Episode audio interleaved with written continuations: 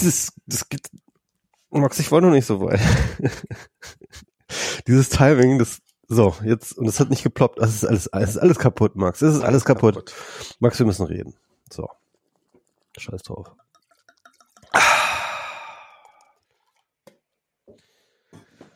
Und wie ja. genießt du das Scheißwetter? Ich hatte heute ähm, einen, den schönen Gedanken, dass das Wetter so süß ist, mit dem Besserwerden zu warten, bis ich geimpft bin. Sehr schön. Was habe ich denn vom guten Wetter, wenn ich eh die ganze Zeit drin rumhänge? Ja. Ach, also ich war, ähm, mein gestern waren wir, ähm, Kolja war gestern bei den Großeltern und auch abends, und darum konnten wir gestern Nachmittag schön eine Runde spazieren gehen, und gestern Abend waren wir nochmal eine Runde spazieren, das war echt nett. Gestern war echt tolles Wetter, muss man sagen. Heute war es, heute ging's so, aber ähm, gestern, gestern will ich mich gar nicht beschweren. Wenn es ein bisschen öfter so wäre wie gestern und ein bisschen weniger dieses neun Grad Celsius und nachts friert's fast, dann, äh, dann wäre ich schon ganz zufrieden fürs Erste. Stimmt, also gestern war ich auch, ähm, bin ich dann abends auch so spazieren gegangen und dann, ähm, also so, keine Ahnung, noch, es war, war noch hell, ne, also es war so achtzehn, neunzehn Uhr oder so. Und das war dann echt irgendwie cool, weil ich habe mich dann, war so ein warmer Wind, und dann habe ich mich an so einen Baum gelehnt und habe da einfach gesessen, und ich glaube, das war das erste Mal dieses Jahr, dass ich so wirklich, dass ich es richtig ge- genossen habe, draußen zu sein. Das war das allererste ja. Mal, ja. Und das war richtig schön. Stimmt, ja, gestern das, stimmt, das, das, das könnte echt, das könnte, wie, wie gestern kann es echt mal wieder öfters sein, ja. Wir haben uns dann noch ein, ein, bei irgendeiner Bar haben wir uns noch einen Cocktail in einer Flasche mitgeben lassen. Ich, ähm, geht so. Man muss es schon wegen des Alkohols wollen. Ich habe mich ein bisschen gefragt, so, ich weiß, also, warum das nicht im Becher war. Äh, vielleicht dürfen sie es ja nicht im Becher, so im Plastikbecher, weil dann die Gefahr zu hoch ist, dass sich die Leute davor versammeln oder sowas. Und ähm, wenn sie wenigstens einen Becher, also wenn ich das nächste Mal das machen würde, dann würde ich mir wahrscheinlich einfach ein Glas mitnehmen und dann würde ich mit dem Glas durch die Straßen spazieren. Dann, dann, dann stelle ich mir, dann könnte es ganz cool sein. Aber es ist halt so, aus der Flasche zu trinken, es schmeckt nur nach Alkohol, weil offensichtlich geht sehr, sehr viel über die Nase. Stimmt. Ja, ich habe äh, letztes Wochenende haben wir ein ähm, Remote Gin Tasting gemacht. Das ist auch interessant. Also da hatten wir, äh, da, da kann man sich dann anmelden, ne, äh, für, und dann schicken sie einem so ein Set, und alle, die mitmachen, haben dann so ein Set, und dann, und dann gibt's einen Zoom-Call, und dann ähm, wird das so moderiert, und dann mixt man sich da so seine Gin Tonics zusammen, irgendwie mal mit dem einen Gin, mal mit dem anderen Tonic und so, und dann, dann, dann ähm, ja, gibt man sich so die Kante mit völlig fremden, mit, keine Ahnung, hundert fremden Leuten irgendwie im Zoom-Call. Naja, äh, war wir, auch hatten, wir hatten gerade Teamessen, also Team, Teamfeier quasi. Ähm, und das war auch, da hat jeder seinen Volt-Gutschein gekriegt, und dann haben wir uns halt alle vor Zoom gesetzt, und darum habe ich das jetzt auch äh, auf dem Fernseher gemacht, weil ich halt so ein bisschen vom Rechner wegkommen wollte, dabei hat nicht funktioniert. Und ähm, ja, das war, ähm, es ist, ist, ist ein bisschen lustig, was davon weiter bestehen wird, und was, ähm, also ich, ich, so langsam kommt man ja wieder in den Modus, wo man so Sachen, wo, wo man so denkt, so dass, dass Dinge wieder zurückkommen könnten. Ich weiß nicht, wie dir das geht, aber langsam ist ja sowas wie ein Ende in Sicht. Mhm. Ja, und ja. Ähm, ich, ich mag es immer noch nicht so richtig beschreien, ne? Also, ja, ja, ja, ja, ne, irgendwie so mit diesen Impfungen, das sieht so aus, ne? Aber wer weiß, was da noch alles für Scheiße passieren kann mit irgendwelchen Mutanten oder was. Eigentlich ist ja, eigentlich ist ja gar nicht so wahnsinnig viel Scheiße passiert. Ich meine, wir haben, wir haben eine dumme Krankheit gehabt. Da habe ich irgendwo, habe ich, hab ich neulich sowas drüber gelesen. Das ist halt so, dass wir von den Formulierungen her halt immer so sind, als ob es jetzt total was Überraschendes ist. Aber eigentlich war es ja von Anfang an, wir wussten relativ schnell über diese Krankheit Bescheid.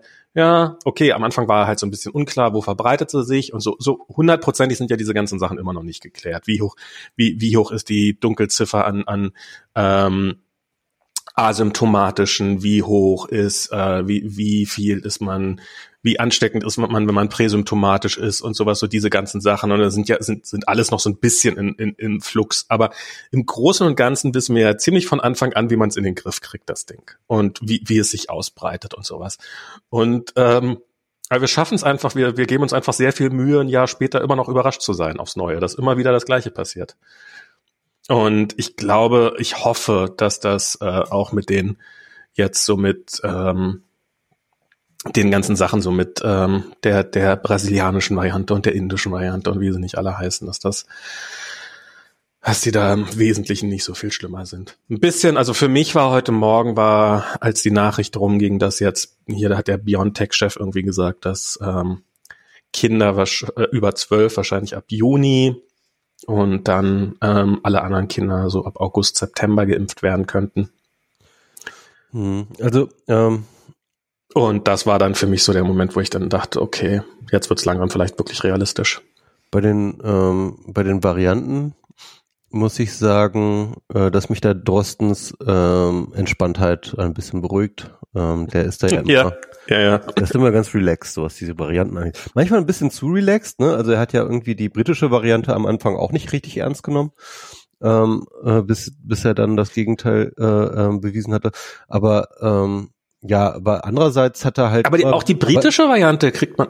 Ja, aber, aber, aber zum Beispiel P eins, ne, das war ja immer so, oh Gott, krass, was da in Brasilien abgeht, Hilfe, was passiert, wenn die hierher kommt? Und dann kam sie hierher und ich glaube, sie ist immer noch irgendwie bei ein Prozent oder so. Irgendwie dümpelt immer noch rum. Also die, äh, die, die, ja, genau, das ist, also ich meine, das ist. Und man kriegt sie alle mit der gleichen Technik weg. Man muss die Technik halt nur ein bisschen, man darf sich nicht so viel schleifen lassen vielleicht bei der Technik, aber wenn man sie wegkriegen will, kriegen wir diese ganzen, falls wir uns mal vornehmen sollten, die, die, diese, diese Pandemie in den Griff zu bekommen. Wir wissen, wie es geht und sie würde bei allen Varianten ungefähr genauso gut funktionieren. Ja. Ist gerade hier was abgestürzt, darum suche ich auf dem Boden rum, ja, falls du dich wunderst. Jedenfalls ähm, ähm, mit den Kindern ist es ja auch noch so eine ähm, Frage, das ging dann auch beim Drosten-Podcast rum, aber auch in, in vielen anderen Debatten, die ich jetzt gerade in letzter Zeit äh, gehört habe, ähm, weil ähm, jetzt bezogen auf die Alterskohorten ist die Risikokalkulation ja eine völlig andere, weil ähm, ja, ja, du praktisch ja, ähm, also ich sag mal so, es ist nicht so, dass äh, Covid komplett ähm, unproblematisch ist für Kinder, aber ich sag mal so, dagegen, also ich glaube, die Grippe ist schlimmer für für Kinder als als, äh, als Covid. Ähm, und äh, da ist dann halt tatsächlich die Frage, ähm, ähm, ja, also ob das sein muss, ne? Irgendwie, ob du, ob du die wirklich impfen musst. Ja. Naja, aber ja, hier die Zizek? Zizek, ja. Die hat das ja mal so für so ein paar hm? Zizek, Zizek, Zizek die, ja. Die, ähm, ähm, die hat ja, die hatten mal so ein paar Zahlen genannt, sozusagen wie viel so AstraZeneca versus Coronavirus, was ist schlimmer? Mhm. Und dann so nach Alters. Ja, da, da gab es so eine Studie, genau. Mhm. Ja, aber das war, das war dann, ja. Ja? Weißt du da mehr? Ja, ähm, nee, weiß ich nicht. Also es gab halt eine Studie, die die wurde nicht nur von ihr, sondern auch von vielen anderen zitiert, ähm, die dann halt ähm, aber nur und ausschließlich ähm, die Sinusvenenthrombose-Frage, äh, also auf, äh, auf das Risiko von Venus, äh, Sinusvenenthrombosen bezogen. Und hatten sie auch noch okay, komischerweise ja. mehr Probleme bei Corona? Bei, bei, bei, ach so. Ach so, sie haben also quasi nur die, die, wie hoch ist die, wo ist das Wahrscheinlichkeit, an einer Thrombose zu erkranken? Also, genau. Nee, ich glaube, also, was sie und, gesagt und hat, war, Sinus, war, Sinus wären äh, Thrombose auch tatsächlich. Äh, was, was sie gesagt hat, war das Risiko einer schweren, eines schweren Corona-Verlaufs versus die Thrombose bei AstraZeneca zu kriegen. Dann ist das eine andere Studie, aber, ähm, daran kann ich mich nicht erinnern, dass sie was anderes erzählt hätte. Und da hat sie irgendwas erzählt, dass so, so über sechzigjähriges die Chance ist, ist eins zu sechshundert. Also da ist die Wahrscheinlichkeit, an Corona schlimm zu erkranken, etwa sechshundert Mal so hoch wie äh, Probleme mit AstraZeneca zu kriegen. Aber je, je jünger man dann wird, desto, also es gibt auch noch so die Alterskohorte ab neunzehn oder sowas. Bei der ist es dann tatsächlich so, dass die, ähm, dass da das Risiko höher ist, bei AstraZeneca damit irgendwelche Nebenwirkungen zu haben, als äh, an, an Corona zu erkranken. Also wenn die sozusagen die Wahl haben, AstraZeneca oder oder oder einfach weitermachen wie bisher und nicht zu machen, dann macht das wahrscheinlich Sinn, sich gegen AstraZeneca zu entscheiden. Mhm. Ja. Und also ist natürlich bei den anderen Impfstoffen dann was anderes, aber ja, man muss halt eben mal gucken. Also die Risikokalkulation ist halt immer ähm, auch recht unterschiedlich, ne? Das ist halt so die Sache. Also ich würde zum Beispiel ähm, absolut nicht ähm, ähm, das Risiko einer Infektion eingehen wollen, weil ich auch einfach in bestimmter Hinsicht auch prädisponiert bin, so mit hohem Blutdruck und so ein Kram. Und ähm, ja, also, wir sind auch schon beide alt, Michi. Und, und wir sind auch schon sozusagen in der, noch nicht in der Risikogruppe, aber ich sag mal so, nicht mehr in der, in der Nicht-Risikogruppe.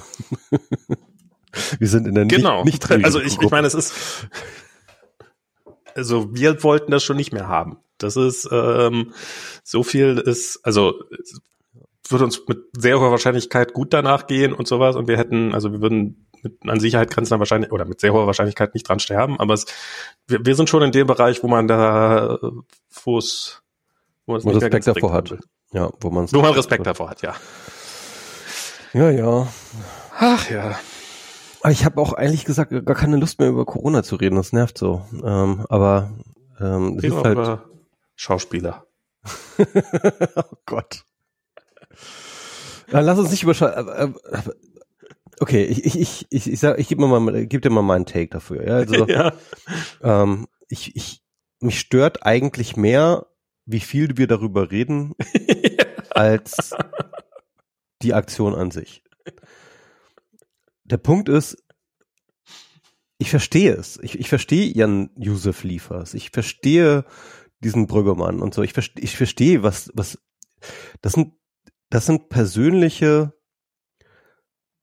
ohne mich jetzt lustig zu machen oder so, es sind persönliche, psychische, ernstzunehmende Probleme, die viele von uns haben. Ja, also ähm, Josef Liefers hat das ja jetzt gerade in diesem Zeitinterview oder wo das wo das war oder Süddeutsche hat das ja beschrieben, also äh, dieses Bombardement mit diesen ähm, Nachrichten und äh, und und die ganze äh, Anxiety, die das alles auslöst, ja, und und äh, diese Ausnahmesituation, das ist für niemanden schwierig, äh, für niemanden einfach und wir wir alle haben irgendwie damit auf die eine oder andere Art gestruggelt.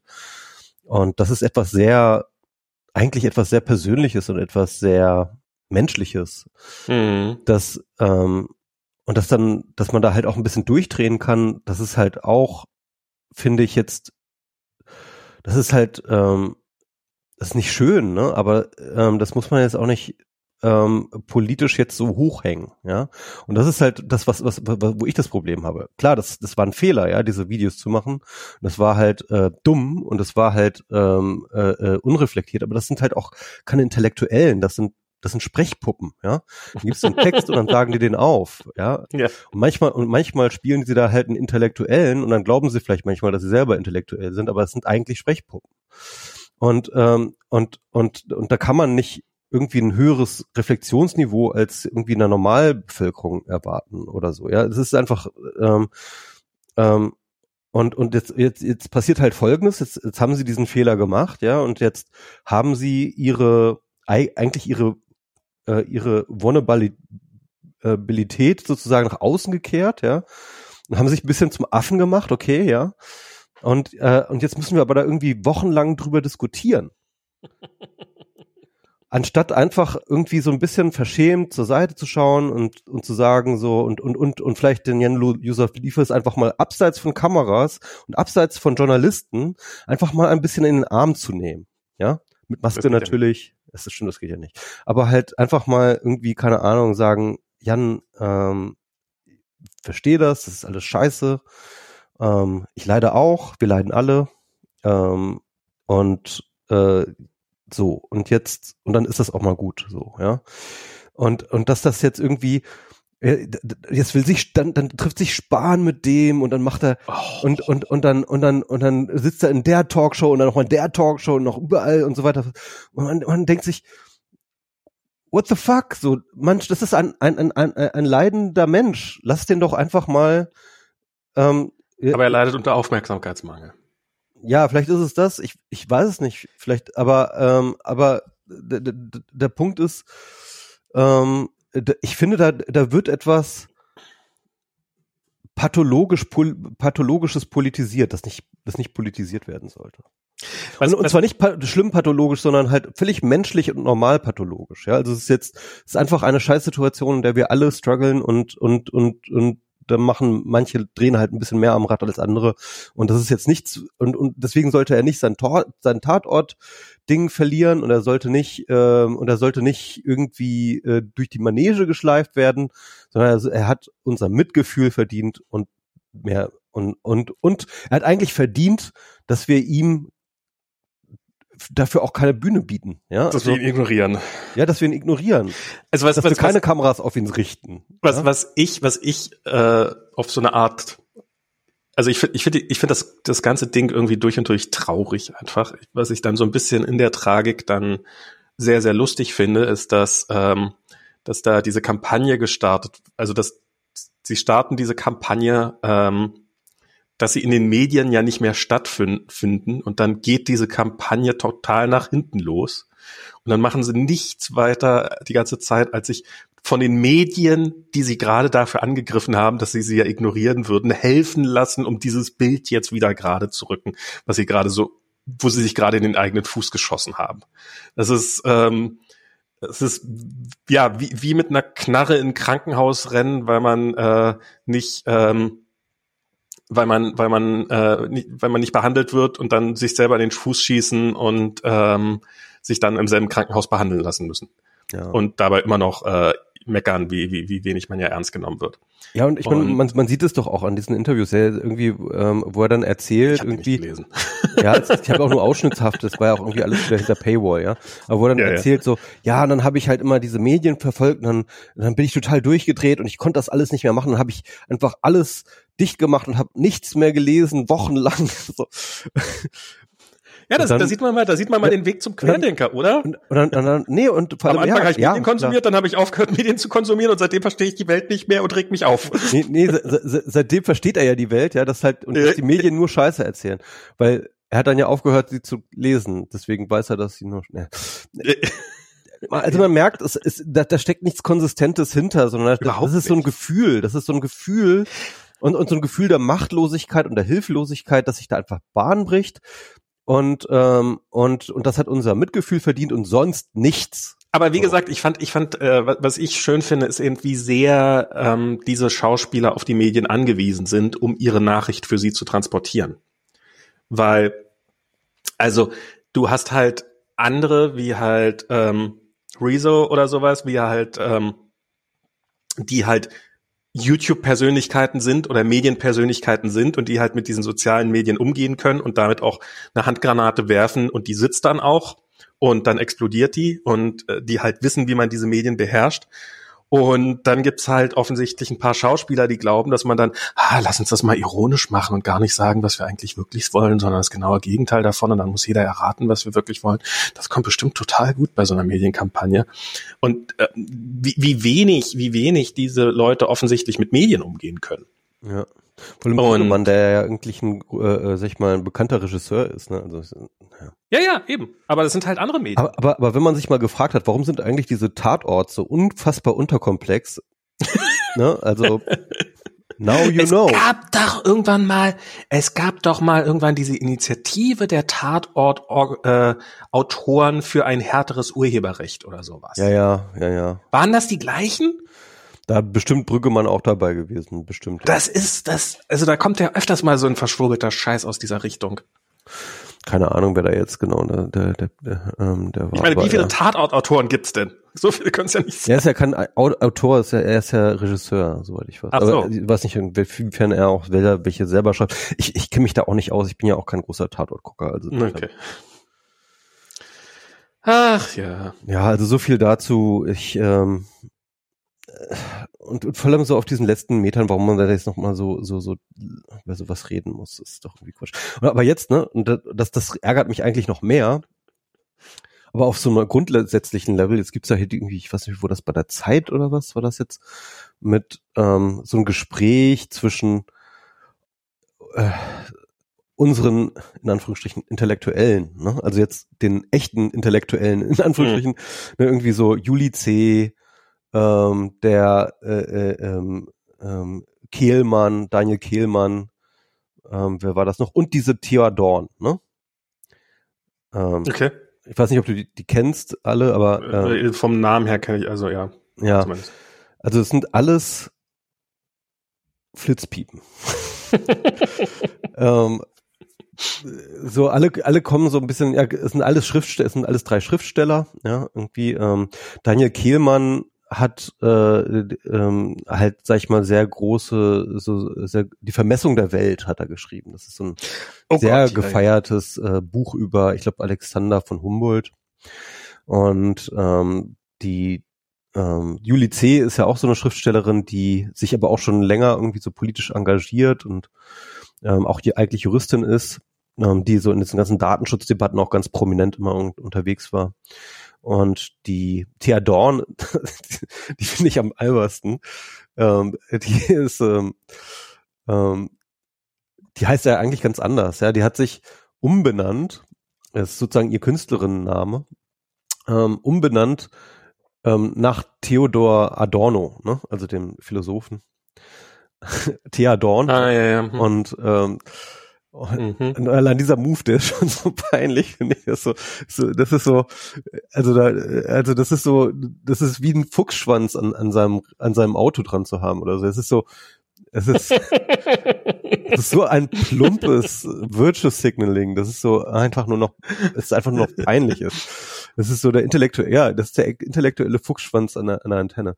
Ähm, jedenfalls, ähm, ähm, ich, ich, das sind, das, und, das sind und, so verschiedene und, und, Steigerungsstufen.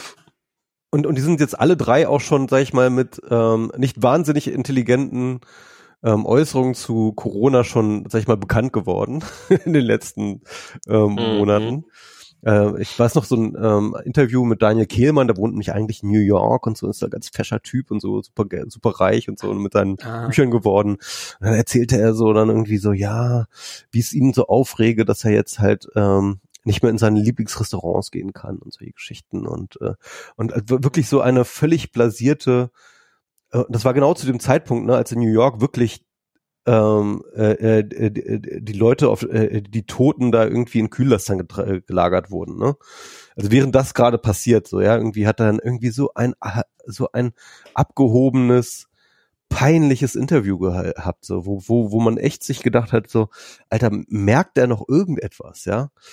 Und ähm, Julie C., die ja irgendwie ihr ähm, ähm, äh, ihr aus der Stadt ins aufs Land gezogen sein, ja, äh, immer groß zelebriert, ja, die ähm, die hat sich ja auch schon in einigen Aufrufen, ähm, war die schon irgendwie zu hören oder war sie halt ähm, ähm, prominente Erstunterzeichnerin, Ähm, wo es darum ging, irgendwie, ja, dass diese Corona-Maßnahmen ja alle äh, alle ganz unberechtigt sind und dass man doch jetzt ja mal mit dem Virus leben lernen müsse und so weiter und so fort. Also so, so eine von deren. Und die Thea Dorn ähm, haut halt auch in diese gleiche Kneipe. Die hat jetzt sogar ein Buch geschrieben, ähm, wo sie die Corona-Geschichten äh, verarbeitet in so einem Roman, der auch ganz peinlich ist. Äh, Frederik, äh, unser unser Freund, Freval, Frédéric Vallin hat das sehr schön rezensiert äh, in einem seiner mhm. Facebook-Posts. Oder ich glaube sogar bei bei der Taz. Naja, jedenfalls, ähm, ähm, also alle drei ähm, die Leute und und bei ich will gar Facebook nicht, und möglicherweise auch in der Taz. Und und und da reden dann also diese drei Leute, die sowieso alle eigentlich das Gleiche wollen und die, die gleiche die gleiche Meinung haben. Ja, die reden dann miteinander und ähm, das ist dann sozusagen jetzt so High-End Ähm, Intellektuellen in Deutschland. Und, und das ist das, was mich eigentlich stört, ja. Mich stört eigentlich nicht, dass es halt diese drei Leute gibt und dass die irgendwie so diese Meinung haben, sondern dass die tatsächlich als Intellektuelle gelten.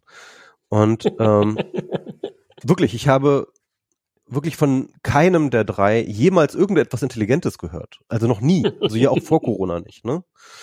Und ähm, seit Corona als, ähm, merkt man, es sind, es gibt's nichts als Gehirnblähung von denen, ja, also wirklich nichts.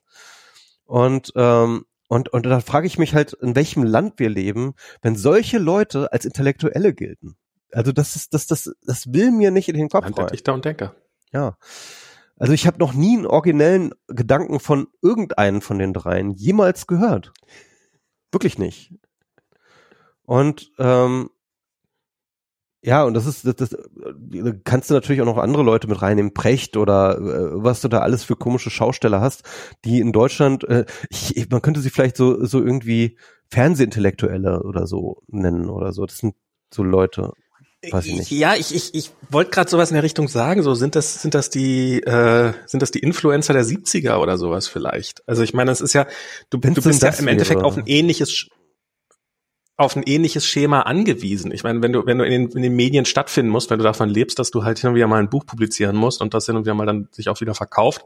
Es geht ja nicht darum, dass es gelesen wird, sondern nur, dass es sich verkauft und dann musst du halt in irgendwelchen Medien auftauchen und das kriegt man halt wahrscheinlich nicht unbedingt mit ähm, nur den intelligentesten Gedanken hin, sondern eher mit den mit den Knallergedanken.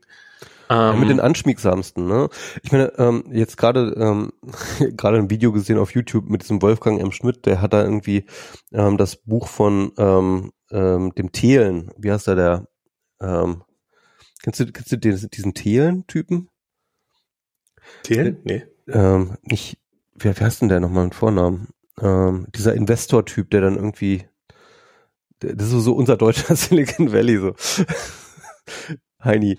Der ähm, ist unser deutsches ja, ja, ja, das, das ist ganz witzig, dass du, dass du ihn nicht kennst, weil ich meine, das ist natürlich irgendwie ähm, er ist der große Tech-Papst so in Deutschland, ja. Und ähm, der spielt Ach dann halt, so, der, der, der ist dann halt auch so, so Jurymitglied ja, ja. bei dieser Höhle der, der Löwen und so und Ach, ähm, und, und, und, und der erzählt halt da, immer ein. Da sollte man mal nach Amerika gucken. Da das, ist der, das ist der, der immer was vom Flugtaxi erzählt, was dann, äh, was dann die Doro Bär, die oh ganz Gott. eng mit dem befreundet ist, dann halt immer nachplappert, ja. Und ähm, ja, das ist halt auch so ein, so ein Beispiel, ja. Also, also dieser Typ, das ist wirklich so, das ist so eine Null. Es ist unglaublich, ja. Also der, der erzählt den ganzen Tag nur Bullshit. Und das sind, das ist nun mal, auch, das, ich, ich bin ja kein Literat, deswegen ähm, ne, irgendwie gibt's bestimmt ganz viele Leute, die sagen, du hast ja keine Ahnung von Juli C. und und der Kehlmann schreibt tolle Bücher und was was ich so mag alles sein, kenne ich mich nicht aus, ja. Aber Bei, bei, bei dem, was Thelen erzählt, das ist ja schon mein Metier, das ist, damit beschäftige ich mich auch, ja. Und er erzählt nur Bullshit, ja. Aber der gilt auch als, keine Ahnung, irgendjemand, der irgendwas, was, und ein anderer Beispiel, ähm, dieser, dieser Hawks, dieser Zukunftsforscher Hawks, von dem hast du bestimmt schon mal gehört, ne? Ja, ja, von dem habe ich schon mal gehört. Der halt tatsächlich. Der dazu neigt, dass noch nie mit irgendetwas recht gehabt hat, ja. Der, der halt ständig irgendwelche Prognosen erzählt, die für jeden, der irgendwie, was man, was man sich an die Haare rauft, aber trotzdem wieder und wieder und wieder und wieder und wieder eingeladen wird in jede Talkshow, in, jede, in jedes Interview und erzählt wieder irgendein Bullshit. Und man denkt sich nur, why? Warum zählt es nicht?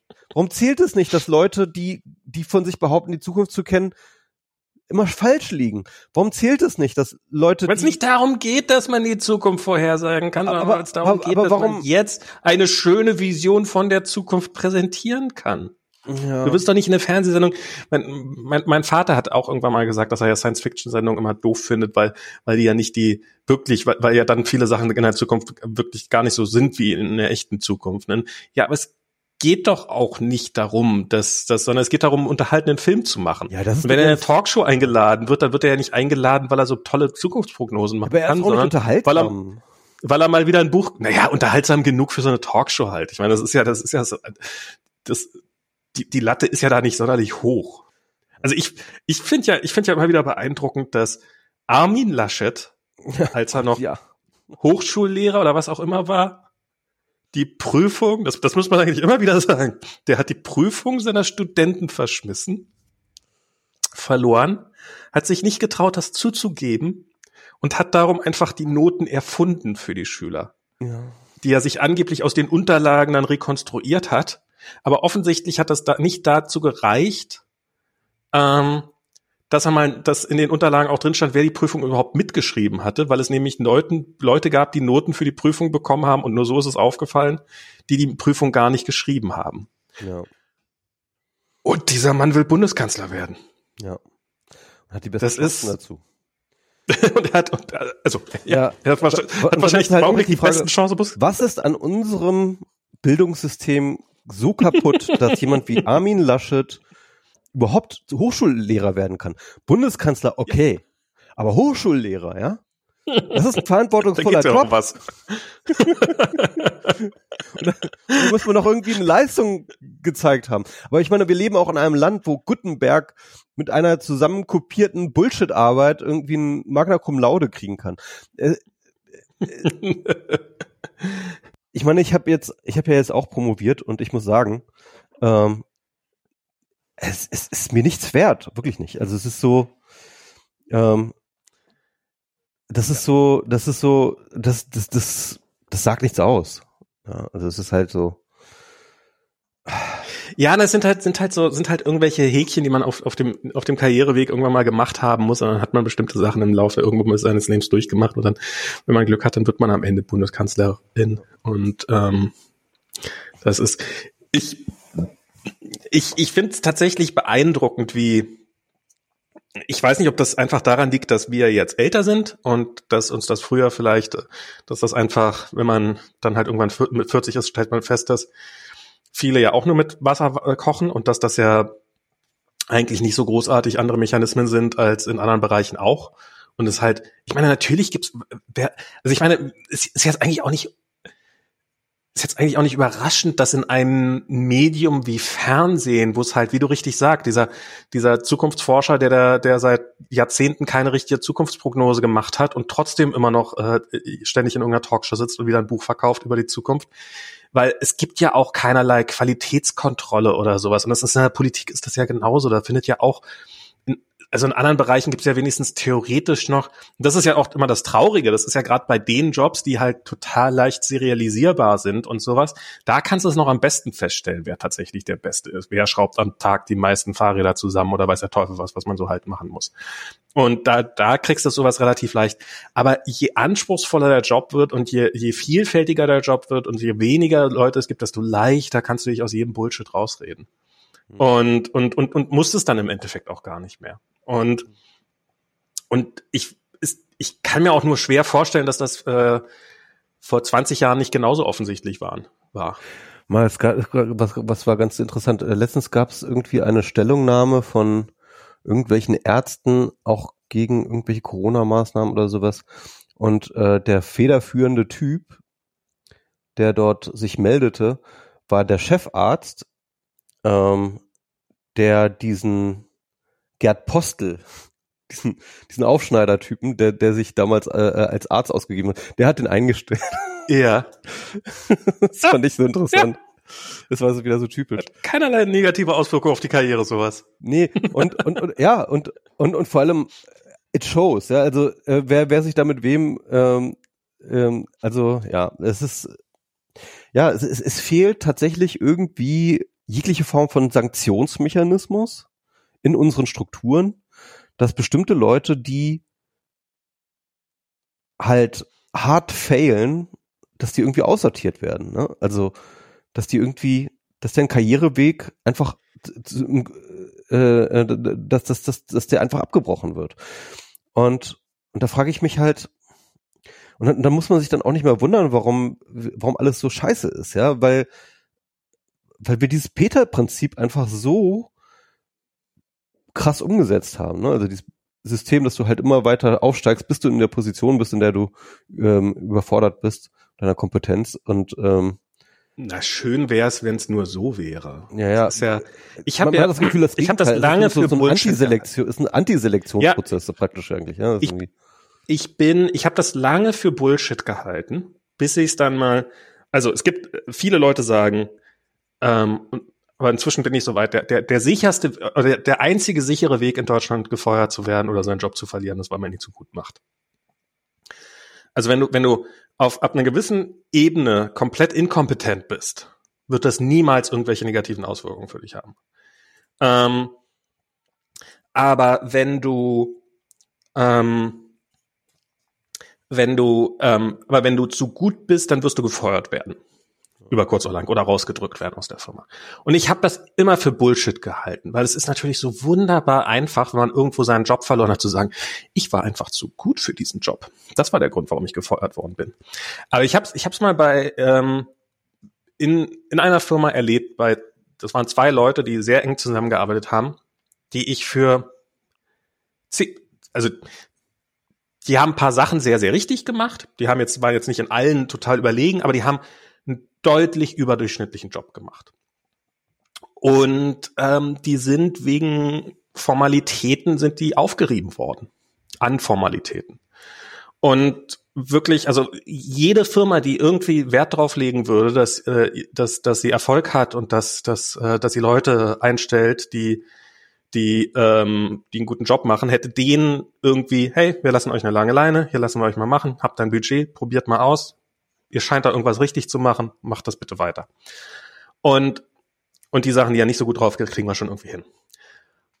Aber das genaue Gegenteil ist passiert. Die sind halt, äh, die haben sehr gute Arbeit gemacht oder überdurchschnittlich gute, würde ich sagen, und sind halt in ein System reingedrückt worden und sind halt irgendwelchen Formalitäten, die sie nicht erfüllt haben und da und hm, hm, hm. Und darum, so lange, bis sie halt die Firma irgendwann verlassen haben. Und das ist, ähm, weil, weil, weil das ist auch logisch. Das ist halt auch, ähm, es gibt halt, ich habe diesen Blogartikel, den ich nicht finde, den ich immer, den ich so oft erwähne, ich weiß nicht, wahrscheinlich habe ich auch schon diesen Podcast erwähnt, irgendwann diesen Podcast, äh, diesen Pod-Artikel, äh, Blog-Artikel gelesen. Der ging darum, äh, woran kriegt, stellt man fest, dass man in einer Bullshit-Company arbeitet.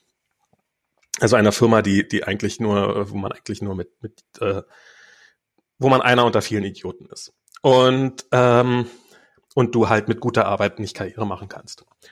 Und ich sag's mal so, die Wahrscheinlichkeit, dass jeder, der hier angestellt ist, äh, in einer Bullshit-Company arbeitet, ist bei fünfundneunzig Prozent.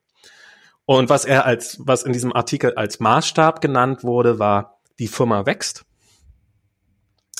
Ähm, und sie weiß, warum sie wächst. Also sie wächst nicht einfach nur, weil gerade der ganze Markt wächst und du sowieso nicht anders machen kannst als wachsen, weil egal wie scheiße du bist, du trotzdem wachsen wirst, sondern du bist halt irgendwie eine Firma, die halt in einem Marktsegment wächst, in dem andere gerade nicht wachsen. Und du weißt warum, weil du nämlich einen Plan von dem hast.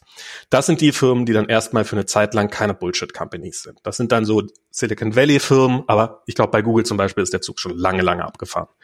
Die sind auch schon lange, lange im Bullshit-Company-Territorium. Facebook mit, unter Garantie auch. Ähm, Apple sowieso. Ich habe es ähm, gerade ähm, sehr empfehlenswert, äh, übrigens äh, die Dokumentation über WeWork zu dem Thema. Ja. Es hat, es hat, es hat ein bisschen was von Fire Festival. Äh. Okay, wo, auf Netflix oder? Ähm, gute Frage. Ich glaube nicht. Ich glaube, das oder war irgendwo anders. Es, es, auf BitTorrent läuft es auf jeden Fall. Okay. Da, da habe ich es gesehen. Aber es gibt auch äh, andere, glaube ich. Also es, es, ist, es ist bei, ich glaube, bei, bei Hulu ist es, glaube ich, genau. Hulu bei Hulu? Ist, bei Hulu, okay. Ja.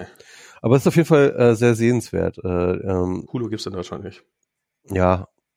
Aber es ist, trotz, ist trotzdem ist trotzdem. Wie heißt die denn? Vielleicht, vielleicht kann man sie ja finden. Ähm, ja, irgendwie, keine Ahnung, WeWork muss man mal suchen. Okay. Mal. Ähm, ja, und, und, also, und, der, und der Grund... Ja. Warum, also warum du in einer, in einer, in einer Bullshit-Company für gute Arbeit entlassen wirst, ist halt, wenn eine Firma nicht mehr wächst, dann ist die einzige Möglichkeit, innerhalb der Firma Karriere zu machen, ist halt, dass du den über dir wegboxt. Und wie boxt du den über dir weg? Indem du einfach gute Arbeit machst. Und darum hat jeder, der irgendwie es in dem System zu irgendwas gebracht hat, weiß genau, wie der Hase läuft und sieht, ah, da ist jemand, der könnte probieren, irgendwann mal mich wegzuboxen. Ja. Und setzt alles dran, dass sie rausgehen. Und das ist total das naheliegend. Es wird dann sozusagen so ein Nullsummenspiel, ne? Also wo dann halt ja, genau. ähm, du nur ähm, Territorium gewinnen kannst, wenn der andere was verliert. Ja. Und darum ja. ist es halt so wichtig, dass du mal wächst. Dann, ja. ähm, weil dann ist plötzlich, dann ist für gute Räume, für gute Leute noch Platz da. Dann, dann kann man auch nebeneinander gut koexistieren. Oder man steigt halt selber weiter, dann weiter auf, ne, und ähm, so weiter. Ja, ja, genau. Und das ist halt, wenn du, wenn die Firma wächst, dann ist die Wahrscheinlichkeit, dass du mit halbwegs guter Arbeit auch nach oben gezogen wirst, natürlich relativ hoch, weil dann werden gute Leute immer gebraucht und dann werden die erstmal nach oben gezogen. Und das irgendwann, und irgendwann sortiert sich das Ganze dann aus. Ja. Das heißt, man sollte immer wissen, wann ein guter Zeitpunkt zum Gehen ist. Das sowieso. Ja. Ach Mann, ja, ja, ja. Also ja, ich, ich glaube wirklich auch das gesamte, ich glaube, ähm, dieses Prinzip gilt halt nicht nur für Firmen, sondern auch wahrscheinlich für Branchen. Und du hast recht, dass sozusagen Klar. Silicon Valley als an sich in dieser Phase jetzt ist, wo halt echt vor allem so Bullshit rauskommt. Ne? Also ähm, das hast du halt ab einer gewissen Größe. Ich meine, bei Google, die haben halt ihre ihre Cash-Cows, mit denen sie irgendwann mal Geld verdient haben. Und was wer, was kommen denn da jetzt noch für Leute dazu? Jetzt bauen die sich halt aus und fest in dem Bereich, in dem sie sind. Und das ist ja auch in der Natur der Sache. Das ist ja bis zu einem gewissen Grad, ist das ja nicht zu vermeiden. Das ist, ich habe irgendwann mal diese Theorie gehört, dass Steve Jobs mit der Entwicklung des iPhones die Firma draufgesetzt hat. Also sozusagen, dass das, das Investment, was ins iPhone und, in, und dann auch in die Produktion des iPhones gesteckt werden musste, war so hoch, dass wenn das schief gegangen wäre, dass Apple daran pleite gegangen wäre mit hoher Wahrscheinlichkeit. Und wenn jetzt Apple seine Aktionäre fragen würden, hey, wir können in fünf Jahren zehnmal so groß sein oder wir sind pleite, weil wir haben ja diese geile Projektidee, die auch uns an die Pleite, in die Pleite treiben kann, trotz unserer Reserven. Aber wir könnten zehnmal so groß sein in fünf Jahren. Ich, ich glaube, ich glaube, das Apple Car, ne, das ist das ist schon, schon fast ein bisschen in die Richtung. Glaub. Äh, das, das reicht dafür nicht. Das ist dafür nicht. Aber da haben die doch jetzt bestimmt auch schon so viele Milliarden drin versenkt. Ja, da haben sie halt ein paar Milliarden reingesteckt. Aber es soll ja jetzt ja tatsächlich kommen, ne? Ich, pff, ich habe keine Ahnung, ob da was kommt. Ich habe da schon so oft was von gehört. Also was ja. Das letzte Mal, als ich halbwegs belastbare Informationen hatte, da war es gerade aufgelöst worden. Ähm, ach, ja, das, ja, ist schon, das, auch schon, das ist auch schon das. Jetzt habe ich gerade wieder neuere Sachen gehört, dass es irgendwie doch kommt. Ja, ist ja. Egal. Das, also, es gibt, ja. es gibt. Ähm, ich, ich glaube auch nicht, dass so, äh, also die die V R oder A R-Brille, die von Apple kommt, die ja auch schon seit Ewigkeiten die äh, Die, die, die, die für auch die das, du ständig das, das, ankündigst. Die ich ständig ankündige, genau. Ähm, die, die würde Apple auch nicht an irgendeine Belastungsgrenze bringen. Ich, ich habe keine nee, Ahnung, welches potenzielle nicht. Produkt jetzt ausreichen würde. Ähm, eine Zeitmaschine oder ich habe keine Ahnung. Oder ja, so ein äh, Auto, das so ein Auto ist schon, also das ach, ist so ein bisschen. Auto. Das ist doch, das ist schon, das ist schon aufwendig, so ein so gutes Auto. Das hat Elon Musk hingekriegt. Ja, aber du musst es ja schon echt deutlich besser hinkriegen als er, damit das irgendwie funktioniert. Ja, das, also ich, ehrlich gesagt, ich halte das, also also du, du kannst natürlich beliebig viel Geld, glaube ich, in so einem Auto ver, ver, verblasen, aber das ist, ist das nicht eigentlich eher ein gelöst, also ja, du musst ein paar Sachen dafür neu erfinden und so und die, die, die also und ich gehe mal davon aus, wenn Apple ein Auto machen würde, dann wäre das auch ein sehr, sehr hübsches Auto und sowas, das will ich jetzt gar nicht sagen, aber dass das jetzt irgendwie so ein so ein gigantischer, also wahrscheinlich dann die Produktion des Autos und so und wie baut man dann Fabriken auf und so, das ist wahrscheinlich dann eher das Problem. Aber es gibt, gerade jetzt gibt's ähm, so viele Auto-Startups und so viele so viele Firmen eben aus China, die irgendwelche Autos bauen, von denen wir noch nie was gehört haben und hey, das sind gute Autos. Und ähm, ähm, und ähm, Und auch technisch, die halt ähm, so mit selbstfahrenden Systemen und weiß der Teufel was auf einem Niveau, wie es sonst höchsten Te- Tesla hat und wahrscheinlich nicht mal die und sowas. Das ist schon, ähm, ja, ich weiß nicht. Auf Autos ja. gebe ich jetzt nicht so wahnsinnig viel. Das ist, also das, das ist eigentlich so, wenn, wenn die Deutschen ihr Spaltmaß nicht mehr haben, dann bleibt da eigentlich auch nicht mehr viel übrig bei so einem Auto. Also, nee. Keine Ahnung. Ich ich ich habe gestern habe ich zu Diana gesagt, wie wie wie krass eigentlich so. Ich ich ich war ja mal durchaus ein Tesla Fanboy. So ich fand ich fand so diese Elektroautos ganz cool. Ich fand so diesen minimalistischen. Die sehen auch tatsächlich. Ich finde immer noch, dass die gut aussehen eigentlich. Also das Design finde ich fand ich also das Model drei finde ich halbwegs hübsch. Die anderen finde ich ehrlich gesagt das Model S finde ich total konservativ und langweilig. Ähm, Egal, aber es auch nicht. Aber ich finde find das Ganze, ich finde das Model drei, ich finde das vom Interieur, finde ich das eigentlich, so dieses Minimalistische, ohne Knöpfe, ohne irgendwas, nur mit Touchscreen, finde ich eigentlich ganz cool. Ich finde dieses, die, ich meine, dieses Kickstarten der, des Elektroautos, das ist ja, ist ja echt mal eine Leistung, das muss man auch erstmal bringen. Finde ich nach wie vor sehr beeindruckend. Aber ich bin jetzt, ich bin inzwischen so weit, also ich war eine Zeit lang so, wenn ich jemals wieder ein Auto kaufe, dann nur ein Tesla. Und inzwischen ist es so, wenn ich jemals wieder ein Auto kaufe, dann alles außer einem Tesla. So, weil, wieso wegen jetzt genau? Weil ich Elon Musk so furchtbar finde, weil ich diesen Typen so überhaupt nicht mehr abkann. Das ist echt schlimm, ne? Und ähm, ich finde, und das ist ja auch so, selbst wenn jetzt irgendwie so irgendwie Tesla, so das Board irgendwie eine eine Consulting-Firma beauftragt, so hey, ähm, Alan, äh, wie, wie viel bringt er denn der Firma noch und wie viel schadet er der Firma? Und die dazu kommen, ja, der kostet euch eigentlich zwanzig Milliarden im Jahr. Die, die werden den auch nicht mehr los. Ja. Außer, außer, außer Aber ich meine, du musst mal sehen, also die ähm, Bewertung, ähm, ne, die, die, äh, die Bewertung von Tesla ist so unfassbar äh, over the top. Also ähm, das ist so ja, ja, krass. Ich weiß. Das ist so krass eigentlich, ne? Also ähm, ich glaube, Tesla ist irgendwie mehr wert als irgendwie alle europäischen äh, Autokonzerne zusammengenommen oder so, ja? Also es ist, es ist wirklich absurd. Ich weiß nicht, ob so viel ist, aber ja, es sind, es sind, es sind gigantische Werte und zu einem gewissen Grad durchaus gerechtfertigt, würde ich fast sagen. Also die machen nee, ja auch, würde ich überhaupt nicht sagen. Die machen ja viel, die machen ja. Also, also wenn du jetzt, wenn du jetzt zum Beispiel vom Umsatz her nimmst, ne, also Tesla ist da immer noch weit entfernt von irgendwie einem V W oder, oder Mercedes oder sowas, ja. Ja, ja, klar. Ähm, und, ähm, und dass die überhaupt so weit kommen und so riesig werden irgendwie, ähm, ist wirklich fraglich. Und, und wenn sie, wenn sie so weit kommen, ähm, dann wird das halt schon, denke ich mal, so der Deckel sein, weil ich glaube nicht, dass wir in Zukunft, jedenfalls wenn wir diesen Planeten noch irgendwie retten wollen, dass, dass es in Zukunft mehr Autos geben wird, sondern eher weniger auf der Welt. Und ähm, also ähm, und, und, und das, das gilt auch für Elektroautos. Und ähm, also zum einen, also ich glaube, so dieser iPhone-Moment ist nach wie vor so, was der halt nochmal möglich gemacht hat. So, also zum einen, was du halt sagst über die bestehenden Player, also sozusagen das, der Moment, in dem das iPhone aus, auf den Markt kam oder ein paar Jahre auf dem Markt war. Da gab es einen Haufen etablierte Player und alle, und Nokia war etabliert und ich habe gesagt, Nokia wird Apple, Apple wird niemals Nokia abhängen. Das ist halt, das ist auch gar nicht deren Ziel. Die wollen Smartphones verkaufen und Smartphones sind billig und äh, sind teuer und Nokia verkauft billige Telefone und es wird auch noch lange, lange Zeit lang wird es noch ganz hervorragend funktionieren.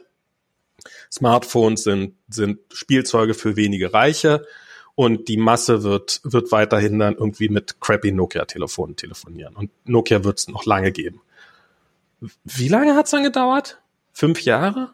Bis Nokia weg von, bis Nokia nicht mehr existiert hat? zwanzig, zwanzig, es war, war noch, war noch, ähm, zwanzig sechzehn oder sowas. Und, und, Und Apple ist halt aus diesem, diesem Ding auferstanden zu gigantischen, zu, zu einem Giganten.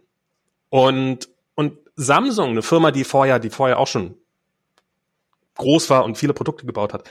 Aber so dieses dominierende Tech- Samsung ist, glaube ich, immer noch größer als Apple. Also jedenfalls, was die, was die Telefone angeht. Ähm. Ähm, ja, ja, die verkauften, naja, es hängt immer davon ab, verkaufte Stückzahlen ist Samsung größer, aber verkaufte, Ähm, aber Umsatz ist, glaube ich, Apple nach ja, wie vor klar, natürlich. Un- Umsatz, ungeschlagener King of the Hill. Umsatz ist natürlich aber auch einfach äh, Apple, die halt einfach wahnsinnig ja, viel Geld für ihre Telefone nehmen. Ähm, ja. Ähm, naja, Samsung verkauft halt viele dann auch wirklich deutlich billigere Telefone. Ich sag nicht, dass das schlechte Telefone ganz und, ja. sind, ganz und gar nicht.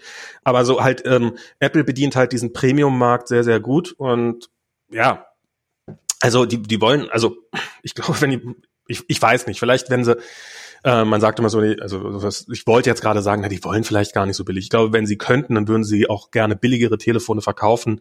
Ähm, aber sozusagen ihr Anspruch an das, was ein Telefon liefern können, das können sie wahrscheinlich nur im Augenblick mit der Preislage machen, die sie im Augenblick haben. Und naja, komm, sie haben wirklich eine dicke Marge, die sich wirklich niemand anders erlaubt. Ja, klar. Ja. Also ich sag, ich, das heißt, ich sag, können, ich sag ja nicht, dass sie die Welt verbessern wollen. Sie können was, was ich sagen will, ist deutlich billiger verkaufen, sagen wir mal so. Ja, aber das heißt nicht, dass sie dann mehr Geld machen würden. Das meine ich. Also nee, das, das, ist, so, dass, das ist also, klar, das ist klar, ja.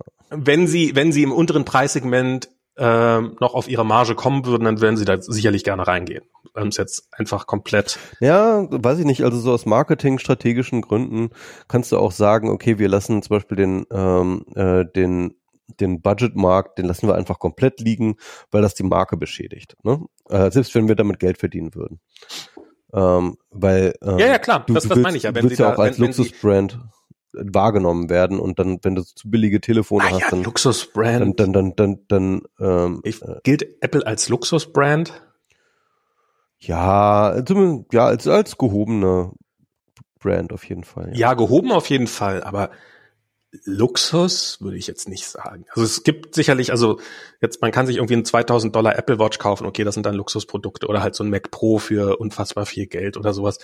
Aber so ein iPhone selbst für, also selbst das teuerste iPhone bist du mittlerweile auch schon billiger bei eintausendfünfhundert oder so, ne? Ja, aber selbst das ist billiger als irgendeine Sonderlackierung bei einem B M W. Ja. Aber also das, das heißt, ist, das eine ist ein Auto und das andere ist ein Telefon. Jetzt bleiben wir mal ein bisschen... Ja, aber das, das eine ist ein bisschen Farbe auf einem Auto. Ja, okay. Also, ähm, ich, also ich glaube, da gehen noch ganz, ganz andere Bereiche. Ich, also ich, mir fällt es wirklich schwer. Also ich finde das immer wieder erstaunlich, dass also so, dass, dass Leute so tun, als ob dass Leute, die irgendwelche wirklich dicken Karren fahren, dann so tun, als ob irgendwie der, das iPhone irgendwie so ein, so ein, so ein absolutes Luxusding wäre, so was ja, was man ja schon irre sein muss, um sich das zu kaufen. Ich denke so, what? Ähm, aber egal, das wollte ich ja auch gar nicht. Ähm, aber ich, ich, ich kann mir vorstellen, dass im, dass im, dass im Elektroauto, äh, also dass im Mobilitätsbereich das nochmal besteht. Dass die Chance nochmal besteht, dass du, dass du, ähm, dass du diesen Markt nochmal komplett umkrempelst. Und ich kann mir vorstellen, dass in diesem, dass dieser ganze Servicebereich, den Apple jetzt probiert, gerade im Telefonbereich oder im Unterhaltungs-, im Unterhaltungselektronikbereich aufzumachen, dass der durchaus nochmal im, im Autobereich auch besteht. Da hat ja durchaus, war ja auch mal Elon Musks Vision, keine Ahnung, ob das noch existiert, äh, aber dass du halt, wenn du dein Auto selber nicht brauchst, dann lässt es als als Taxi durch die Gegend fahren und dann fährt sich das halt selber durch die Gegend und Leute steigen aus und Tesla verdient ein bisschen Geld dran und du kriegst den größten Teil vom Batzen und ähm, dann kannst du dir vielleicht auch ein Auto leisten, was du dir sonst nicht leisten könntest und so eine Späße. Und ähm, und nun ist ja sowieso, dass das zum Beispiel beim ähm, Model, also du kannst ja bei Model drei kannst du ja In-App-Purchases machen. Also du kannst ja im Auto sitzen und kannst dir den Autopiloten nachkaufen für fünftausend Dollar oder sowas. Und dann klickst du halt, dann gibst deine Kreditkarte an und dann so, das glaube ich, dass das eine ist. Und ich glaube auch, dass ähm, in dem Moment, in dem es selbst, in dem sich die Dinger selber steuern können halbwegs, hast du ganz andere Parameter. Weil dann hast du, so ein so ein Auto ist ja eigentlich nur so riesengroß und hat ja eigentlich nur die Form, die es hat oder diese Mindestausmaße, weil erstens eine Person drinne sitzen muss und zweitens ein Verbrennungsmotor drinne ist. Und den Verbrennungsmotor können wir jetzt durch einen Elektromotor ersetzen, der schon mal deutlich kleiner und leichter und ist. Dann kannst du schon mal viel kompaktere Autos bauen. Und in der nächsten Stufe willst du dann vielleicht nicht mal mehr ähm, ähm, halt irgendwie willst du zum Beispiel Essen transportieren oder irgendwelche Päckchen oder so, halt irgendwelche Waren durch die Gegend transportieren, die nicht unbedingt Personen sind. Und dann musst du halt irgendwie ein Auto bauen können, dann musst du gutes Flottenmanagement haben, dann musst du irgendwie die Produktionsanlagen dafür auf die Reihe kriegen. Aber das Auto an sich ist dann irgendwann nur noch total irrelevant. Und das könnte ich mir schon vorstellen, dass das auch nochmal für den Autobereich, dass es da nochmal so ein, so ein paar gigantische Player gibt, die wirklich das Geschäft nochmal komplett umdrehen und dann ist plötzlich sowas wie V W oder B M W oder Mercedes ist dann sowas wie das Nokia äh, von vor zwanzig Jahren, ähm, wo halt jeder denkt, so viel größer geht's doch gar nicht mehr und dann stehst du zwanzig Jahre später da und dann, ah, doch, geht nochmal größer. Ja, aber ist denn Apple wirklich größer als Nokia damals war? Also von einer, von einer, also das ist nicht vom Umsatz, sondern so, dass ich sozusagen von von den verkauften Devices, ne? Also. Ja, aber die verkauften Devices sind doch sind doch. Ich meine, es geht doch, es geht doch nach Firmengröße im Zweifelsfall. Wie viel ist die Firma wert? Das ist natürlich ein relativer Wert und dann geht's nach Umsatz, weil ich meine, klar, du kannst. Ähm, also okay, das du du meinst also diese die Vision wäre sozusagen, wir haben dann genauso viele Autos, nur von anderen Herstellern, die dann aber irgendwie dreimal so viel kosten. Nee, wie gesagt, auch sowas wie, äh, wenn abends, wenn ich meine Pizza bestelle, irgendjemand muss die ja bringen. Und im Augenblick ist das, sind das Leute auf Fahrrädern, was jetzt ehrlich gesagt gar nicht so eine schlechte Lösung ist. Ich hatte neulich zu Gorillas. Kennst du Gorillas? Diesen, ja, ja. Ähm, Hast du den Text von Markus gelesen auf Netzpolitik? Nee, habe ich nicht. Der hat gerade über Gorillas geschrieben. Mhm. Ah. Und, es, es äh, gibt jetzt schon eine große Diskussion um Gorillas, ähm, weil tatsächlich in bestimmten Stadtteilen äh, äh, wird schon g- hängen schon Plakate gegen die und, äh, und gegen die Leute und gegen die Leute auf die Straße, weil vor allem äh, das Interessante ist, ähm, deren Konzept funktioniert und deswegen, dass sie, weil sie ein ziemlich äh, weitflächiges dezentrales äh, Netz an ähm, an an Lagerstationen, an an, an Verteilstationen yeah. haben, ne? Und unter anderem auch äh, tatsächlich mobile Verteilstationen, also das heißt so L K Ws, die dann halt aber meistens ah. in so zweiter Reihe parken und ah, okay. ähm, und dann ja, das ist ähm, keine gute Idee und, und und und da kommen dann halt die die Fahrer hin und holen von dort aus die Ware ab und und radeln darüber so okay. ne Und, und so funktioniert das Prinzip. Also erstmal vorneweg, wir äh, Gorillas gibt's jetzt noch nicht in allzu vielen Städten, wenn ihr das nicht kennt. Das ist ja so ein Dienst und ähm, die die werben damit, dass sie unter zehn Minuten dir was liefern, ja. äh, Lebensmittel. Genau. Und du, du hast also, also, also kein, kein fertiges Essen, sondern sondern so so ja ne Lebensmittel. Genau. Äh, Supermarkt. Ähm, ja so so so Supermarkt, also so Späti Späti Sachen sage ich jetzt mal. So, ja, schon ein bisschen ähm, mehr. Ne? Halt also, nicht so eine gro- Also man kann auch schon so eine so, gigantische so Auswahl. Tomaten, Tomaten und sowas kann man schon, schon kaufen und so. Bei uns hier im, Sp- im Prenzlauer Berg kann man später auch Tomaten kaufen. Ähm, Bei mir nicht, aber gut. Ja. Na so türkisch, so beim Türken gibt's doch auch, der der auch lange auf hat, gibt's auch Tomaten. Ja, in Kreuzberg, ähm, stimmt, in Kreuzberg gab es solche Spätis, aber ich wohne ja nicht mehr. Okay, egal, ist jetzt auch nicht so. Jetzt hier in Mitte, verdammte Scheiße. Ja, da gibt's halt nix. Ähm. Du sagst es. Und, und die, die werben halt damit, dass, dass du in zehn Minuten deine Lieferung bekommst. Und das funktioniert. Und das erste Mal, als ich das ausprobiert habe, das ist wirklich, das ist, ist Magic. Und ähm, du gibst das ein in der App, drückst absenden, du, so, die sagen dir, okay, das kommt in acht Minuten, das, das kommt niemals in acht Minuten. Und sechs Minuten später klingelt's. Und ähm, ich habe es auch schon mal und, ausprobiert, das funktioniert, ja. Und ich ich ich sage immer, dass es es fühlt sich an wie Magie, aber dabei ist es nur irgendein Typ auf dem Fahrrad. Und, und ein ähm, L K W in zweiter Reihe, in zweiter Reihe. Na, bei uns hier nicht. Ich weiß nämlich, wo bei uns die sind. Die sind hier in der Prenzlauer Allee. Und das ist wie, das ist wie beim Fight Club. Das ist, ich gehe da öfters mal dran vorbei auf meiner, so, auf meiner Spazierrunde. Und jedes Mal sind da so irgendwie, das sind so halt dunkel gekleidete, überwiegend Männer, mehr Frauen, als man erwarten würde, aber über, trotzdem überwiegend Männer, die dann halt vor diesen Läden rumlungern und dann, und ist immer so, eine, hat auch immer so eine Geschäftigkeit, weißt du, ist halt, ähm, die machen dann ihre ganzen Corona-Tests da, weil offensichtlich, bevor du die Schicht anfangen kannst, musst du erstmal einen Test machen und dann der nächste holt sich da, dann kriegst du ein Fahrrad irgendwie zugewiesen und sowas. Und das, das ist irre, in welchem Tempo die gewachsen sind. Das ist, ich bin, ähm, die haben, wann haben die angefangen? Vor einem Jahr? Nicht mal einem Jahr. Da waren, da haben die auch in einem anderen Laden, hier auch in Prenzlauer Berg, das war hier direkt bei uns um die Ecke, war so quasi deren erste Station. Und da sind da zwei Fahrer gefahren. Und inzwischen ist das so, da bin ich ja irgendwie mal vor ein paar Wochen, bin ich am Wochenende unterwegs gewesen und bin über die Prenzlauer Allee rüber. Und in der Einrichtung bin ich fast von zwei Gorilla-Fahrern überfahren worden, die halt auf ihren Fahrrädern mit unglaublichem Tempo da lang geschossen sind. Und dann auf der anderen Seite der Prenzlauer sind zwei Gorilla-Fahrer in die andere Richtung gefahren, die mich fast überfahren hätten. Das ist echt unfassbar, wie, wie viel es davon gibt. Und die haben quasi auch, die haben nicht nur dieses Geschäft aus dem Boden gestampft, sondern die haben dieses gesamte Geschäftskonzept. Das ist ja, da gibt's ja mittlerweile so viele solche Anbieter. Äh, hier bei uns hat jetzt gerade ja auch noch Flink angefangen. Die gibt's auch schon in anderen Städten schon länger. Es gibt mittlerweile echt eine Handvoll von, von Geschäften oder von, von Lieferdiensten, die exakt so funktionieren. Und ähm, was was wollte ich eigentlich erzählen? Ich hab's vergessen. Ja, also die haben auf jeden Fall jetzt zweihundertvierundvierzig Millionen Euro äh, an Finanzkapital bekommen. Absolut ähm, zu Recht. Die, haben, und, die machen sehr, sehr viel richtig. Und deswegen, ähm, ja, also aber ich glaube ehrlich gesagt nicht, dass sie, äh, äh, dass sie das jemals wieder einspielen. Du musst ja sehen, ähm, die haben momentan, äh, nehmen die sozusagen eins Komma achtzig pro Lieferung. Ja. Ja? eins Komma achtzig. Ähm, wie, wie willst du das finanzieren? Also ich meine, wer, wer arbeitet für eins Komma achtzig? Na, also, hängt immer darauf an, in welchem Zahlenraum die eins Komma achtzig sind. Ich meine, wenn du, also zum einen werden die eins Komma achtzig, die werden die, werden die Tour nicht machen, sondern die werden natürlich auch, also ich, ich stelle mir das immer so vor, ich habe irgendwann mal, ähm, ähm, als wir noch in den U S A gewohnt haben, da habe ich irgendwann mal, ähm, hat äh, Diana mich gefragt, sag mal, wollen wir nicht einen Sonos für Schlafzimmer, weil Kolja hat halt, im, dass man dem irgendwelche Lieder gut vorspielen kann oder sowas. Und dann habe ich, ähm, so, die, die Frau sagt mir, ich soll einen Sonos kaufen. Ja klar, kaufe ich einen Sonos. Bin auf die Sonos-Seite gegangen, habe einen Sonos bestellt. Und dann wurde ich auf der Sonos-Seite, hat die mich gefragt, so, äh, willst du es morgen haben oder in zwei Stunden? Und ich so, natürlich in zwei Stunden. was, was glaubst du denn? Natürlich will ich das Ding in zwei Stunden. Und wie wollt ihr das in zwei Stunden schaffen? Und dann habe ich das halt bestellt in zwei Stunden. Und ähm, dann kam halt tatsächlich innerhalb von zwei Stunden kam dann jemand vorbei und drückte mir diesen Sonos in die Hand.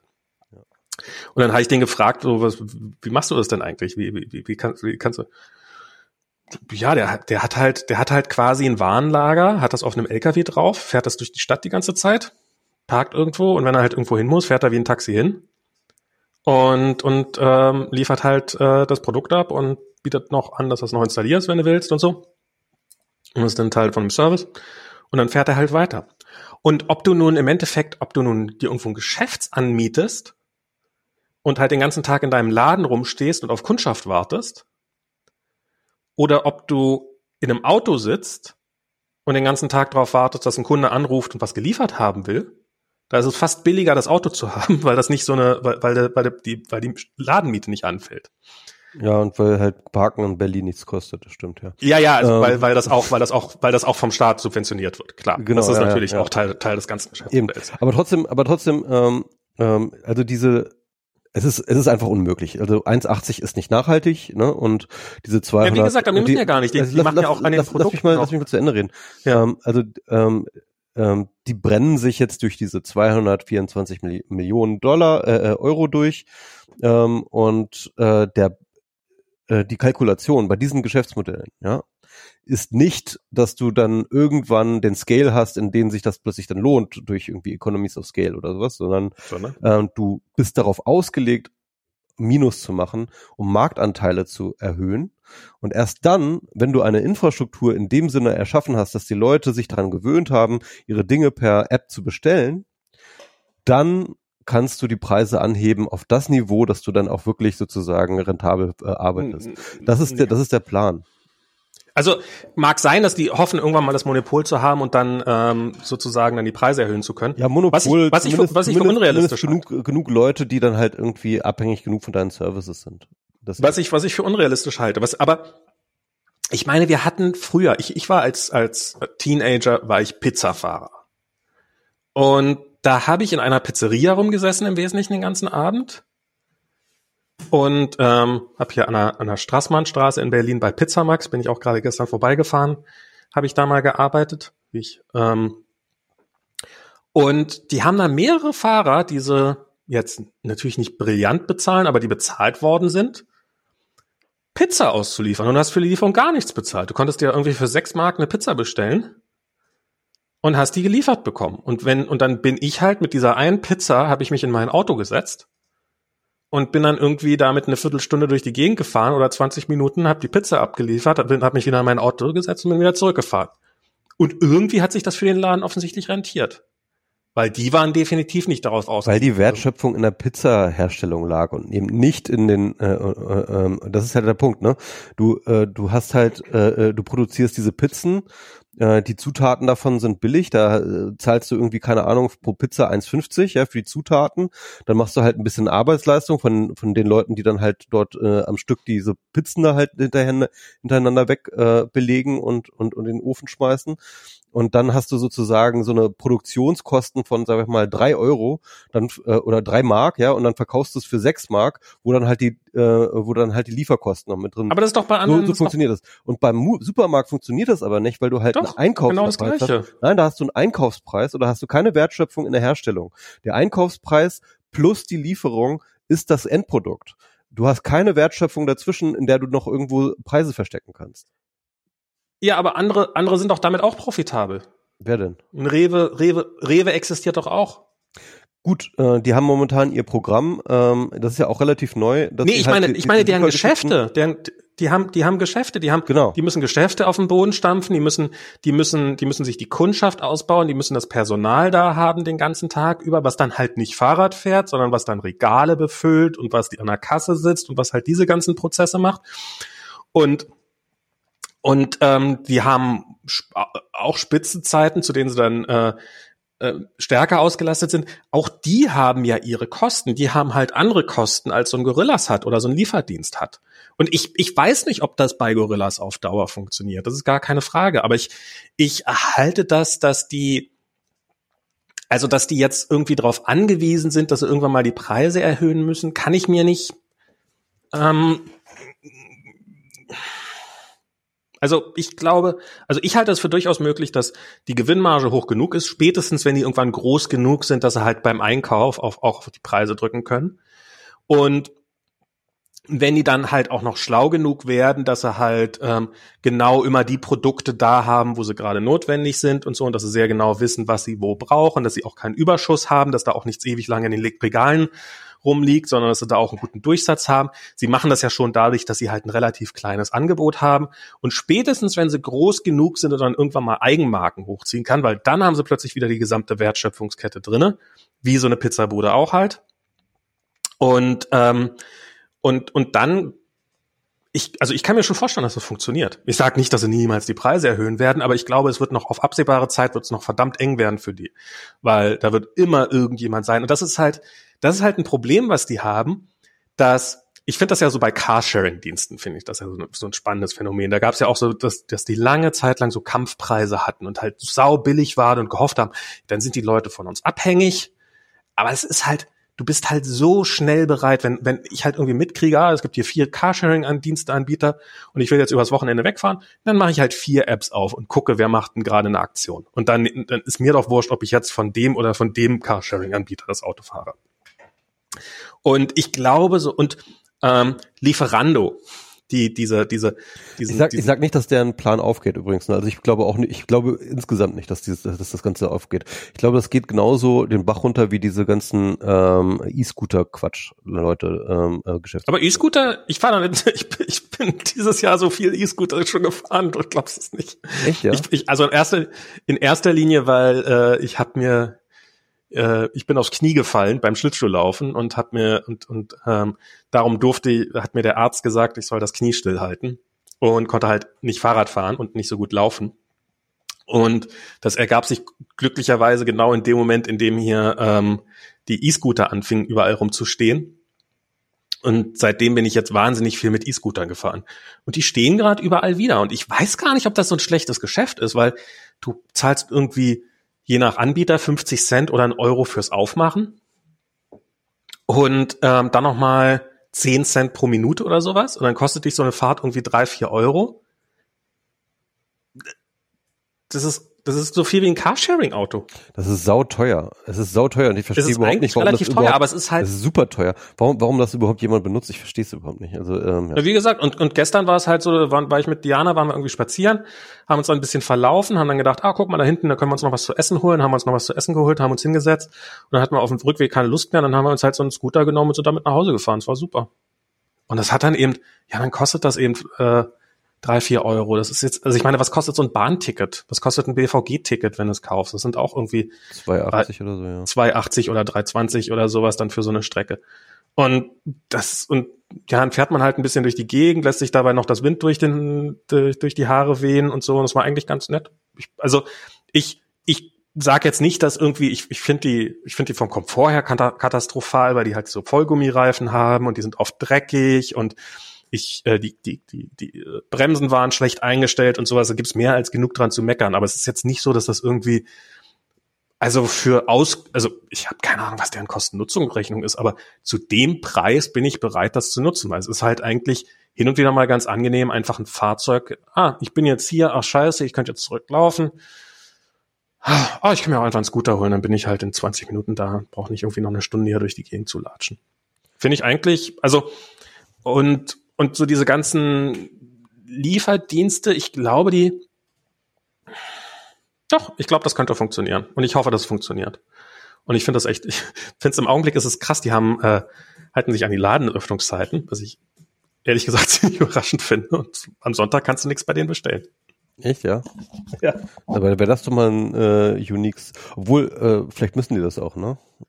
Vielleicht müssen sie es auch, auf jeden Fall, äh, wenn ihr es jetzt... Also zumindest könnten sie dann schnell Wettbewerbsprobleme bekommen, äh, ne, wenn dann irgendwie ähm, andere klagen, hey. Ähm. Und, und spätestens, wenn es darum geht, wenn du dann im Sommer irgendwie im Park liegst und dir das im Park... Also so, hey, jetzt, wir können jetzt jemanden losschicken und können uns hier nochmal, äh, der jetzt nochmal zur Tanke geht und sich anstellt und nochmal Bier holt, oder? Oder wir zahlen die... Und dann ist es auch wurscht, ob es eins Komma achtzig sind oder drei Euro achtzig. So, oder wir zahlen jetzt hier Summe X, die irgendwie überschaubar ist und lassen uns hier nochmal Chips und Bier herliefern. Hm. Ich wüsste, was ich sage. Also ganz klar. Ähm, du bist dann also der Typ mit der Gorilla-App dann. Bei der, auf der jeden Fall. Nee, ich, ich hab's, ich hab's mir auch ja installiert. Ich hab's auch mal ausprobiert. Ich hab's bisher erst einmal ein, was bestellt. Ähm, und dann haben sie mir gleich schon mal, ähm, statt normale Strauchtomaten haben sie mir Cherry-Tomaten geschickt, äh, äh, gebracht. Aber naja. Okay. Ich, wir holen ja, da hin und wieder. Nicht durchgedreht! Um, naja, ne. Und dann haben sie, dann haben sie wahrscheinlich das Geld zurückerstattet, oder? Nee, ich habe mich gar nicht beschwert. Ach so. Hättest du dich beschwert, hättest du garantiert dein Geld zurückgekriegt. Die sind nämlich auch vom Service her, sind die echt, Ich weiß nicht, wie lange sich das noch erlaufen können, aber im Augenblick... Ja, ja natürlich, klar. Wie gesagt, die brennen sich gerade durch zweihundertvierundzwanzig Millionen Dollar, äh, Euro.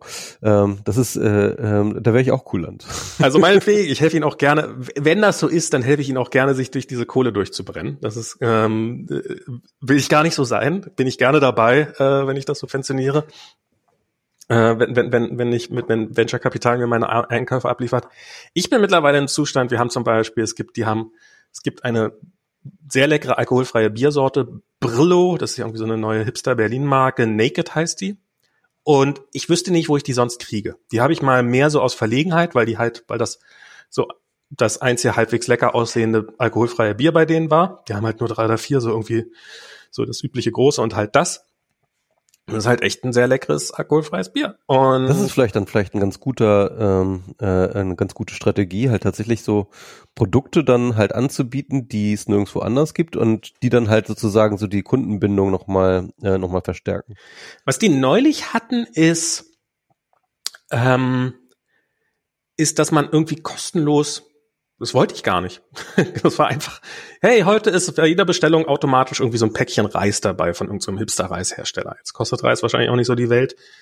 Ähm, so für solche Aktionen, das bietet sich natürlich an, dann hast du es plötzlich zu Hause. Ähm, du kannst, ich kann mir auch vorstellen, dass das von der ganzen Datenauswertung her und sowas auch durchaus nochmal ganz ordentlich gibt. Wobei auf dieses, was halt in vielen das Bereichen... Payback, das ist wahrscheinlich Payback ein Scheiß gegen, ja. Da ist zweifelsfall schon... Ähm, wo, wobei ich auf diese ganze Datenauswertung, das, das, das, äh, das ist irgendwie so, ein, so, so gerade sehr verbreitet. So, ja, und dann machen wir irgendwas und dann investieren wir da Geld und dann Daten und dann Profit und dann so. Ja. Und irgendwie ist dann so, ah ja, wenn wir viele Daten haben, dann verdienen wir auch viel Geld. Aber dass man aus den Daten ja auch irgendwann mal was rausholen muss, damit da viel Geld bei rumkommt. Ähm, Das ist ganz interessant, ähm, auch hier ganz kurz nochmal zu dieser WeWork-Doku. Ich habe ja mal einen, einen langen Artikel geschrieben über WeWork, ja. ähm, damals bei der Zeit. Äh, eigentlich bei Golem ist dann aber auch bei der Zeit. Der ist auch nicht gut gealtet, oder? Ja, geht. Also der der, der Artikel, ich, ich fand, der hatte durchaus, äh, der hatte durchaus seine Punkte. Ich hab nie gelesen, ehrlich gesagt. Ja. Ähm, also ich, es war definitiv kein Jubelartikel oder sowas, ne? Also es war jetzt. Ähm, ich, ich weiß aber, noch, wir haben hier mal aber, über in diesem aber, Podcast über WeWork geredet. Damals warst du ziemlich angetan von denen. Ja? Ja, ja, da war's. Ich also ich, ich äh, also der Artikel ist nicht mehr. Der, der der Artikel ist zumindest, ähm, ich sag mal so, der ist, ähm, ähm, er ist jetzt nicht irgendwie eine total super kritische Vernichtung oder so, aber der ist schon eher eine kritische Haltung so. Ähm, der Punkt okay. ist, ähm, was ja damals ähm, ähm, ich zumindest nicht auf dem Schirm hatte, war halt einfach dieses Missverhältnis von Ja, also äh, wie sie ihre Umsätze eigentlich manipuliert haben. Ne? Also das, das, das war auch Klar. damals ja einfach nicht, äh, das war einfach nicht abzusehen. Und ähm, was halt der Punkt ist, ähm, was mir aber damals schon aufgefallen ist, ist, dass ähm, WeWork sich ja halt immer als äh, so eine Art äh, Technologie-Company halt ähm, ja verkauft hat. Ja, ja. Aber im Endeffekt ähm, und darum geht mhm. eigentlich auch die ganze Zeit in dem Film, ne? Im Endeffekt ist es eine Real Estate Company. Sie haben halt irgendwie einen neuen Ansatz gefunden, wie sie halt genau. bestehendes Real Estate halt irgendwie nochmal ähm, anders verkaufen können und ähm, äh, das ist jetzt durch ein durchaus legitimes Geschäftsmodell. Es gab auch andere, die das gemacht haben. Genau, und gab es sind auch nicht die einzigen und so weiter und so fort. Also es ist jetzt aber nichts Neues. Sich, aber sie haben sich immer so als Technologie Company gemacht und da habe ich auch schon immer so mir an den Kopf gekratzt, yeah. weil Weil der, der Punkt war dann immer so, ja, und wir haben dann diese Daten und wir heben die Daten und die Daten und die Daten und die Daten. Und ich denke mir so, ja, was, was für Daten habt ihr denn so, ja? Und dann ähm, kamen dann halt immer irgendwie so Beispiele Geht wie... ins Büro. Wir, wir, wir, wir, äh, also die Mitglieder, die bei WeWork da sozusagen arbeiten, die konnten sich dann mal so eine App installieren, ne, irgendwie. Und damit konnte man dann halt so Community. Mhm. Aber ich habe dann halt die Leute gefragt, und die, ja, die nutzen wir nicht, die App und so, ne. Äh, das Einzige, wofür sie nutzen, ist halt so einen Konferenzraum buchen. Damit kannst du halt sozusagen, das kannst du ganz gut machen, ne. Du bist ja da irgendwie und hast du so einen Konferenzraum, den kannst du mal eben äh, so per App buchen. Dafür wird das dann halt benutzt. Ja, und ähm, dann keine Ahnung, haben die dann halt Daten darüber, wie Konferenzräume gebucht werden, ja? Und ähm, und dann von Leuten, die bei ihnen Büros gemietet haben. Genau, und dann habe ich halt weit, habe ich halt weitergefragt und dann so ja, ja und dann irgendwann wollen wir halt auch so Schreibtische haben, die sich so digital einstellen lassen und dann haben wir dann sozusagen die ganzen Daten, wie die tele telemetrischen Daten über die Schreibtische. Und ich dachte, was? So, ich meine, das war einfach so offensichtlich, dass sie halt die ganze Zeit immer irgendwas mit Daten erzählt haben, weil das irgendwie schick klingt und irgendwie nach nach nach Geld-Opportunity klingt. Na, weil weil sie äh, da, weil sie damit ja. auch begründet haben, warum sie warum sie ihre Evaluierung viel höher machen. Weil die halt auch, ja, ähm, klar. Und warum sie was die auch, also wenn wenn du halt eine Real Estate Company bist, dann sagt man halt, ja, du bist halt irgendwie als Firma das x-fache deines Umsatzes wert, weil Real Estate Companies halt, um Umsatz zu machen, müssen die halt gigantische Verträge und haben die müssen die gigantische Kosten machen. Aber wenn du eine Tech Company bist, dann wirst du, also Real Estate Company ist doppelt so viel wert wie ihr Jahresumsatz. Jetzt einfach, um irgendeine Zahl zu sagen. Tech-Companies sind zehnmal so viel wert wie ihr Jahresumsatz. Und damit konntest du natürlich den eigenen Wert massiv in die Höhe treiben, wenn du sagst, ja, wir sehen zwar aus wie eine Real-Estate-Company, aber eigentlich sind wir eine Tech-Company. Ja. Ähm, und ja, klar. Aber ich, ich, ich finde... Ich, also ich, ich glaube, diese, diese Gorillas, die, die können halt schnell mal was aus dem Boden stampfen. Die haben halt, das geht relativ schnell. Das lässt sich auch relativ schnell wieder abreißen. Den Laden kannst du halt mieten für eine begrenzte Zeitraum. Hier, wie gesagt, in einer, bei uns, im, also die gibt's noch kein Jahr oder sowas und haben trotzdem schon das, das zweite Lager bei uns hier in der Gegend, weil offensichtlich machen sie auch Kurzzeitmieten und sowas, was du halt als Ladengeschäft überhaupt nicht machen kannst. Da musst du halt, wenn du dich irgendwo einmietest, dann musst du da auch bereit sein, für die nächsten zehn Jahre zu bleiben und, und egal wie gut oder schlecht es läuft.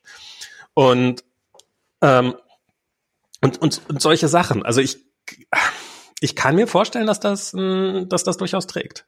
Ja. Also die Gorilla, Gorilla, die, äh, Doku auf Netflix und auf Hulu, die gucke ich mir an.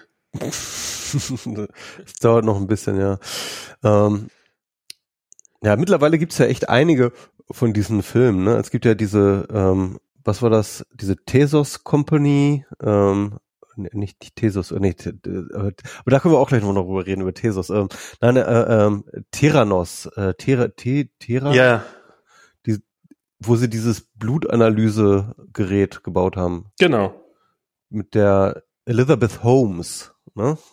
Genau. Das ist ja auch so ein geiler Fail. Ähm, ähm, und äh, dann gibt's natürlich das Fyre Festival. Das ist, glaube ich, so das Unterhaltsamste von allem. Also WeWork, finde ich, kommt da schon nah ran wenigstens. Yeah, WeWork ja, WeWork ist schon bei dieser krass. Elizabeth Holmes, ich muss ja sagen, die hat ja ihr Leben lang ihre Stimme verstellt, wann immer die in der Öffentlichkeit gesprochen hat. Ja. Die, die hat, die, die hat ja so eine merkwürdige tiefe Stimme. Ja. Der Grund, warum die diese merkwürdige tiefe Stimme hat, ist, weil die einfach mit einer tiefen Stimme spricht. Aber, aber das, das, das ist tatsächlich relativ häufig bei ähm, Frauen, äh, die so Karriere machen, weil ähm, du ähm, kriegst signalisiert und es wird auch, glaube ich, in vielen Managerratgebern für Frauen irgendwie so gesagt, dass, dass, dass du mit einer tiefen Stimme ernster genommen wirst. Ne? Ich kann mir durchaus vorstellen, das, dass das, das funktioniert. Dass es auch so, so, so sexistische Strukturen ja, äh, sozusagen gibt. Und dass halt Frauen sich halt tatsächlich ähm, sozusagen im Laufe ihrer Karriere an ähm, antrainieren, ähm, tiefer zu sprechen. Ja, ich, ich finde das so, das wäre sowas, worüber ich mir niemals Gedanken, die hat halt irgendwann mal musst versehentlich. Du ja auch nicht, du bist ja auch ein Mann. Eben, eben, das, das, also es ist, dass es Leute gibt, die Äh, wobei, ich habe das auch mal von einem Mann gehört. Äh, das war äh, eine Netflix-Serie über einen über einen Mörder, äh, der sich dann, der aber, der auch seine Stimme verstellt hat. Und ähm, halt um eine tiefere um, um, um erfolgreicherer Mörder zu werden. Um, der wollte eigentlich Schauspieler werden und hat dann halt auf Mörder umgeschult. Ähm, und Und der hat, äh, ja, und, und, aber, also ich, und ich meine, das ist ja nur ein kleines Detail von dem Aufwand, den die getrieben hat. Das ist ja nicht so, dass, ähm, hm, wie werde ich erfolgreiche Chefin eines weltweiten Konzerns und nehme alle aus, indem ich meine Stimme, das ist ja nur, das ist ja nicht so, dass das alles war, was sie gemacht hat, sondern es ist ja nur ein, eines von wahrscheinlich tausenden von Details, wo sie einfach sich perfekt darauf angepasst hat, um, um, um diesem Image gerecht zu werden. Das finde ich schon das ist, sehr, sehr. Das ist auch interessant, also alle drei, also diese, diese Elizabeth Holmes, äh, der Adam Newman, das ist ja der WeWork-Gründer, yeah. und ähm, und äh, auch der äh, Fyre Festival-Typ, ne? ähm, ja. Ähm, es ist wirklich ein Schlag Menschen. Also diese alle alle alle drei sind wirklich ein Schlag Menschen. Das sind diese komischen soziopathischen Blender, ja, die halt mhm. ähm, Es, es gibt diese, es gibt, glaube ich, so, so einen Schlag Mensch, der so, ja, irgendwie, keine Ahnung, irgendwie so eine natürliche Begabung des Con-Tums hat oder so, ja, irgendwie der, die, die Leute halt so blenden können halt, auf so eine ganz krasse Art. Und, und, und ihr Umfeld dann auf so eine Art und Weise mit so einem Charisma irgendwie einwickeln können. Uh, und, und das merkt man halt in allen drei Dokus, kommt das sehr, sehr gut rüber, wie diese, diese Persönlichkeiten und, und, und ihr Charisma halt einfach ganz stark und ganz wesentlich darin waren, ähm, Leute von sich einzunehmen, für sich einzunehmen, für die Firma, für diese Ziele einzunehmen, ähm, die Mitarbeiter, dass die halt wirklich überhaupt nicht mehr, auch selber überhaupt nicht mehr kritisch gecheckt haben, was, was, was mache ich hier eigentlich, was, was tun wir hier eigentlich, ja, ähm, Und, und, und dass alle diese Leute, die da in diesem Bann gezogen sind, dann hinterher auch immer so, so interessante, ähm, das immer so interessant schildern, so, so, ja, also ich, ich, ich war in so einem Film, ich war irgendwie, ähm, äh, also, also, die dann halt auch so, so einen totalen Abstand zu sich in ihrer damaligen Person haben dann irgendwann, weil sie sagen so, hey, das, das, das war nicht ich, da war ich irgendwie verzaubert oder sowas, ja. Hm. Und das ist, äh, yeah, das ist dann yeah, auch, yeah. das ist irgendwie ganz, ganz spannend irgendwie, das ist, ähm, ja. Ja, das ist ja auch was, das Reality, Reality Distortion Field. Was Von so Steve Jobs, das dann mal Jobs so, ja. hat. Mhm. Der hat ja sicherlich ähnliche Teile. Ja, ich, ich glaube und, schon, und Elon dass die Musk gleichen bestimmt Talent- auch, ne? Ähm, und oh, Elon Musk der, auch. der auf jeden Fall. Ja, ja. Ich, ich, ich meine, von dem habe ich mir ja einige Sachen angeguckt, was wo der so irgendwelche Präsentationen, der macht halt so totale Anti-Präsentation. Das macht er, und das macht er fantastisch. Also, mhm. ich meine, der weiß, was er tut. Ähm, der, mit Anti-Präsentation. Der, der wird immer so ein bisschen deplatziert auf so einer Bühne, ne? Genau. Und das, der, der, der, man hat den, also das, das muss sehr, sehr gut antrainiert sein, dieses deplatziert wirken. Und, äh, der, der wirkt, der, der macht die, diese fantastischen Präsent, oder diese, also diese hochaufwendigen Präsentationen und stellt sich immer davor, als ob er keine Sekunde lang darüber nachgedacht hat, was da, was er jetzt eigentlich sagen wird. Und vielleicht weiß er wirklich nicht, was er sagen wird. Ähm, vielleicht ist es aber auch nur gut antrainiert, aber auf jeden Fall, der, der, das, ich finde, der macht das sehr, sehr gut. Ja. Muss man ihm lassen. Ja. Aber ewig, ewig geht das nicht mehr mit dem. Der Typ ist echt der. Ich meine, heute, was hat er, heute hat er Jeff Bezos angegriffen, dass der keinen mehr hochkriegt? Was? Ja. Ich meine, nachdem er irgendein, ich, ich meine, der, der einfach, einfach. Ich, ich wusste gar nicht, dass sie was miteinander haben, ehrlich gesagt. Good point, fair point. Hast du das mit dieser Boring Company mitgekriegt? Ähm, ich weiß nur, dass er ein, eine, eine Boring Company hat. Ja. Yeah. Ähm, mit der, ist das nicht auch die, die diese Flammenwerfer herstellt? Das ist auch die, die diese Flammenwerfer herstellt. Also es ist eine, Tun- eine Tunnelbohrfirma. Ja, ja. Hm. Ist halt ein doppelt, ist halt ein Wortspiel, langweilige Firma und, und Tunnelbohrfirma. Und die haben äh, eine Ausschreibung gewonnen in Las Vegas unter dem Convention Center, ähm, Tunnelanlagen zu bauen, wo sie dann, wo man, äh, wo die Idee war, dass man halt vom Flug irgendwie vom einen Ende des äh, Convention Centers zum anderen Gelände da unterirdisch hin und her fahren kann innerhalb von wenigen Minuten, was halt mit dem, äh, weil halt, wenn Convention-Zeit ist, also wenn da irgendwie eine Veranstaltung ist, wie zum Beispiel die C E S, was halt die größte ist, ähm, dann ist halt die ganze Stadt überlaufen und dann kommt man nirgendwo mehr hin und so und damit man halbwegs schnell von A nach B kommt. Gibt's da diese unterirdische Strecke und dafür hat äh, Elon Musk die Ausschreibung gewonnen mit seiner Boring Company und die wollten da, haben da so ein, so ein, so ein, ähm, so ein Tunnelsystem gebaut und das sollte mit autonomen Elektrofahrzeugen sollte das gefüllt werden, die dann da hin und her fahren und du gehst halt runter und buchst das per App und steigst dann ein und dann fährst du los und dann kommst du am anderen Ende wieder raus und so sollten irgendwie viertausend Personen pro Stunde damit transportiert werden dürfen, können von A nach B und ähm, genau, alles selbst fahren natürlich und jetzt ist das soweit fertig, ähm, fertig in Anführungsstrichen. Und das sind halt, ja, die haben da so ein paar unterirdische, die haben da so ein paar Röhren gemacht unter der Erde und da fahren halt Tesla Model drei drin. Davon haben sie irgendwie sechzig Stück und die fahren natürlich nicht alleine, sondern sind Fahrer drin. Und diese Fahrer werden sicherlich gut Gehalt kosten und sie sind weit davon entfernt, auch mit der idealistischen Schätzung viertausend äh, Personen in der Stunde damit zu befördern. Und die müssen ja auch irgendwann mal geladen werden. Und diese Tunnel haben keine Notausgänge oder sowas. Also ist nicht mal klar. Wie, wie lang sind die eigentlich?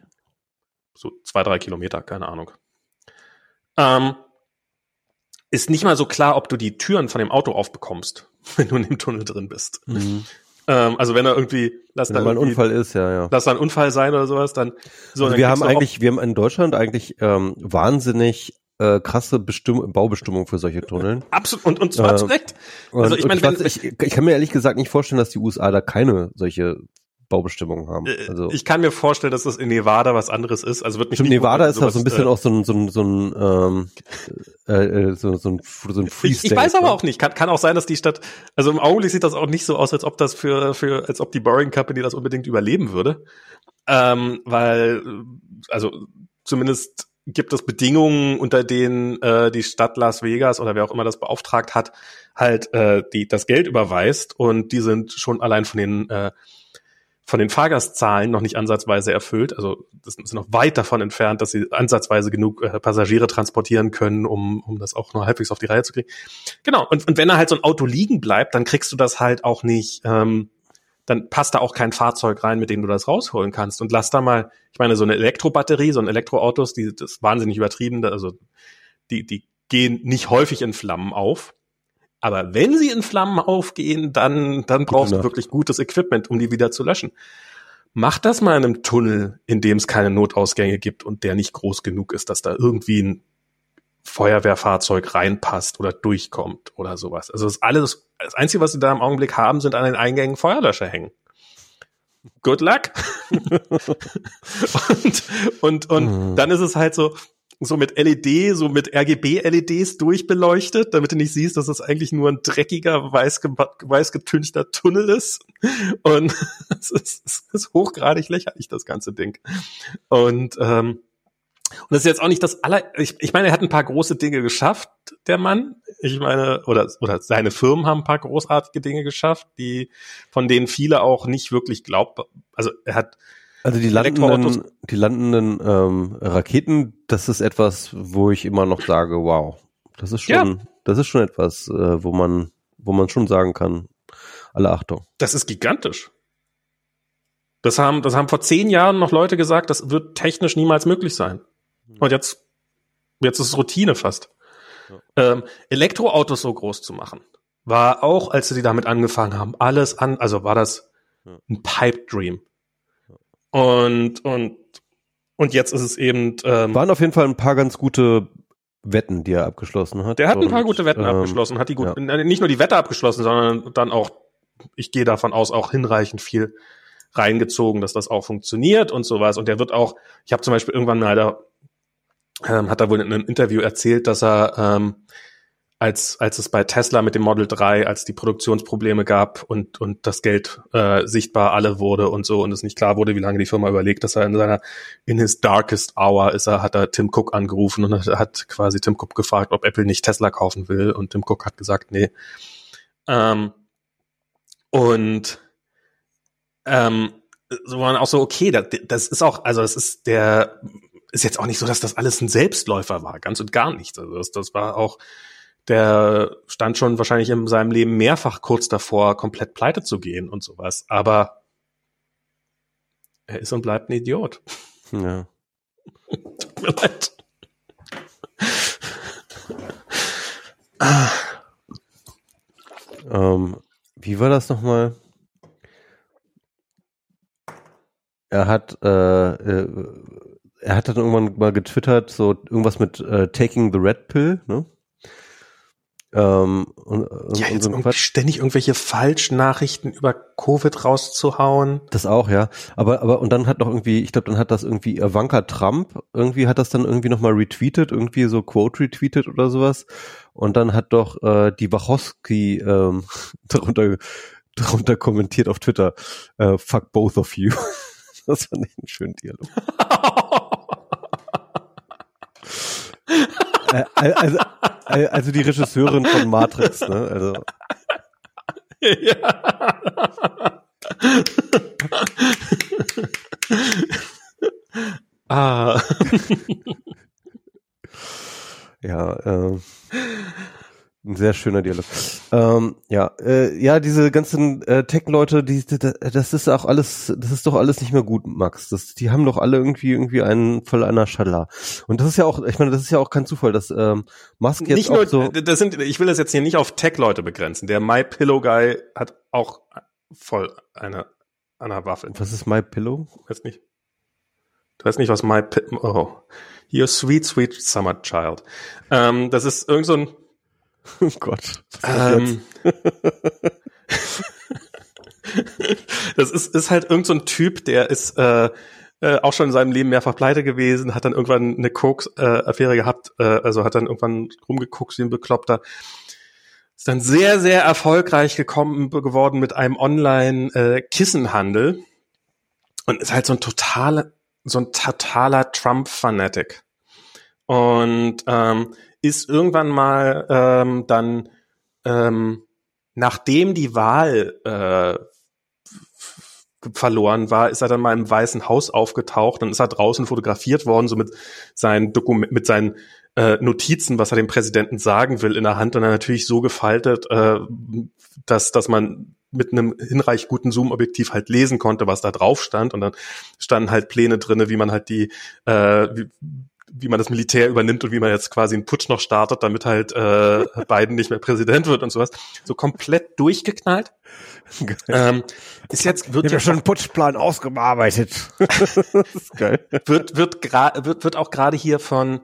Das war ja auch die die haben ja alle die die ganzen Republikaner haben ja alle behauptet, dass halt wie hieß diese dieser Wahlmaschinenhersteller, die wo ja, angeblich ja. alle Wahlmaschinen in die Ukraine geflogen sind und so geflogen worden sind, und das haben die ja ständig wieder behauptet, diese wirklich haltlosen Lügen, und irgendwann hat ja dieser dieser Hersteller von diesen Maschinen einfach geklagt ja, und hat halt ja. auf Milliarden geklagt und so diese ganzen Giuliani und so und äh. genau, und plötzlich sind die alle super super so so kleinlaut mit hier Newsmax oder wie dieser Fernsehsender heißt, dieser Online-Fernsehsender, dieser äh, Fox News für Leuten, die die Fox News für eine sozialistische Weltverschwörung halten.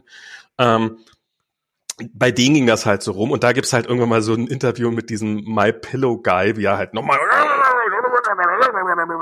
und wieder der Moderator sich irgendwann noch nicht. Äh, wir bei Newsmax unterstützen keine dieser, das sind alles haltlose Aussagen, die nichts mit der Realität zu haben haben. Diese Firma ist total nett und wir wollen nicht von ihr ver- nicht weiter von ihr verklagt werden. Und so, das ist halt irgendwann klar, dass das nicht mehr ist.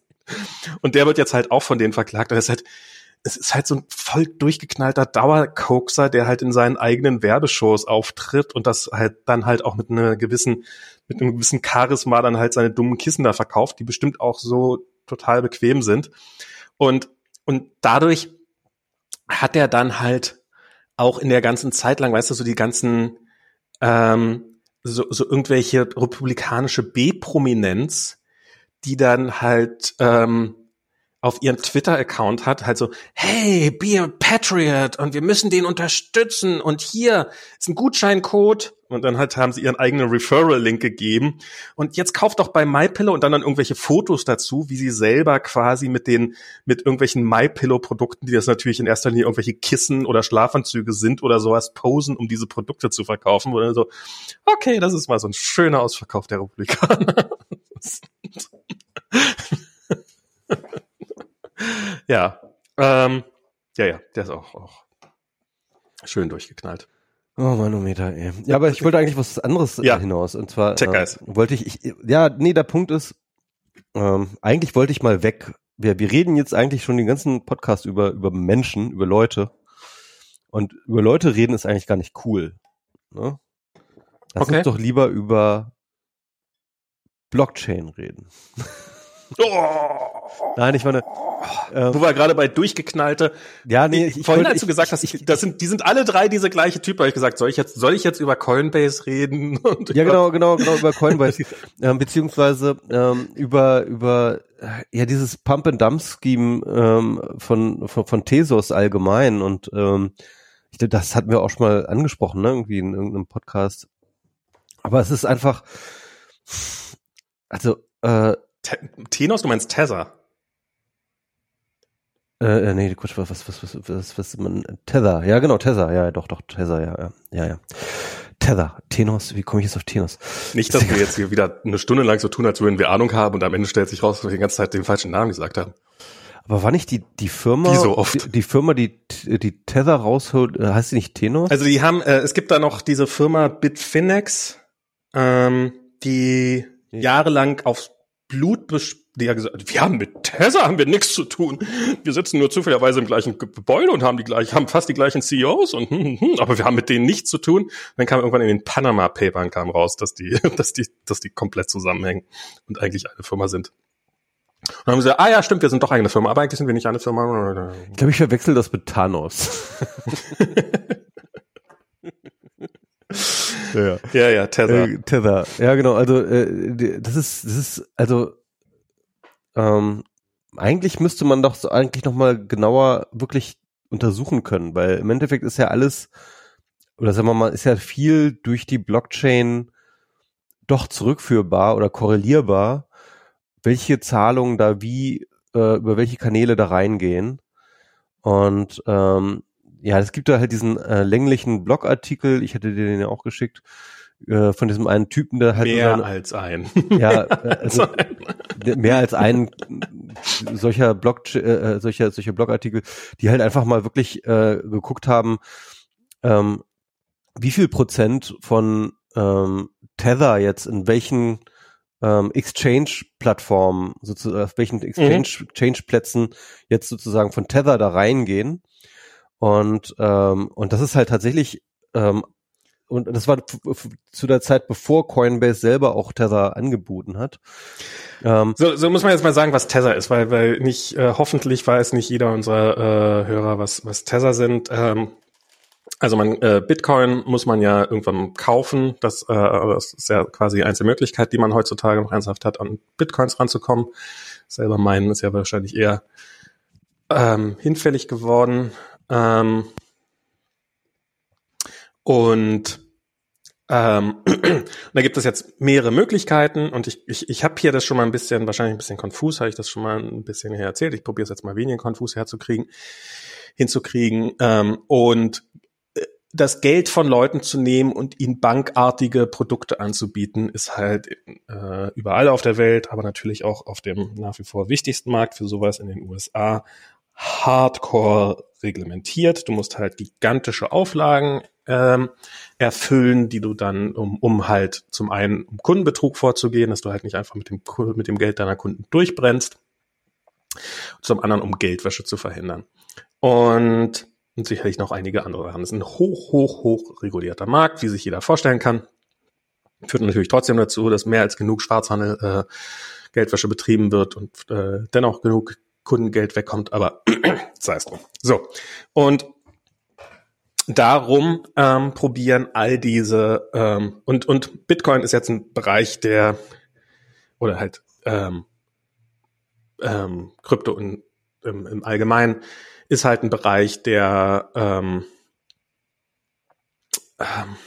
ähm, ja, der halt eher Personen anzieht, die jetzt vielleicht, sei es einfach aus Privatsphäregründen, aber sei es auch einfach, weil sie Kriminelle sind, jetzt nicht unbedingt so dringend ihren Namen nennen will. Also ist eigentlich so beim Bitcoin-Kaufen und bei diesen ganzen Exchanges geht ein großer Tanz darum, wie kriege ich es hin, ähm, das Geld der Leute zu nehmen und eigentlich eine Bank zu sein, ohne im rein legalen Sinne eine Bank zu sein.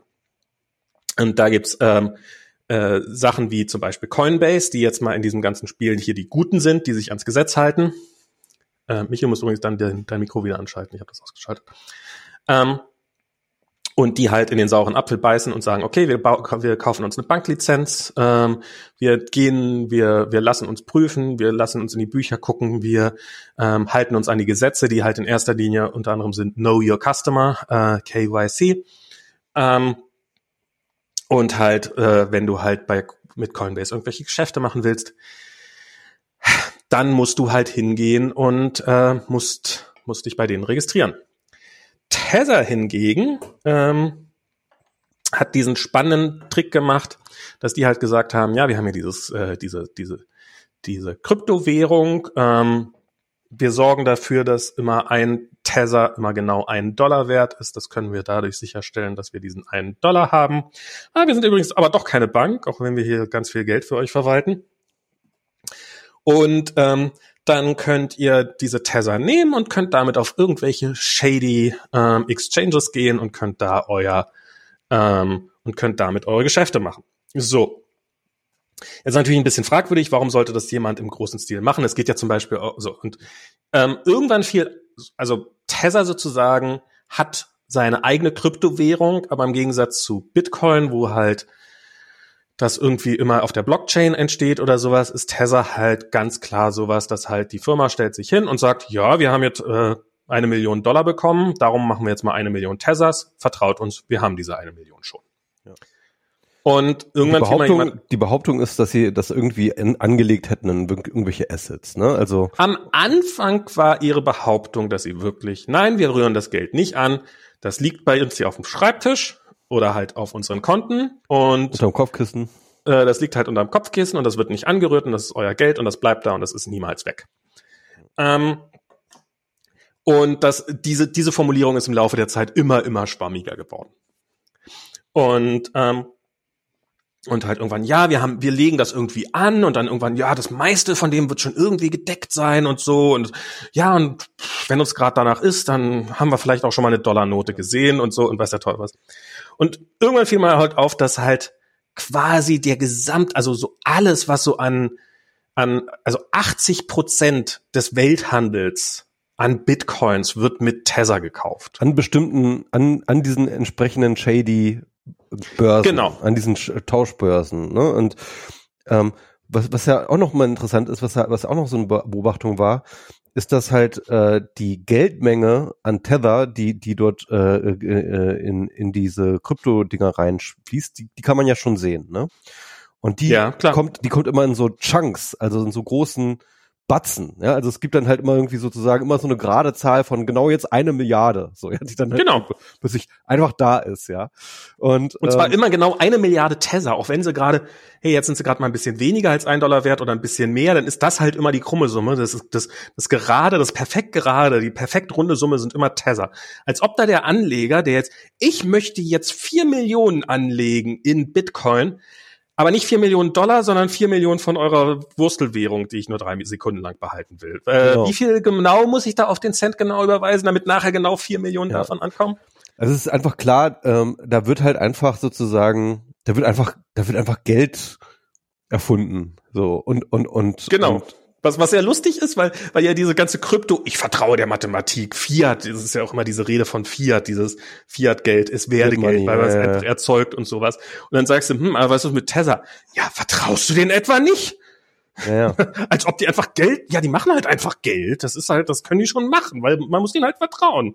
Darauf basiert halt das Ganze, so, das sind halt. Ähm, ja, die haben sich ja auch inzwischen irgendwo eine eigene Bank gekauft, hier Bitfinex und, und Tether, ähm, irgendwo, ich weiß jetzt nicht mehr, in irgendeiner, äh, in irgendeinem mittelamerikanischen Land. Ähm, in Kaimaninseln oder was? Hm. Ja, ähm. ich glaube, es sind tatsächlich Kaimaninseln, wo laut, also die sagen nicht, wie viel Geld bei der Bank eingelagert ist, aber auf den ganzen Cayman-Inseln sind ist weniger Geld Stimmt, ja. eingelagert worden, als Tether behauptet, dass bei dieser einen Bank drin wäre. Genau, stimmt, ähm, und stimmt, zwar stimmt, deutlich stimmt, der, stimmt, also die die die Insel an sich oder der Staat, der, der Inselstaat oder oder wie auch immer äh, an sich äh, gibt Rechenschaft darüber aus, wie viele, wie insgesamt in seinen Banken, wie viel Geld insgesamt in seinen Banken sozusagen auf allen äh, Bankkonten zusammen äh, existiert. Und das ist halt nicht mal annähernd so viel, wie Tether behauptet, dass sie in ihrer einen Bank hätten, die sie da haben. Es ist alles, es ist alles mega shady. Es ist alles, es ist alles.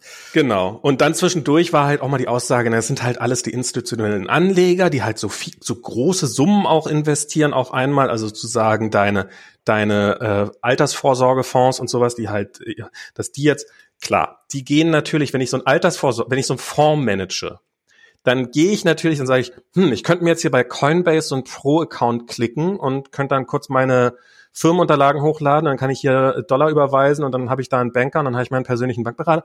Oder ich gehe da drüben zu diesem shady Laden und überweise hier mit falschen, ähm, mit falscher Routing-Number und äh, Überweisungsbeleg irgendwie Geld auf die Cayman-Inseln, weil Ja, also nee, ja, niemand, wenn du niemand würde diesen Weg. Ja, wenn du Steuerflucht machen willst, ist es vielleicht gar nicht so abwegig, aber ja. Ähm. Ähm, ja, aber, aber äh, ich weiß nicht, ob solche, also die, ich glaube, die, die stellen sich cleverer ab, wenn sie, wenn sie äh, so, naja. Egal. Und jetzt ist ähm, ja, das, das, das, dieses, dieses Dumpsterfire, das brennt da vor sich hin. Ähm, jetzt ist gerade. Aber im Endeffekt macht es doch. Das ist halt das, das eigentlich, was mich ja daran stört. Es ist, ist okay. Das ist jetzt so eine shady Firma, die jetzt irgendwie ähm, äh, ihre ihre komischen ihr komisches Scheme macht. Aber der Punkt ist, und das das ist halt der Punkt auch des Artikels, ist, dass ein Großteil der Umsätze, die in Bitcoin getätigt werden, eben ähm, aus diesem Pump Scheme von, von, von Tether kommt. Das halt, also kann genau. das natürlich nicht wirklich be- beziffern, halt, ne? Aber diese, die drucken Tether, um damit den Bitcoin-Kurs zu stützen. Genau. Und, und das ist halt die Theorie. Und das halt, und, und, und das ist doch, das ist doch total krass, weil wenn man überlegt, wie viel Geld in diesem Bitcoin steckt und wie viele Leute jetzt auch dazu motiviert werden, gerade äh, sozusagen ihr Geld da in den Bitcoin zu stecken. Ja.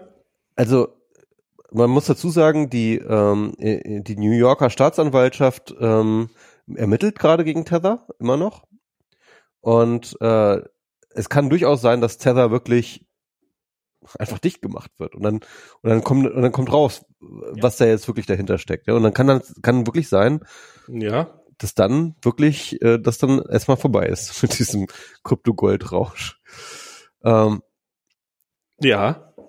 Und äh, ja, also ja, also das ist inzwischen, ich meine, jahrelang, ich hielt das halt für eine schlechte Idee, ich hielt das, ich hielt das für irgendwie, ich fand diese Gier, die da immer bestand, fand ich immer furchtbar. Ich finde den um die Umweltzerstörung finde ich furchtbar. Ich finde, aber inzwischen, es ist ja so so als als das hochkam, dass irgendjemand das erste Mal so äh, Bitcoin als Ponzi-Scheme, also Ponzi-Scheme ist so ein ähm, halt man borgt sich Geld von jemandem aus und dann borgt man sich mehr Geld von anderen Leuten aus und nutzt dieses Geld, um ähm, dann die, um den ersten ja. mehr Geld auszuzahlen. Die, und dann können die halt, oh, ich habe hier, ich habe hier hundert Dollar reingegeben und habe zwei Wochen später zweihundert Dollar rausgekriegt.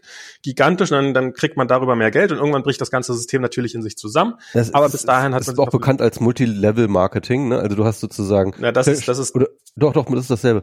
Ähm, also, also es gibt diese, diese Schemes... Was anderes. Es gibt diese Schemes, wo, wo Leute dann andere Leute anwerben, halt selber zum Beispiel Versicherungen zu kaufen oder so. Es gibt zum Beispiel ein Versicherungswirtschaftsprofil. Ja. Das heißt, ähm, du ähm, kaufst erst einmal mit irgendwie ein paar hundert Euro von irgendjemandem irgendwie Unterlagen, die dich schulen sollen, diese Versicherung an andere Leute zu verkaufen.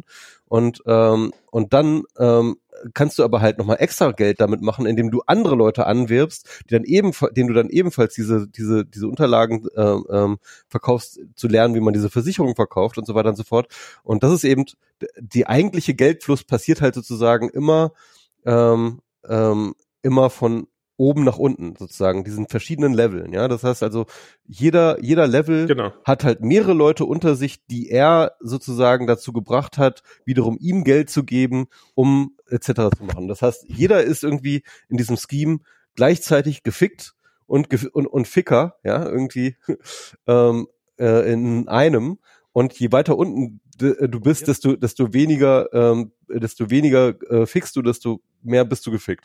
Und Und, und das ist halt so... Der wesentliche Unterschied zwischen einem, zwischen einem Ponzi-Scheme, der wesentliche Unterschied zwischen einem Ponzi-Scheme und einem Multilevel-Marketing-Scheme ist, äh, Ponzi-Schemes sind in den U S A illegal, Multilevel-Marketing-Schemes nicht.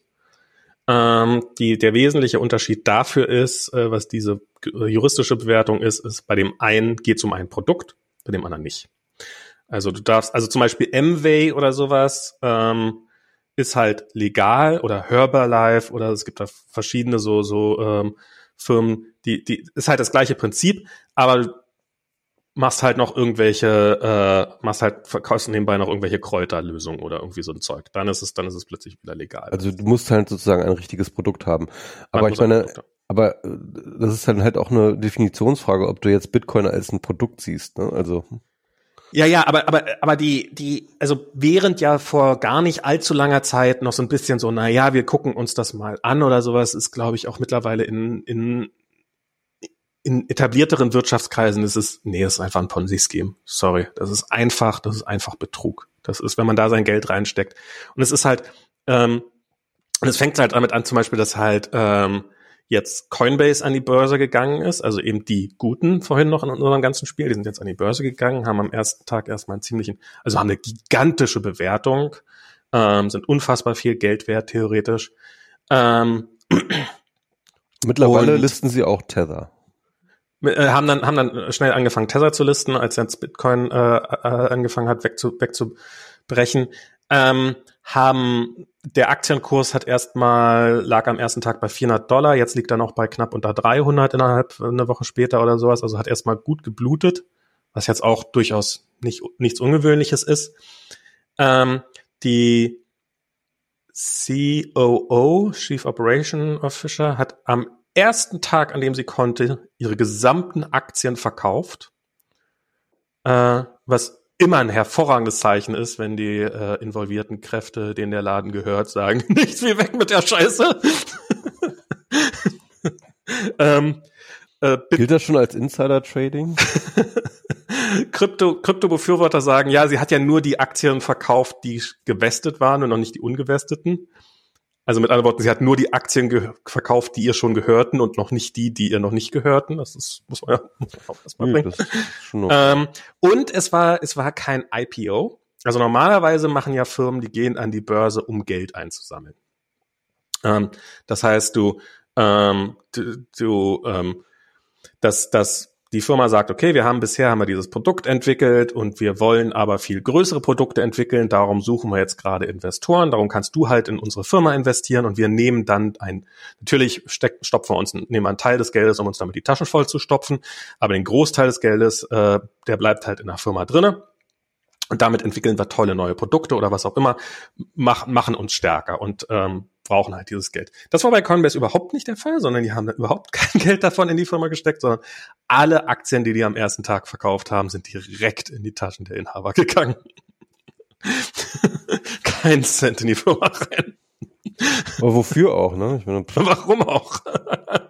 Wofür? Warum? Warum sollte man in diesem ganzen System, was jede Woche Strom im Wert von so und so viel hundert Millionen Dollar, ich glaube, ich glaube, das war Anfang des Jahres irgendwann, dass Bitcoin, ich glaube, alle vier Wochen hundertfünfzig Millionen Dollar verbraten hat, einfach an Stromkosten sozusagen. Letztens gelesen, ein Prozent der ähm, Energieerzeugung äh, mittlerweile. Ein fucking Prozent. Aber es sind fast sieben Transaktionen, es sind über sieben Transaktionen pro Sekunde. Mann, Dafür Mann, bräuchte man unter normalen Umständen eine Raspberry Pi, um so viele Transaktionen abzuwickeln. ähm, ja, das ist, das, das ist alles nicht mehr schön. Das ist wirklich, also es ist, das stinkt schon ziemlich. Und ähm, mal gucken, mal gucken, wie lange dieses Spielchen noch geht. Aber das ist halt auch sowas, äh, über Ethereum habe ich jetzt neulich auch nochmal so einen schönen Artikel gelesen. Da ist es nämlich inzwischen so, dass diese Ethereum-Blockchain, also das ist eine andere Kryptowährung, die kann halt deutlich mehr. Da kann man auch diese ganzen digitalen Verträge drauf abwickeln und sowas. Und das ist, ich, man muss ja mal sagen, so von der Technologie her ist ich als Nerd, das ist ja auch wirklich faszinierend, was die da, was die da machen. Also es sind, sind spannende Sachen, die da theoretisch entwickelt werden. Das hat ja, das hat ja echt eine große Faszination, die das Ganze ausübt. Ähm, und ähm, diese ganzen Kryptowährungen basieren ja alle darauf, dass die Idee ist, dass du halt diesen Public Ledger hast, dass halt jeder jede Transaktion jederzeit überprüfen kann. Und was ist halt auch jedem ermöglicht, dann an diesem Markt teilzunehmen. Es gibt halt keine, es gibt halt nicht wie beim klassischen Fiat-Geldmarkt, wo es halt ein paar Gatekeeper gibt, die halt sagen, darfst du mitspielen oder nicht, halt Visa oder die Banken oder wer auch immer. Was ja auch scheiße ist. Also ich meine, ähm, wer schon mal mit einer Banken-A P I zu tun hat oder hier irgendwie schon mal probieren wollte, Geld zu nehmen oder Geld auszugeben oder irgendwie sowas zu machen und sich dann dafür die Gebühren anguckt, ja, das ist ja auch alles scheiße. So. Und bei Ethereum gibt's halt theoretisch diesen, oder bei diesen ganzen Kryptowährungen gibt's halt diesen Public Ledger, dadurch kann jeder mitmachen, dadurch kann hm, hm, hm, und alles ganz toll und jeder kann alles überprüfen.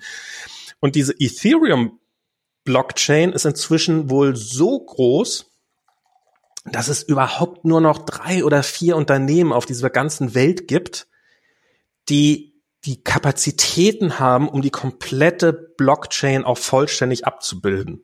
Das ist jetzt grob vereinfacht formuliert, weil ich im Detail keine Ahnung hatte, was das eigentlich genau bedeutet. Ich habe so ein paar Artikel gelesen von Leuten, die halt, hey, wir haben ja, also irgendwann wollte Ethereum, die haben einen, äh, die wollten eine Sicherheitslücke beseitigen und ähm, haben deswegen einen Hardfork gemacht und haben dann gebeten, alle zu dem und dem Tag je, diese und jene Patches einzuspielen. Und die haben sich halt wochenlang darauf vorbereitet, auf diesen Tag. Und dann haben sie es gemacht zum richtigen Zeitpunkt. Oder nee, dann haben irgendwie eine halbe Stunde vorher hat dann Ethereum gesagt, oh scheiße, wir haben noch einen Bug entdeckt in diesem Patch. Ah, alles zurück. Und die hatten sich halt komplett schon drauf eingestellt auf dieses neue System. Und haben dann halt den Anschluss irgendwie an diese Blockchain verloren und mussten dann ihre eigenen Daten wieder rekonstruieren. Und dieser Prozess hat wohl nicht auf irgendwie einem P C oder sowas, sondern es hat die eben mit ihren, diese Firma mit mehreren hundert Millionen Investmentkapital oder weiß der Teufel was, hat halt mehrere Wochen durchrechnen müssen, um diese Blockchain zu sich für sich zu rekonstruieren. Krass. Und aber, aber ganz kurz, also bei Bitcoin ist es ja auch schon so lange, lange schon, also eigentlich sollte es ja so sein, wenn du halt irgendwie Blockchain, äh, bei Bitcoin auch damit machst, dass deine Wallet das k- komplette Blockchain hat, ne? Aber das ist ja auch schon lange nicht mehr so. Das ist ja. Ich weiß nicht, wie lange die, die. Du hast, du hast ja schon lange nur so einen, sag ich mal, einen relativ kurzen Ausschnitt aus der, aus, aus der Blockchain und den Rest, den, ähm, kannst du halt im Internet nachgucken, so, ne? Irgendwie. Ähm, ich weiß gar nicht, wie, wie groß die, die Blockchain-Größe im Augenblick ist. Ähm, Von Bitcoin? Ja, das ist auf jeden Fall, äh, ähm, würdest ja, dein Handy genau. Schnell überfordern. Ja, das Handy auf jeden Fall, aber also das ist bei Ethereum sind das halt ganz andere Zahlen. Also da, ja, da, da, da das, überforderst das, du kleine das, Rechenzentren ja, mit. Das ist halt, das ist halt der wesentliche Unterschied. Und jetzt ist natürlich die Frage, wer, also es gibt ja viele, viele Ethereum-Börsen. Und wie machen die das eigentlich? Ähm, ja, es gibt da Anbieter von A P Is, von Dienstleistern, die halt sagen, ja, ihr kriegt das nicht mehr auf die Reihe, eure Ethereum-Blockchain äh, selber zu hosten, aber wir geben euch gegen eine kleine, kleine Gebühr von hm, hm, ähm, machen, bauen wir euch eine A P I, mit der wir euch diese Anfragen ausliefern können. Und davon leben die alle.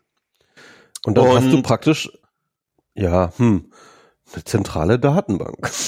Ja, das ist, das ist, also, wenn man sich das so als so eine Bank überlegt, ja. Dann ist das wie so eine Bank, die ganz zentral ist. Ich weiß nicht, wie man das nennen will. Ich habe keine und, Ahnung. Und Daten ähm, hat, ne? Ja, die, die, die hat dann, die hat dann Daten. Wie, wie, genau. wie, so, wie so eine Bank für Daten eigentlich, ne? Genau. Das ist, genau. Also, und, und das, das finde ich halt das, ja. Und, und diese Firma, diese Firma gehört einem der Ethereum-Gründer. Und, ähm, Und das ist ja, das ist ja auch alles schön, das soll sich ja, äh, meinetwegen, das ist ja auch alles, das ist ja auch, das ist ja auch erstmal nichts Schreckliches, aber wenn man halt in einem System lebt, was doch, ich vertraue niemanden und alles ist dezentral und jeder kann mitmachen und hier haben wir diese eine zentralen Stelle, die über alles kontrolliert und niemand kann kontrollieren, was die macht und, äh, aber wir geben denen hin und wieder mal Geld und hoffentlich bauen die uns weiterhin eine gute A P I und lassen uns nicht hängen, aber das hat, ich vertraue nur der Mathematik. Ähm. Ja, bei der Gelegenheit, wo wir schon bei Ethereum sind, können wir nochmal über N F Ts reden.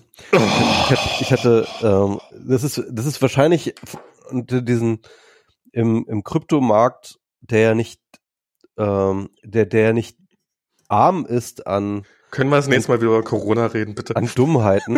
Es ist das, es ist das, es ist das Beste. Ähm, Ich, ich finde das so gerade so, so, so einen schönen Text gelesen, der dann halt einfach mal versucht, jemanden zu erklären, was N F Ts sind, der halt einfach nicht weiß, was N F Ts ist. Also stell dir vor, ähm, äh, du bist im Museum und schaust die Mona Lisa an und denkst dir so, oh, also die Mona Lisa, also die, also das Gemälde, das, das hätte ich ja gerne. Ne? Und dann ähm, würde jemand, der in deiner Nähe steht, würde dann sagen, Äh, ja klar, ähm, gib mir mal fünfundsechzig Millionen Dollar und ähm, dann werde ich dir ein, dann werde ich eine äh, unspezifische Menge an äh, Amazonas Reg- Regenwald äh, verbrennen, äh, niederbrennen und ähm, und dafür kann ich dir dann halt ein, eine Art Quittung geben, ähm, dass du dass du die Mona Lisa gekauft hast. Mhm. Und ähm, und dann ähm, ja bezahlst du dem halt die fünfundsechzig Millionen und dann gibt er dir diesen äh, diese Quittung und äh, dann geht er irgendwie in ähm, das Hinterzimmer von dem Museum und schreibt auf irgendeinen Zettel, den er da halt dahinter legt, dass ähm, äh, dass dass die Mona Lisa gerade f- dir gehört, ja? Und das ist mhm. im Endeffekt alles so. Und dann sagst du, ja, okay, gut, super, ähm, perfekt, äh, dann kann ich diese Mona Lisa jetzt mitnehmen. Dann sagt er, na, na, na, natürlich kannst du die Mona Lisa nicht mitnehmen, ja. aber du kannst diese Quittung mitnehmen. Diese Quittung, das ist jetzt, was du gekauft hast.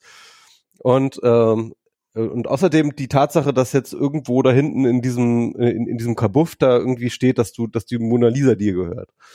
Und äh, ja, aber was was hast du denn jetzt davon? Ja, du, du kannst die Quittung nicht mitnehmen, du kannst eine Kopie der Quittung mitnehmen. Das ist wichtig. Ja, und und du kannst auch eine Kopie von der Mona Lisa nehmen. Also du kannst dann sozusagen kannst kannst du auch weiter, ja, ja. Wie halt jeder andere, der nicht wie, bezahlt. Wie jeder wie, wie jeder andere, der halt nichts dafür bezahlt.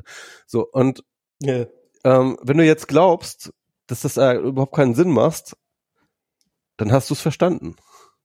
Dann hast du verstanden, was N F T ist. Es wird ist. noch besser. Es wird noch besser. Es wird ja noch besser. Ähm, also es gibt diese Quittung. Und die wird gespeichert für alle, also zum einen, es gibt nicht nur einen von diesen Händlern, sondern es gibt mehrere Händler. Genau, und unterschiedliche Hinterzimmer, also kann, in denen diese Zettel also der, und in denen unterschiedliche Dinge stehen. Genau, in denen unterschiedliche Dinge stehen und der eine hat halt irgendwo die Mona Lisa gekauft, den, verkauft, der nächste hat halt auch wieder die Mona Lisa verkauft. Ja. Und ob der Händler überhaupt berechtigt ist, das zu verkaufen, das ist auch eine ganz andere Frage. Ja, wahrscheinlich nicht, aber äh, ansonsten würde es ja auch keinen Spaß machen. So, aber was passiert mit diesen Quittungen? Diese Quittungen, die werden auf der Blockchain gespeichert. Blockchain heißt in dem Fall ähm, im äh, I P F S, äh, also Internet Protocol File System, was halt auch so ein spannendes, verteiltes, so ein bisschen so wie BitTorrent, so ein Filesystem ist, ähm, wo halt jeder seine Daten reinspeichern kann und was persistent ist. Und solange Daten abgefragt werden, bleiben sie auch innerhalb dieses Systems erhalten. Und so eigentlich ganz coole ähm, ähm, Technologie, um viele, viele illegale Sachen zu hosten. Ähm, und da wird diese Quittung reingespeichert, dann kriegst du eine U R L und dann kannst du bis in alle Ewigkeiten diese Quittung abrufen. Alle Ewigkeiten mit Sternchen. Ähm, weil, wie ich gesagt habe, es bleiben nur die Daten auf alle Ewigkeiten da, die auch regelmäßig abgefragt werden und die halt auch in diesem ganzen System am Leben erhalten werden. Rate mal, was diese Börsen alle nicht gemacht haben. Diese Daten am Leben erhalten. Das heißt, die ersten von diesen N F S-Quittungen führen schon zu vier null viers. Ja. Also die sind einfach weg. Die existieren nicht mehr. Nicht mal mehr die Quittung existiert noch. Es gibt keinerlei Belege. Das Einzige, was noch als Beleg existiert, ist der Nachweis, dass dein Ethereum-Geld, dein, deine Ethereum-Coins irgendwann von dir zu diesem Händler überwiesen worden. Und den Tweet, den du geschrieben hast. Ich habe das äh, ja, Werk X Y geschrieben, äh, gekauft. Das ist, ich, okay. ich frage mich, ob wir langsam an so, an so einem Boiling Point sind, wo es halt einfach, ich habe jetzt irgendwie, ähm, es gibt jetzt wohl auf TikTok, dass irgendwelche großen TikTok-Influencer irgendwelche Meme-Coins schaffen. Ähm, weil halt inzwischen ist das halt so weit durchstandardisiert, dass dir die irgendwie mal so, du gibst einen Namen ein, du du lädst ein GIF-Bild hoch und dann klickst du einen Button und dann hast du deinen eigenen Coin. Ja, ich meine, ich meine, Dogecoin ist ja tatsächlich relativ, also bei den ersten Hypes, ich glaube, wann wann war das, äh, zweitausendvierzehn oder so irgendwie ist das ist das mhm. erfunden worden, ne? Also wo Keine eigentlich Angst, um sich um eigentlich eigentlich um sich um sich um diese ganze Kryptogeschichte so lustig zu machen, haben sie diesen Dogecoin yeah. gemacht. Also Doge ist ja dieses äh, auch dieses Meme und äh, das war halt so ein so ein, so ein Witz. Dieser Hund. Und mittlerweile äh, geht geht der Dogecoin durch die Decke, ja, und da wird er auch von äh, Elon Musk auch gepusht, weil Elon Musk mal gesagt hat, dass der bestimmt mal viel wert. Ja, ja, genau. Genau. Dogecoin, und, äh, und so gibt's solche Meme. Es ist einfach, es ist einfach so durch, ist einfach so durchgeknallt. Und und und gibt's halt diese Meme Coins, die dann halt von irgendwelchen TikTokern schnell hochgepusht werden, die dann halt am Anfang erstmal dank ähm, Pump and Dump Scheme halt äh, durch die Decke gehen. Und das ist halt, das ist jetzt halt der Punkt, an dem dann die Leute anfangen, auf irgendwelche Sachen einzusteigen, weil es ein Ponzi-Scheme ist. Weil irgendwo ist ja ist, ist ja der, also ich ich weiß nicht, ob das, es gab ja mal so ähm, Aktien-Spam früher. Ich weiß nicht, ob du ob du so früh schon im Internet dabei warst. Äh, also du warst auf jeden Fall dabei, ob die Hörer dabei waren. Es gab so Aktien-Spam, wo so, hey, diese Aktie ist gerade, die ist gerade zwei Dollar wert. Und ähm, ich weiß aber aus Insiderhandel, dass die total durch die Decke gehen wird. Und und das ist halt das, und das ist natürlich, dass jeder, der kein Vollidiot ist, und die meisten Leute sind dann doch nicht so doof. Ähm, weiß halt, ja, das sind Pump-and-Dump-Scheme. Hm. Aber das heißt ja nicht, dass man nicht gewinnen kann bei einem Pump-and-Dump-Ski, wenn man frühzeitig dabei ist. Man muss halt auch frühzeitig aussteigen. Also genau, man muss, man muss halt, wenn man, raussteigen muss man halt. Wenn man fast genauso gut, und das ist halt bei Kryptosachen, ist das halt auch ähm, gang und gäbe, dass die Leute irgendwelche, und dass die auch wissentlich auf irgendwelche Pump-and-Dump-Schemes ein, ein, einsteigen. Ähm, Weil sie sagen, dieses Pump-and-Dump-Scheme, das scheint mir ein erfolgreiches zu sein. Naja, weil, weil du halt ja. sagst, naja, wenn ich ich kann ja mitmachen, anderen Leuten das Geld aus der Tasche ja, zu ziehen. Ja, ich weiß, dass es ein Betrug ist, und weil ich weiß, dass es ein Betrug ist, weiß ich, wann ich aussteigen muss. Mhm. Und ähm, was dann aber natürlich oft genug passiert, ist, dass du, ja, du dachtest, du wärst einer der Insider, der ganz früh kauft, aber in Wirklichkeit bist du eigentlich nur der Trottel, dem die eigentlichen Betrüger ihre ganzen äh, shady, viel zu überpreisten Fake-Coins verkaufen. Die, die erzählen dir, jetzt ist der untere Preis, ja, jetzt, guck mal, es hat schon angefangen zu steigen, jetzt musst du einsteigen, weil jetzt geht's durch, jetzt geht's durch die Decke, aber dann rechtzeitig wieder aussteigen, und in Wirklichkeit ist der Höhepunkt schon lange vorbei, und du du kaufst gerade noch die Scheiße ein, und ab dem Moment, ab dem du gekauft hast, geht's nach unten, und du bist genau die arme Socke, die du eigentlich ausnehmen wolltest. Was ich jetzt auch irgendwie so ein Stück weit als so ein Glücksspiel auch so ein bisschen, ne? Ist halt so, ja, ist halt so. Ist Betrug. Es ist, es ist, also, ja, ja also es ist eine Form von. Grundsätzlich nicht weit von Betrug. So. Ja, okay. Ähm, Am Ende gewinnt immer die, äh, gewinnt immer die Bank, ne? Also. Im, ja, das ist. Ähm, ähm, und und ich frage mich halt, ob jetzt nicht langsam dann der Punkt erreicht ist, wo halt, wo das ganze System so durch so weich gekocht ist, dass es halt eigentlich nur noch in sich zusammenfallen kann. Ich denke mir mittlerweile auch, also ich versuche mich immer so ein bisschen auch reinzudenken in diese ganzen äh, Krypto-Leute, von denen ja nicht wenige wirklich auch echt zu Geld gekommen sind durch diesen Quatsch, ne? Ja, ja, klar. Und ähm, wie bei einem echten Ponzi-Scheme. Und halt Leute, die damit zu Geld kommen. Also es ist, ist ganz interessant, es gab dann irgendwie bei The Daily, gab es dann irgendwie diesen einen New York Times äh, Reporter, der jetzt einfach mal sozusagen, um dieses ähm, äh, N F T-Kram einfach mal auszuprobieren, hat dann einfach äh, einen Artikel geschrieben, den er über äh, einen Artikel, den er über N F T geschrieben hat, dann selber als N F T verkauft hat. Ja? Mhm.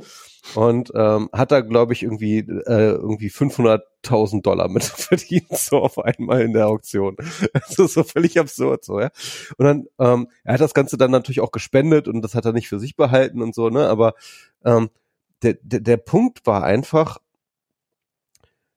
dass das ja Summen sind, die sind einfach so far out von unserem alltäglichen Umgang mit Geld. Ja, also ja, ja. alltäglichen Umgang mit Geld, irgendwie, keine Ahnung, da kostet die Wohnung, da müssen wir irgendwie einkaufen, da gucken wir auf die Preise im Supermarkt, da da, da, da verschieben wir irgendwelche Investitionen für irgendwelche, für, für den neuen Geschirrspüler aufs nächste Jahr, weil irgendwie wir da mehr Geld haben. Was weiß ich so. Ja, das ist halt so, so die Normalität des Umgangs mit Geldes. Aber ich habe das Gefühl, dass in bestimmten Bereichen des Geldes, und zwar genau in diesen Fragen der Investition, des Investitionsgeldes, also überall dort, und das betrifft eben nicht nur Krypto, das betrifft nicht nur Bitcoin, das betrifft nicht nur Ethereum und N F Ts, sondern es betrifft auch den, den Aktienmarkt, aber auch Immobilienmärkte.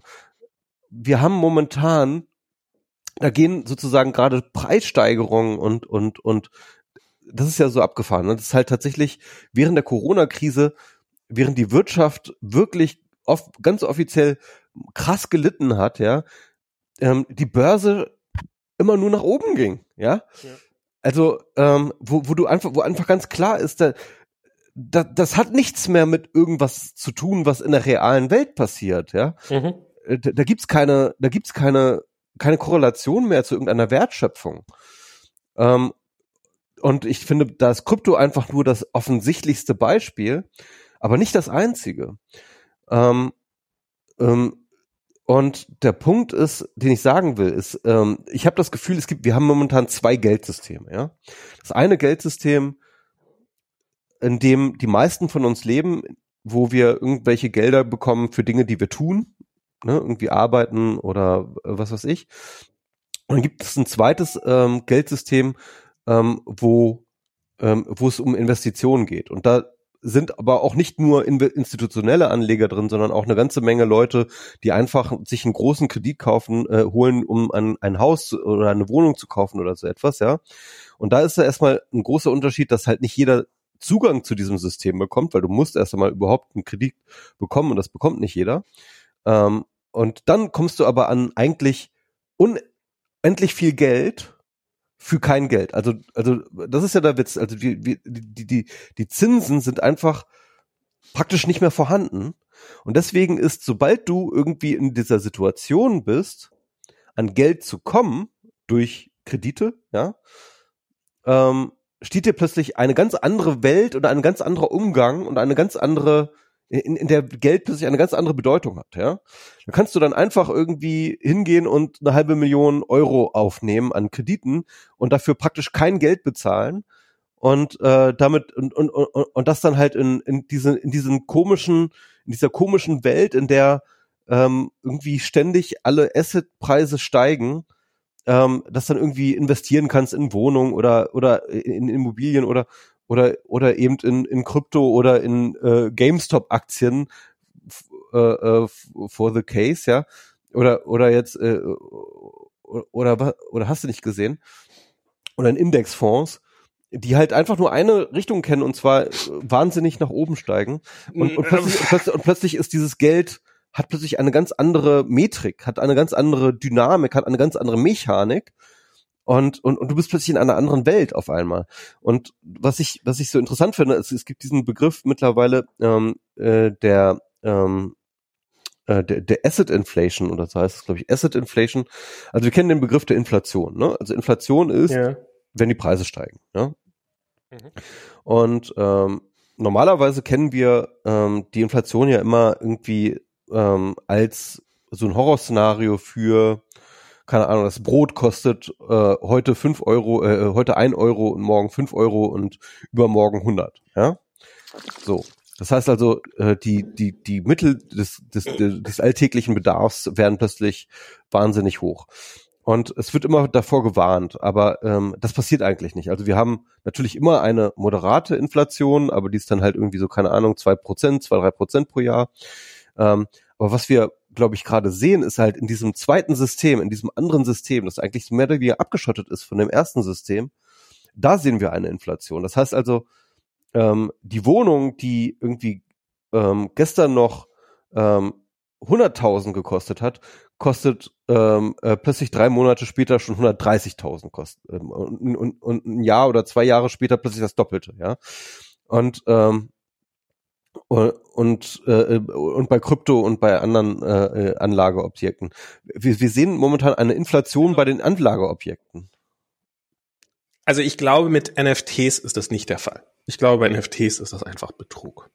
Und es gibt halt, es gibt halt auf diesen ganzen Börsen gibt es halt, es gibt den, es gibt die paar Rausrager-Dinger, die dann halt für unfassbar viel Geld aber, weggeben. Aber Bitcoin ist genauso Betrug, sorry, aber es ja, ja, ist doch nichts ja, ja. anderes eigentlich. Ja, ja, aber, aber. Es ist halt nur eine Quittung für nichts, es ist dann halt so, hier hast ja, du eine Quittung für, ja, whatever. Also, genau, aber, aber eben die meisten dieser N F Ts, die sind schon beim Verkauf. Also die meisten der Künstler, die aller, aller, aller, allermeisten Künstler zahlen beim Verkauf ihrer Kunstwerke drauf. Weil halt die Gebühren für diese N F Ts, die sie abdrücken müssen, deutlich das übersteigen, was sie für ihren, was sie ihr, für ihr Kunstwerk äh, bekommen. Und wenn du aber sowas, wenn du der Kunstwelt sagen willst, hey, das ist was, wo, wo ihr euer Geld reinstecken solltest. Dann nimmst du natürlich nichts dafür, was irgendwie, ähm, was irgendwie, dann, dann sagst du natürlich nicht, oh, guck mal, hier kannst du unter Umständen hundert Euro verdienen, sondern machst du natürlich so ein paar Sachen, wo du dann so richtig Geld, Geld, also so ein paar Fake-Coins reinsteckst, äh, Ethereums. Und, ähm, und ja, es gibt halt Leute, die haben davon tausende, weil sie halt das rechtzeitig gemacht haben und die haben halt theoretisch sehr, sehr viel Geld. Um, und für die ist es halt wichtig, dass halt, dass halt viele Künstler nach Möglichkeiten mitmachen und dann hoffentlich viele Künstler sagen, hey, und unterstützt mich, kauft Ethereum und dann unterstützt ihr mich mit diesen Ethereums und irgendwie musst du ja diesen Markt, du musst ja dieses Pump-and-Dump-Scheme weiterhaben. Und warum sollst du denn dein eigenes Geld zum Pumpen nehmen, wenn du auch irgendwelche Künstler überzeugen kannst, dass die an ihre Fans multiplizieren, ähm, dass, dass, dass sie doch hier mal viel Geld reinstecken in dieses ganze System und dass das, das Ganze am Laufen halten. Also das, das, ich, Ich glaube auch, N F T ist einfach nur von, das ist, das ist nicht so, dass da irgendwie durch irgendeine crazy Sache halt, sondern, ja klar, wenn New York Times Autor darüber einen Artikel schreibt, natürlich macht es dann Sinn, diesen Artikel für Scheine viel Geld zu kaufen, damit er einen Nachfolgeartikel schreibt, wie unfassbar viel Geld er mit seinem dämlichen N F T verdient hat. Ich meine, ist doch, ist doch, ist doch fast, ist doch fast logisch. Wenn ich die Leute, wenn ich die Leute auf meine Plattform kriegen will, dann generiere ich ein paar richtig High-Level, äh, Extremverkäufe. Leuchtturmprojekte, ja. So ein paar Leuchtturmprojekte. Ist doch total naheliegend. Und das ist ein guter Punkt, ja. Ähm, also, das ist das, was ich zu diesem ganzen Zeug glaube. Und, aber, ja. Aber dann, und das ist jetzt so, so, so ein bisschen. Ach so, und mit den, mit den, mit den, äh, mit den, mit diesen Meme-Aktien und sowas, mit diesen, also, gestern hat, vorgestern, hat meine, unsere Putzfrau, die hier einmal die Woche zum Putzen vorbeikommt, sag mal, Max, hast du schon mal von Bitcoin gehört? Oh Gott. Aha. So ähnlich habe ich auch reagiert, so, oh Gott. Ja, ein Kollege von mir, der sagt, dass das hier, dass der hat jetzt da viel Geld reingesteckt, seine ganzen Ersparnisse, und dass das das Geld der Zukunft ist und das ist das. Das tut so weh, das so hin. Und das sind halt, das sind halt nicht irgendwelche Leute, die Zugang zu unbegrenzten ja. Reserven haben, sondern das ist, und das, das habe ich ja schon mal gesagt. Das sind. Hast du ihr gesagt, viele, du soll das nicht tun? Ich habe ihr, ich habe ihr gesagt, das ist ein Betrug und mach das nicht. Und ja, es gibt immer irgendjemand, der dabei gewinnt, aber du wirst mit Sicherheit nicht sein. Also ich weiß auch nicht, ob sie das vor... Ich glaube, sie ist da auch zu vorsichtig für oder sowas. Aber das ist halt... Ich meine, er arbeitet bei einer Putzfirma. Er ist jetzt äh, vermutlich... Ähm, ich kenne seine genauen Lebens- und äh, seine ganzen genauen Lebenswandel nicht, aber ich vermute nicht, dass er irgendwie jemand ist, der von seiner Bank unbegrenzt viel Kredit kriegt oder sowas und das investieren kann, sondern er wird einfach seine Ersparnisse rein investieren.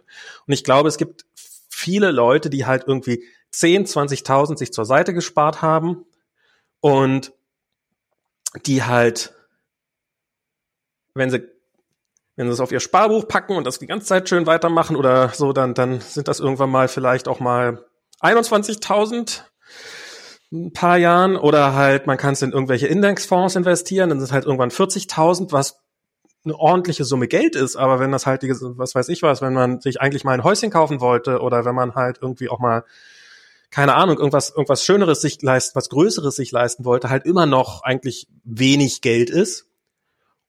Dann kannst du Lotto spielen, was natürlich dann, dafür sind dann die Leute dann doch wieder zu schlau, um darauf auf den, auf, um auf diesen Betrug reinzufallen.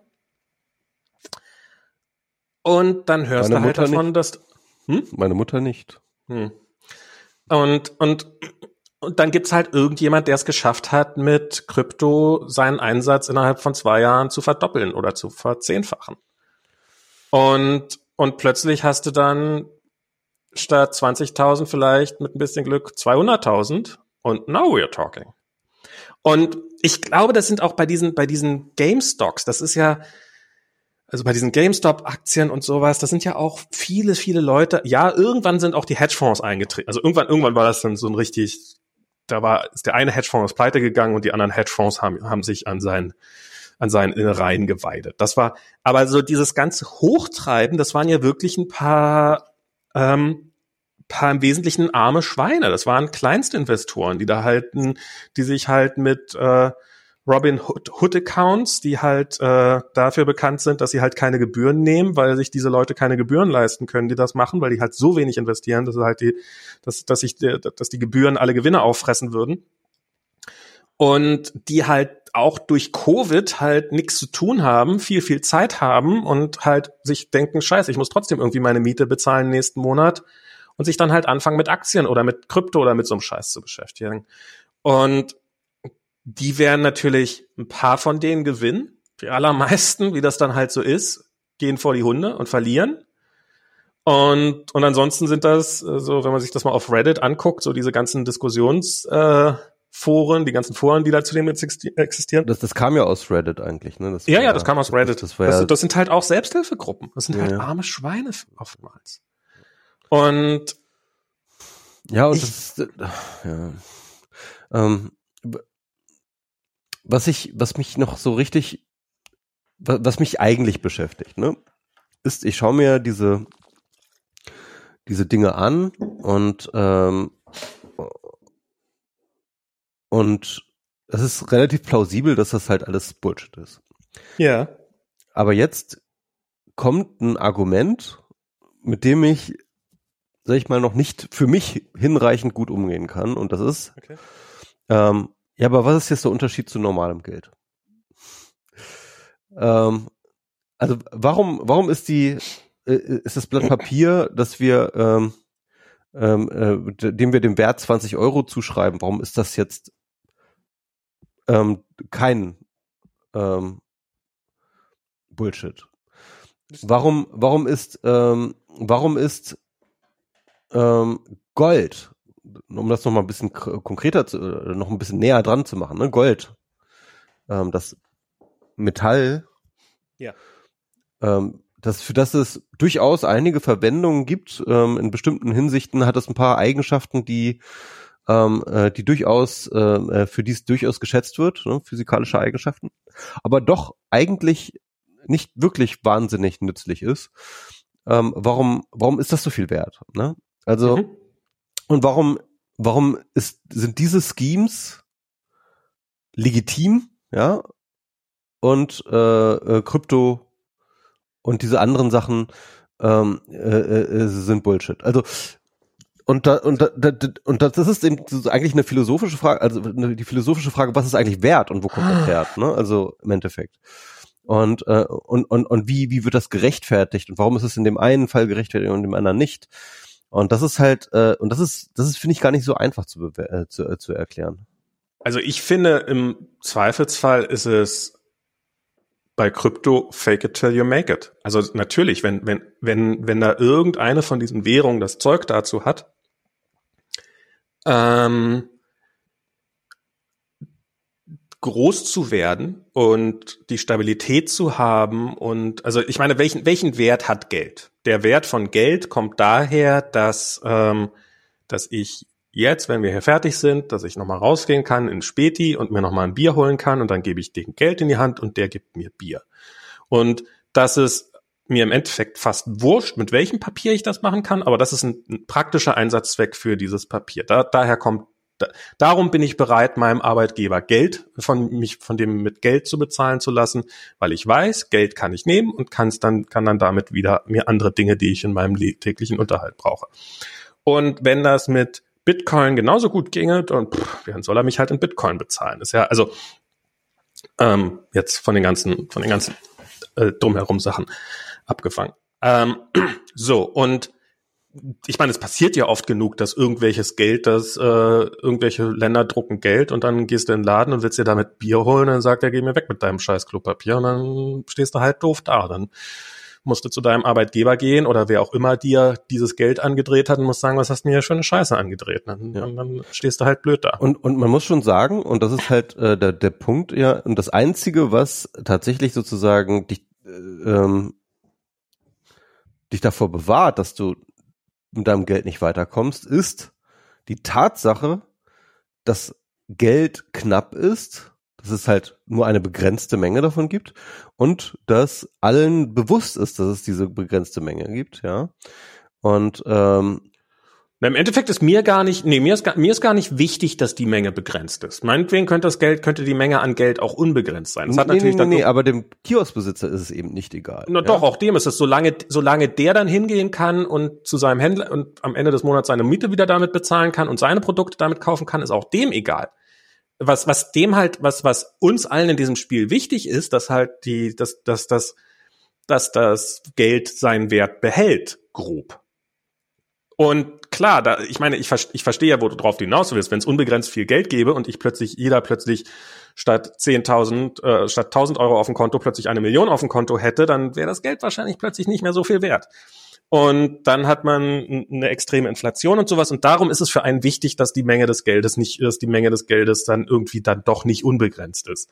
Aber an sich ist mir das total wurscht. Ist mir doch wurscht, wie viel. Im, im Gegenteil, wenn es mehr Geld gäbe und mehr Leute auf der Welt mein Geld akzeptieren würden und ich mit meinem Geld, das ist, ist ja beim Euro ist das ja so eine schöne Sache, dass ich halt nicht mehr nach Spanien fahren muss und dann Geld umtauschen muss, sondern dass ich dann einfach mein gleiches Geld, was ich hier habe, kann, kann ich da nehmen und kann es da genauso ausgeben. Großartig. Ja. Also was, ähm, ähm, es gibt ja unterschiedliche Theorien zu Inflation und ich, äh, die momentan, glaube ich, vorherrschende ist, dass ähm, halt die, ja, mehr oder weniger Warenmenge und Geldmenge halt in einem äh, festen Maß korrelieren muss, um halt ähm, eine eine eine Wertstabilität des Geldes zu zu haben. Aber ähm, worauf ich eigentlich hinaus wollte, ist jetzt zum Beispiel der Prozess der Geldschöpfung, der ja jetzt nicht ganz anders als der bei Tether funktioniert, ne? Also ähm, na und, doch schon. Also bei also, nicht, also, also, na, bei bei Tether, bei Tether ja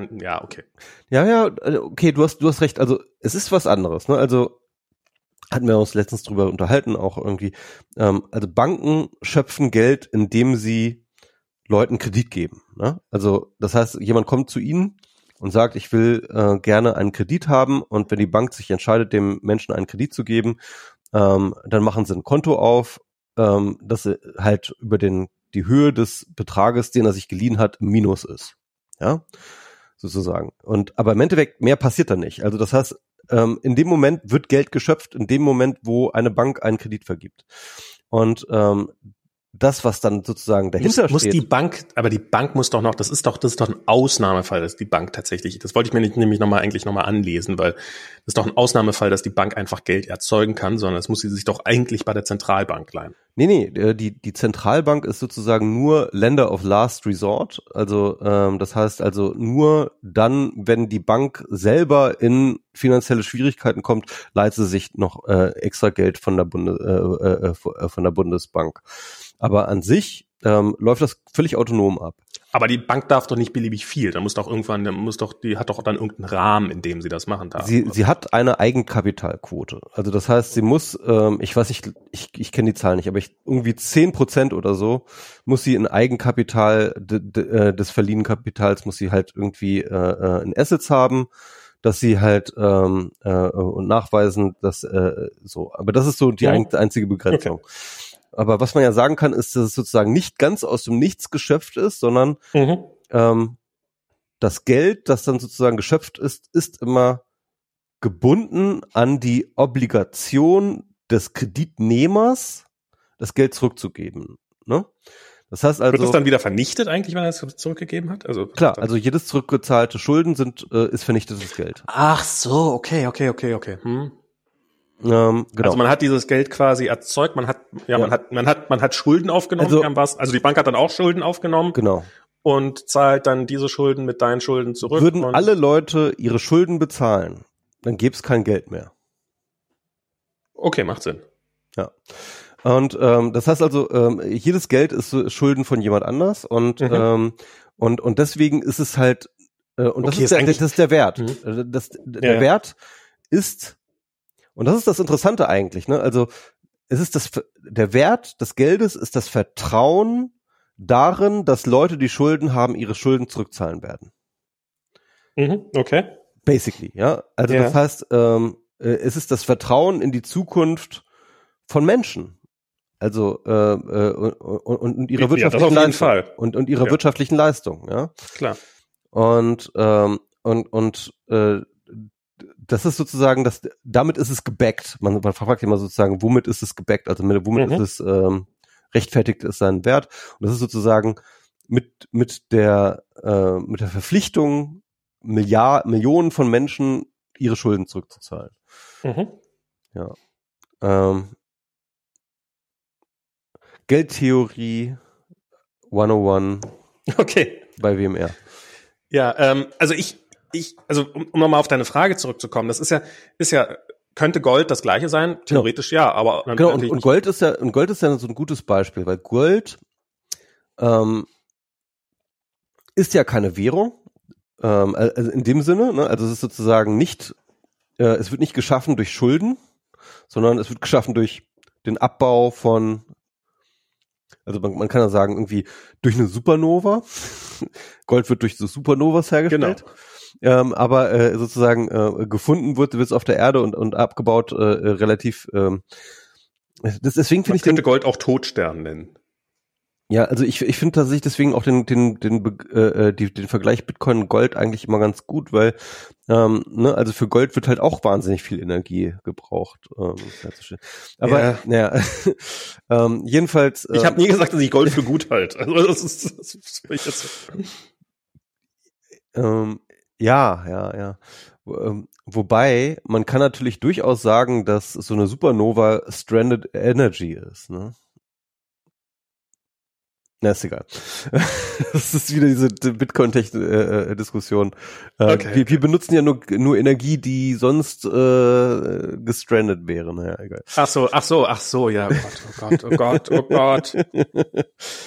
Naja, es, es, es gibt diverse, äh, diverse Argumentationsmuster momentan, die rumlaufen, die versuchen, ja. äh, Bitcoin grün zu waschen. Ähm, aber das ist nochmal so ein Nebenschauplatz. Ähm, aber was ich eigentlich sagen wollte, ähm, Gold ist einfach schon so lange da als so ein ähm, Wertrepräsentant, ja, mhm. dass er so natu- naturalisiert ist, ja. Also ähm, früher hieß es ja irgendwie, dass Währungen durch Gold gedeckt sind, ne? Und äh, das heißt also, äh, die ähm, Staaten hatten tatsächlich in ihren Währungsbanken hatten sie halt immer einen einen wahnsinnigen großen Goldschatz äh, gelagert, mit dem sie dann halt sozusagen immer den Wert des äh, Geldes gerechtfertigt haben. Ne? Aber niemand kam irgendwie mal jemals auf die Idee zu fragen, ja, aber wo hat denn jetzt eigentlich Gold seinen, seinen Wert her? Ja? Der war einfach gegeben. Ja? Gold ist einfach was wert. Ja? Und ähm, und und bis heute, wenn du so mit solchen Krypto-Leuten oder oder sag ich mal Leuten aus dieser Szene, die nicht nur irgendwie aus der Nerd-Szene kommen, sondern die halt auch aus dieser libertären Szene kommen, ähm, die reden auch bis heute noch davon. Ja, also früher, früher da war das Geld noch was wert, weil es noch von Gold gedeckt war, ja. Ja, ja, das ist ja auch viel bei so. Ähm Das ist ja nicht nur bei, bei Libertären, das ist ja auch so bei vielen äh, Reichsbürgern und so in diesen ganzen ähm, rechtsalternativ angehauchten. Das hängt ja auch alles interessant zusammen, diese Szene. Ja, ja. Also ja, ähm, ja. Und ähm, genau, und, und, und, und, und das ist ja auch richtig, also im Sinne von, ja, das war halt so, ja. Also es gibt, gab diese Golddeckung und es gab, ähm, wobei diese Golddeckung war halt immer auch schon nicht wirklich so. Das war immer auch schon behauptet. Und ähm, äh, äh, es lässt sich historisch nachweisen, äh, dass schon lange vor dem Ende von Bretton Woods, was halt so in den siebziger, neunzehnhundertsiebzigern ähm, war das sozusagen ähm, das Ende der Nachkriegswelt äh, äh, Währungspolitik, wo halt äh, der Dollar vom Gold gedeckt waren und die anderen Währungen waren oder eine ganze Menge von anderen Leitwährungen waren halt an den an den an den Dollarkurs gekoppelt. Ähm, Also wo wir so ein mehr oder weniger statisches Währungssystem hatten, ähm, ja, äh, das ist dann halt in den siebziger Jahren halt aufgelöst worden und viele Leute ähm, sagen halt, äh, da ging das dann los mit dem Neoliberalismus, da wurde dann Geld ohne Ende geschöpft und so weiter und so fort und und und die Finanzialisierung ging dann halt so richtig los und so und ähm, ich bin da ein bisschen skeptisch gegenüber diesem Narrativ, weil halt ähm, dieses die, die, diese Golddeckung war halt immer schon eher behauptet, sondern ähm, wenn du das anschaust, die Geldmenge hat sich schon immer in einem viel, viel höheren Maße ver- erhöht, auch schon vor den siebziger Jahren, als, äh, sag ich mal, äh, es, es Gold gab. Also die, die Goldmenge und die Geldmenge waren schon, schon sehr lange entkoppelt voneinander. Und ähm, ähm, trotzdem gab es halt mal zumindest dieses Narrativ, dass wenn du Zu, zur Not kannst du mit deinem Geldschein zur Bank gehen und sagen, ich leg dieses Geld hier hin und es gibt mir das Äquivalent in Gold. Hm. Das, das war so diese Vorstellung, ja.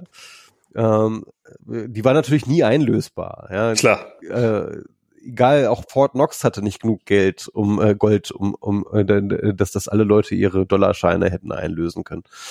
Ähm, aber irgendwie ist es das Interessante, dass halt sozusagen dieses mehr oder weniger arbiträre ähm, Metall Gold plötzlich diesen diese diese Wertrepräsentanz hatte und ähm, und deswegen bis heute sozusagen als natürliche Form von von von Wertanlage begriffen wird. Naja, weil weil es halt eine gewisse Vergänglichkeit, das ist ja, Diamanten haben ja diesen diesen Marketingwert, das ist ja mittlerweile fast so ein äh, Trope geworden, dass ja Diamanten, also Diamanten werden uns ja immer als total wertvoll verkauft, haben aber eigentlich quasi keinen Wert, was du schon daran erkennst. Genauso wie Gold, ja.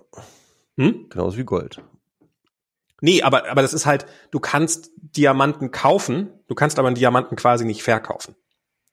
Also du kannst nicht, wenn wenn ich heute, wenn ich heute zum Goldhändler gehe und sage, ich kaufe dir Gold ab, und ähm, dann habe ich dieses Gold und dann gehe ich in zwei Jahren wieder hin und sage, hier hast du dein Gold wieder zurück, ich hatte wieder mein Geld dafür. dann hast du natürlich irgendwelche Bearbeitungsgebühren und Goldpreisschwankungen und sowas, aber im Großen und Ganzen ist das ein Geschäft, was funktionieren wird. Also du kriegst was, was du wieder umtauschen kannst in irgendwas anderes, wenn du Gold kaufst. Wenn du einen Diamant kaufst, hast du das nicht. Nee? Nee. Diamant, es gibt es gibt mehr als genug Diamanten auf diesem Planeten. Also es werden Diamanten vernichtet, um die es werden Regeln geschaffen, was sind eigentlich Diamanten und was sind keine Diamanten. Hast, hast du die C R E-Folge über Diamanten gehört? Die ist ganz geil. Nee, habe ich nicht. Weil, weil die haben, also das, äh, da hier der, der von ähm, methodisch inkorrekt, der Typ, ne? Ja. Yeah. Der ist eigentlich Physiker und der hat sich, äh, der hat sich in seiner, Dok- seiner Doktorarbeit über Diamanten geschrieben. Okay. Und äh, da, da erzählte halt mit Tim halt äh, alles über Diamanten, also im Endeffekt. Ähm, also wenig über über diese ganze kulturell-ökonomische Sphäre von Diamanten, also das nur so am Rande, sondern ähm, yeah. hauptsächlich tatsächlich über die die Physik. Und vor allem, wie man sie herstellt. Also bei ja, ja. Diamanten kannst du halt einfach herstellen. Genau. So. Das ist das, das, das, das, das begrenzt schon mal ihren also, Wert. Und darum, also, darum, also es ist aber nicht ganz einfach. Also es ist schon, das ist schon sehr aufwendig, dauert lange. Das und, ist aufwendig, äh, ja. aber das ist, ist durchaus machbar. Dann ja. kannst du für sehr kleines Geld kannst du Diamanten machen. Das passiert ja auch ständig. Es ist ja, du hast ja Diamant, äh, Schleifpapier, du hast überall Diamanten in, in Werkzeugmaschinen drinne und so weiter, weil du es bis zu einem gewissen Grad halt brauchst. So, das ist das eine. Das ist, also, die, der Diamantenpreis wird schon mal damit am Leben erhalten, ein Stück weit, dass man sagt, naja, diese Industriediamanten, das sind ja keine echten Diamanten. Unsere sind echte Diamanten. Woran erkennt man äh, echte Diamanten? Dass sie nicht ganz so perfekt sind wie die Industriediamanten. Weil die Industriediamanten, die die halt herstellen, die sind absolut rein, absolut perfekt. So ein echter Diamant, der hat halt eine gewisse Farbe und hat halt irgendwelche Einsprenkungen und sowas. Und das macht ihn eigentlich wertvoll. Also eigentlich die Tatsache, dass er nicht so wertvoll ist. Jetzt haben sie schon in den vierziger Jahren, haben sie schon darüber nachgedacht, ob sie einfach Diamanten, ob sie mit Schiffen voll Diamanten auf den Ozean rausfahren und die Diamanten einfach ins Meer kippen, weil sie einfach so wahnsinnig viele Diamanten haben. Im Endeffekt ist das Problem dadurch gelöst, dass De Beers, der größte Diamantenhändler der Welt, quasi jede jede Diamantenmine der Welt aufkauft. Und wenn halt mal irgendwo neue Diamantenminen entdeckt werden, die in die Pleite treibt. Also Russland zum Beispiel ist ein starker Gegner da von De Beers, die lassen sich nicht so einfach einkriegen. Das kriegst du dann halt hin. Die wissen natürlich bei De Beers, was, was, was stellen die Russen denn da, was, was holen die denn da für Diamanten aus dem Boden raus? Ähm, ah ja, das sind äh, irgendwie braune und dann dumpt man halt den Weltmarkt mit braunen und jeder De Beers-Händler, was jeder Diamantenhändler auf der Welt ist, sagt ja, ah, diese braunen Diamanten, die sie auch bei den Russen kriegen, ja, die sind ja quasi wertlos. Hier, das sind ja die blauen, die sind ja die eigentlich wertlos. Okay. Und, und damit kannst du dann den Preis für genau diese eine Diamantenform lange genug drücken, bis die dann halt hoffentlich irgendwann mal aufgeben und dann auch an De Beers verkaufen, dann ist die ganze Welt wieder gut. Jetzt ist es auch zum Beispiel bei der Größe von Diamanten. Ähm, ist das halt so, dass halt jemand eine neue Technik entwickelt hat. Also du hast halt irgendwie, du holst irgendwie den Stein oder was auch immer, die, wo die Diamanten drin sind, Stein, den holst du halt aus dem Boden raus und dann haust du da mit dem Hammer drauf und wenn du Glück hast, ist da ein Diamant drinne und dann hast du halt einen Diamanten und der hat dann eine bestimmte Größe. Jetzt ist aber auch die Wahrscheinlichkeit durchaus nicht so gering, dass du da mit dem Hammer drauf haust und wenn da ein großer Diamant drin ist, dass der dabei kaputt geht und zerspringt. Darum hat irgend so ein Diamantenhersteller hat halt ähm, ähm, hat halt eine Technik entwickelt, wo halt mit irgendwie mit irgendeinem Scanner, mit irgendeinem Röntgenapparat, was weiß ich was, wer, wird der Felsen durch durchleuchtet, wird halt geguckt, was sind da für Diamanten drinne? Ah, sind da große Diamanten drinne? Ja, da sind, arbeite ich die halt ganz vorsichtig raus. Mit dem Ergebnis, dass die innerhalb von zwei Jahren so viele Welt, also die irgendwie drei größten Diamanten der Welt gefunden haben. Ach, was echt? So halt. Ja, ja. Das war in der so. Folge von C R E gar nicht drin. Ich beschwere mich äh, jetzt. Ich weiß nicht, wie alt die ist, diese C R E-Folge. Die ist so, relativ was dann neu. Natürlich so, so, wo dann irgendwann die Bärs irgendwann mal, Moment, Moment, Moment mal. Echte Diamanten sind ja nur welche, die nicht mit solchem Scanner gefunden worden sind. Okay. Also, also, woran erkennt man, welche also, mit solchen ne, Scanner ne, gefunden Folge, sind und welche nicht? In der Folge nur die sagt, echten haben hier unseren kleinen Zertifikatezettel dabei. In, in, in, der, Fol- in der Folge sagt, äh, ähm, sagt er, sagt er ähm, dass der größte Diamant tatsächlich ähm, der ist, auf den die Kronenjuwelen ähm, der, genau. der Queen basieren. Ne? Und ähm, das ist, das war tatsächlich auch äh, mal der größte Diamant überhaupt. Der hat, keine Ahnung, irgendwie ein Kilo oder sowas. Irgendwie war der war, war mhm. ein mega Viech. Das haben sie aber auch in hundertfünf Teile oder so zers- zersplittert und dann halt irgendwie verschiedene Sachen draus gemacht. Und ähm, Ja, also. Und der Typ, der den zerschlagen hat, dessen Job es war, diesen zu zerteilen, diesen größten Diamanten der Welt, äh, der war danach arbeitsunfähig. Weil der hat, der hat irgendwie zwei Jahre gebraucht, sich zu überwinden, diesen Einschlag zu machen, weil halt seine gesamte Karriere davon abhängt, weil halt, wenn er den falsch macht, dann geht halt, dann ist halt der Diamant im Arsch und dann kann man da nicht die Kronjuwelen draus machen. Und der hatte danach einen Burnout und äh, konnte nie wieder arbeiten. Okay. Auch so gut. Will es die Geschichte. Ja. Naja, B- Diamanten. Ja, das ist, nee, das Diamanten sind wertlose Glitzerdinger. Das ist, ja, ja. Ähm, und, und das ist ein, ist ein großer, ist ein großer Werbemythos. Das ist halt auch wirklich so, äh, google mal nach. Ich bin, ich bin nicht, also ich habe die, diese Geschichte mittlerweile schon so oft gelesen, ähm, halt wie De Beers, diese große, ein Diamant ist unvergänglich und diese Werbekampagne und wie viel man das, und äh, wie viel man für einen äh, Ring investieren muss und sowas. Ja, genau, genau, das, das hat er auch erzählt. Und, und ja. diese ganzen Nummern und sowas. Und ansonsten darüber hinaus sind Diamanten nicht viel wert. Ja. Was man daran sieht, wenn man halt probiert, zu seinem Diamantenhändler zu gehen und sagen, hey, für diesen Diamanten habe ich zweitausend Euro ausgegeben. Was gibst du mir jetzt dafür, dass du den wieder nimmst? Und dann sagst du, ah, das kann man leider nicht machen. Das geht nicht. Ja. Ich kann mich noch an einen, einen Film erinnern, wo ähm, die irgendwie Bösewichter oder irgendwie irgendwelche Leute ähm, halt tatsächlich versuchen, irgendwie Geld zu schmuggeln und dann kommen sie eben auf die Idee, das Ganze in Diamanten sozusagen, den okay. Wert in Diamanten zu schmelzen, weil, weil, weil die letztlich lassen sich gut schmuggeln, ne? Du hast, ist, ist ein kleines Tütchen irgendwie mit, mit so, so, so Klunkern drin, ähm, äh, kannst du halt echt ziemlich viel, viel Wert in so einem kleinen Tütchen haben, ne? Aber wer, was du jetzt sagst, dass, dass man das halt gar nicht mehr wieder los wird, dann ist das natürlich witzlos. Also, ich, ja, aber, aber, aber ich glaub, man wird das, das einfach nicht wieder los. Dann, dann ist halt, dass ich, ähm, Ähm, d- ähm, die Story vielleicht ist das ja bei Gold, nicht. Also ich, ich meine, insofern ist der Unterschied zu Gold gar nicht mehr so groß. Ja, auch eine ja, gute ja. Werbekampagne. Vielleicht macht ja Gold auch einfach eine gute Werbekampagne. Ja, Gold, ich will Gold, jetzt übrigens Gold mal sagen, ist, Gold ist tatsächlich, aber ist tatsächlich ein bisschen schwieriger herzustellen. Also die kannst du kannst, kannst du nicht, du kannst kein äh, künstliches Gold herstellen, soweit ich weiß. Ja, es gibt auch niemand, der so richtig das Monopol darauf hat.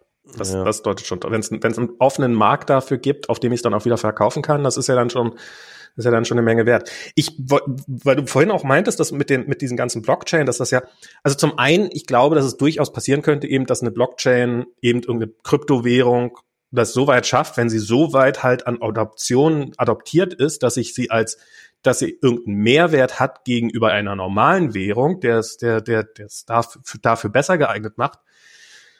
Nehme ich mal an, dass das passieren wird und Kryptowährungen haben. Ähm und das ist jetzt schon so, ähm, das muss man dazu sagen, ähm, in bestimmten Ländern, ähm, beispielsweise wird immer Venezuela genannt, aber genau. auch ähm, andere ähm, andere Länder, die so ein bisschen, sag ich mal, so in krisenhaften Situationen sind, wo, sag ich mal, so so ein bisschen so Failed State, wo das, wo wo der deren eigene Währung halt auch einfach sozusagen noch unreliable, more more unreliable ist als äh, als äh, ähm, als Bitcoin, scheint Bitcoin tatsächlich eine vergleichsweise ähm, stabile Währung zu sein, ne? Also zumindest, also besser, zumindest ja, ja, temporär klar. für für die Leute irgendwie und und tatsächlich ähm, hast du in diesen Ökonomien ähm, signifikante Transaktionen in Bitcoin, Ähm, mit denen du, äh, wo, wo Leute tatsächlich konkret da, äh, das wirklich als als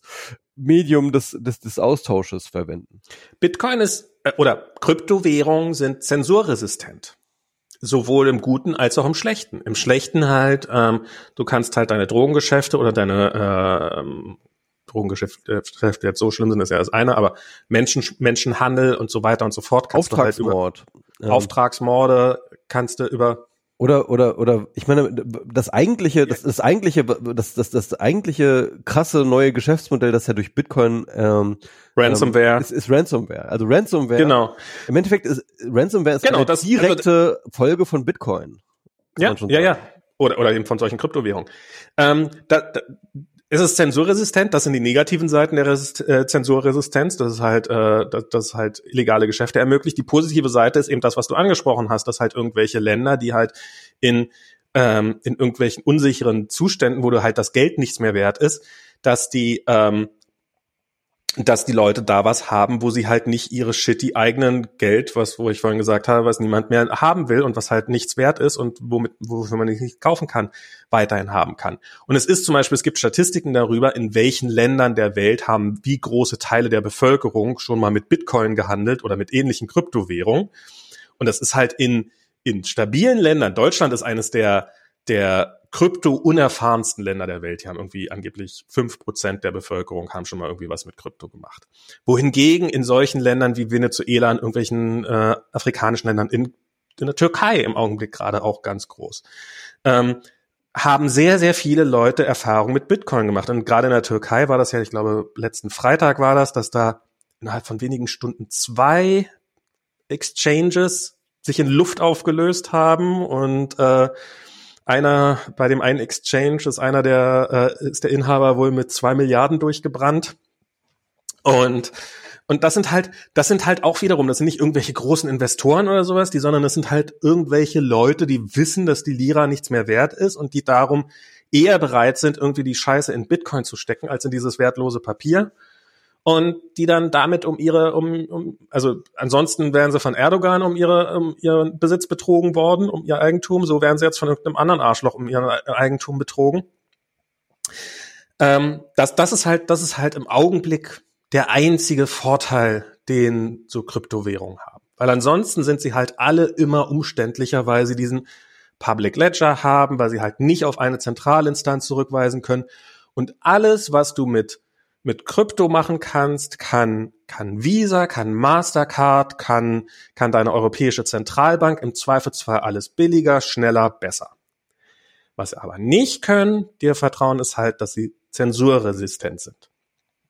Sondern eben Visa sagt halt, nee, mit dir machen wir kein Geschäft. Und dann hast du halt Pech gehabt. Und dann musst du halt die Gebühren, wenn du nicht die Gebühren zahlst, dann sowieso nicht, aber eben, wenn ähm, du eben Porno anbietest, dann kannst du eben keinen American Express anbieten. Geht halt einfach nicht. So.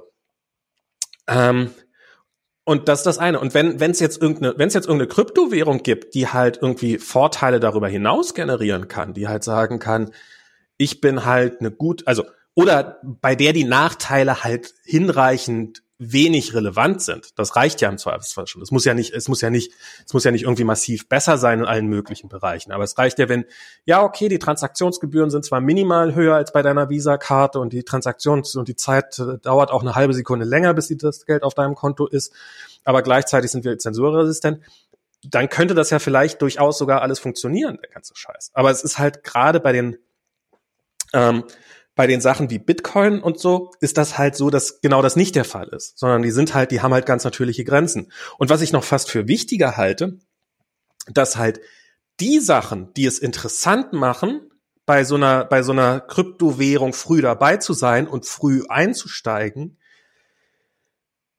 diametral entgegenstehen, was not, dem, was notwendig wäre, um eine dauerhaft stabile Währung, die für jedermann jederzeit eine stabile Währung zum Zahlen sein könnte.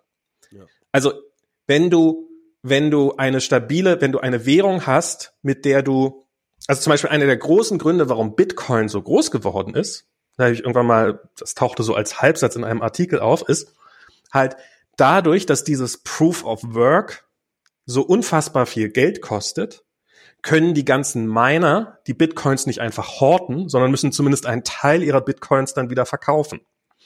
Das heißt, sie sind gezwungen, diese Bitcoins wieder in Umlauf, mache ich jetzt in Anführungsstrichen. Sie können die nicht einfach horten, sondern sie müssen, und dadurch hast du erstmal sowas wie so einen Markt. Dadurch gibt es überhaupt die Möglichkeit, was zu kaufen. Weil warum solltest du sonst, wenn du, wenn du nicht gezwungen dazu wärst, warum solltest du sonst das verkaufen, wenn du weißt, dass es morgen doppelt so genau, wird? Genau, für so eine deflationäre Währung will man eigentlich nicht verkaufen, ja. So eine deflationäre, genau. Und aber was ist der einzige Grund, bei Bitcoin überhaupt mitzumachen? Es sagt doch niemand, ah, Bitcoin ist das Geld der Zukunft. Ähm, damit kann ich in Zukunft bei meinem Späti doppelt so gut einkaufen. Das ist, damit gehen diese ganzen, das macht niemand. Mhm. Jeder sagt, ich will damit reich Ey, das werden. Ist, das ist echt gerade eine ziemlich krasse Erkenntnis. Äh, äh, das will ich nochmal ganz kurz, äh, das ist, das ist wirklich nicht, das ist nicht ganz, ganz unwichtig, ne?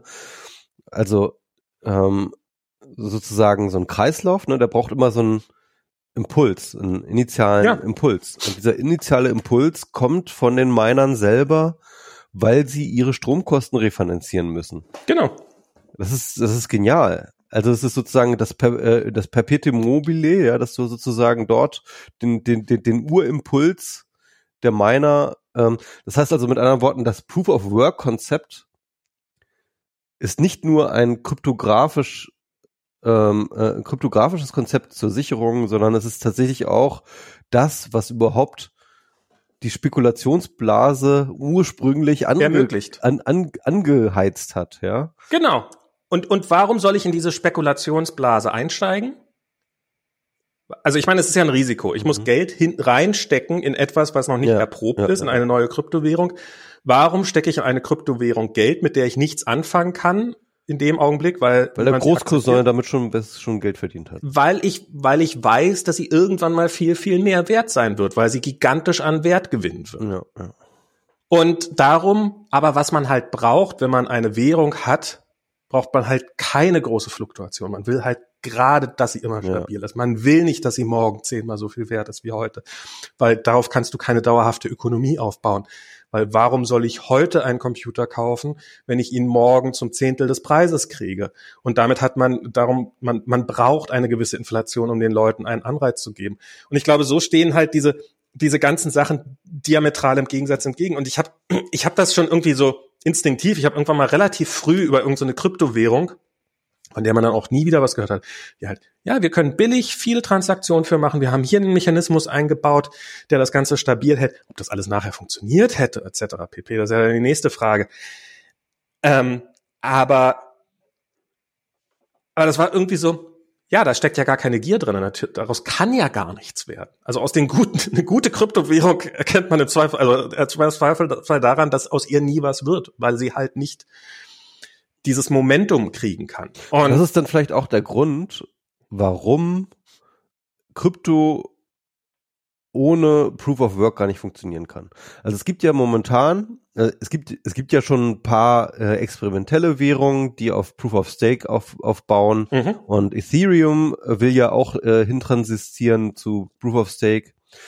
Und ich hatte immer auch so ein bisschen diese diesen so so ein, so ein, so ein, so eine Eingebung, so ein Gefühl, dass dieses Proof of Work schon einen großen Teil, also schon irgendwie auch in dieses Wertschema äh, der, der ganzen Kryptospekulation mit reinspielt, ne?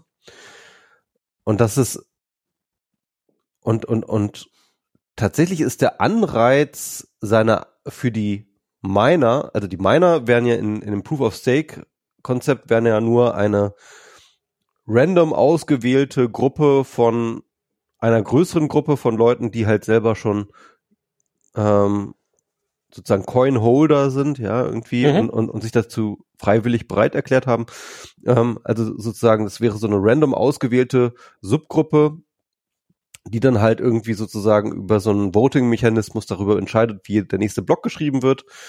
Und ähm, der, der, der Punkt ist, diese Gruppe hat ja gar keinen Incentive, ihre äh, ein Teil ihres Geldes, das sie mit dem Minen verdienen, wieder in normales Geld oder in, in Fiat-Geld umzuwandeln, weil sie ja gar keine Kosten haben.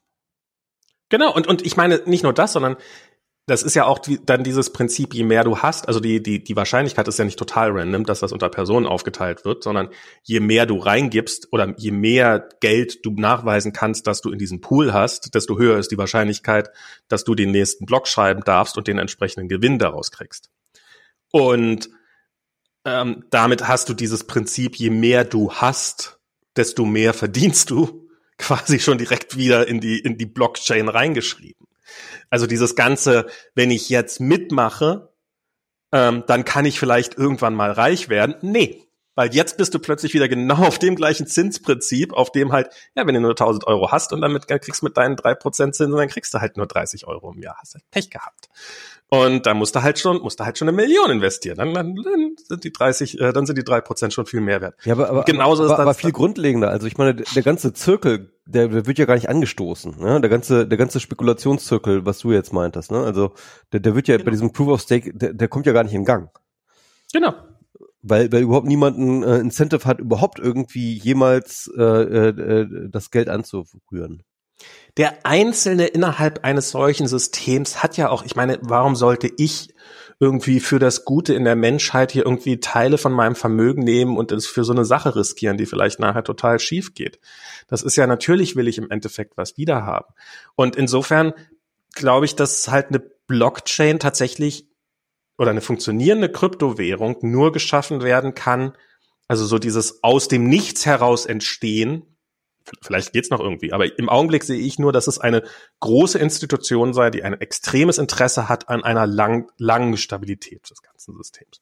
Also entweder ein Staat oder eine Staatengemeinschaft oder halt Amazon. Amazon könnte bestimmt irgendwie eine Krypto, hey, hier gibt's jetzt Amazon-Bucks und dann kannst du äh, damit das irgendwie, und dann kannst du auch bei anderen Geschäften damit zahlen und äh, also äh, oder halt irgendwie so irgendein... Ja, Facebook Schien- wollte doch eine eigene Kryptowährung raushauen. Facebook, Facebook wären, ähm, wobei Facebook... Ja, nicht hier WeChat oder sowas. So diese, Facebook diese ganzen, hat doch einen konkreten Plan, diese Libra oder wie das hieß da irgendwie. Ja, und das heißt schon nicht mehr Libra, das haben sie schon das erste Mal umbenannt. Ja, N- Novi oder so heißt es, glaube ich, ne? Irgendwie. Ich. Ja.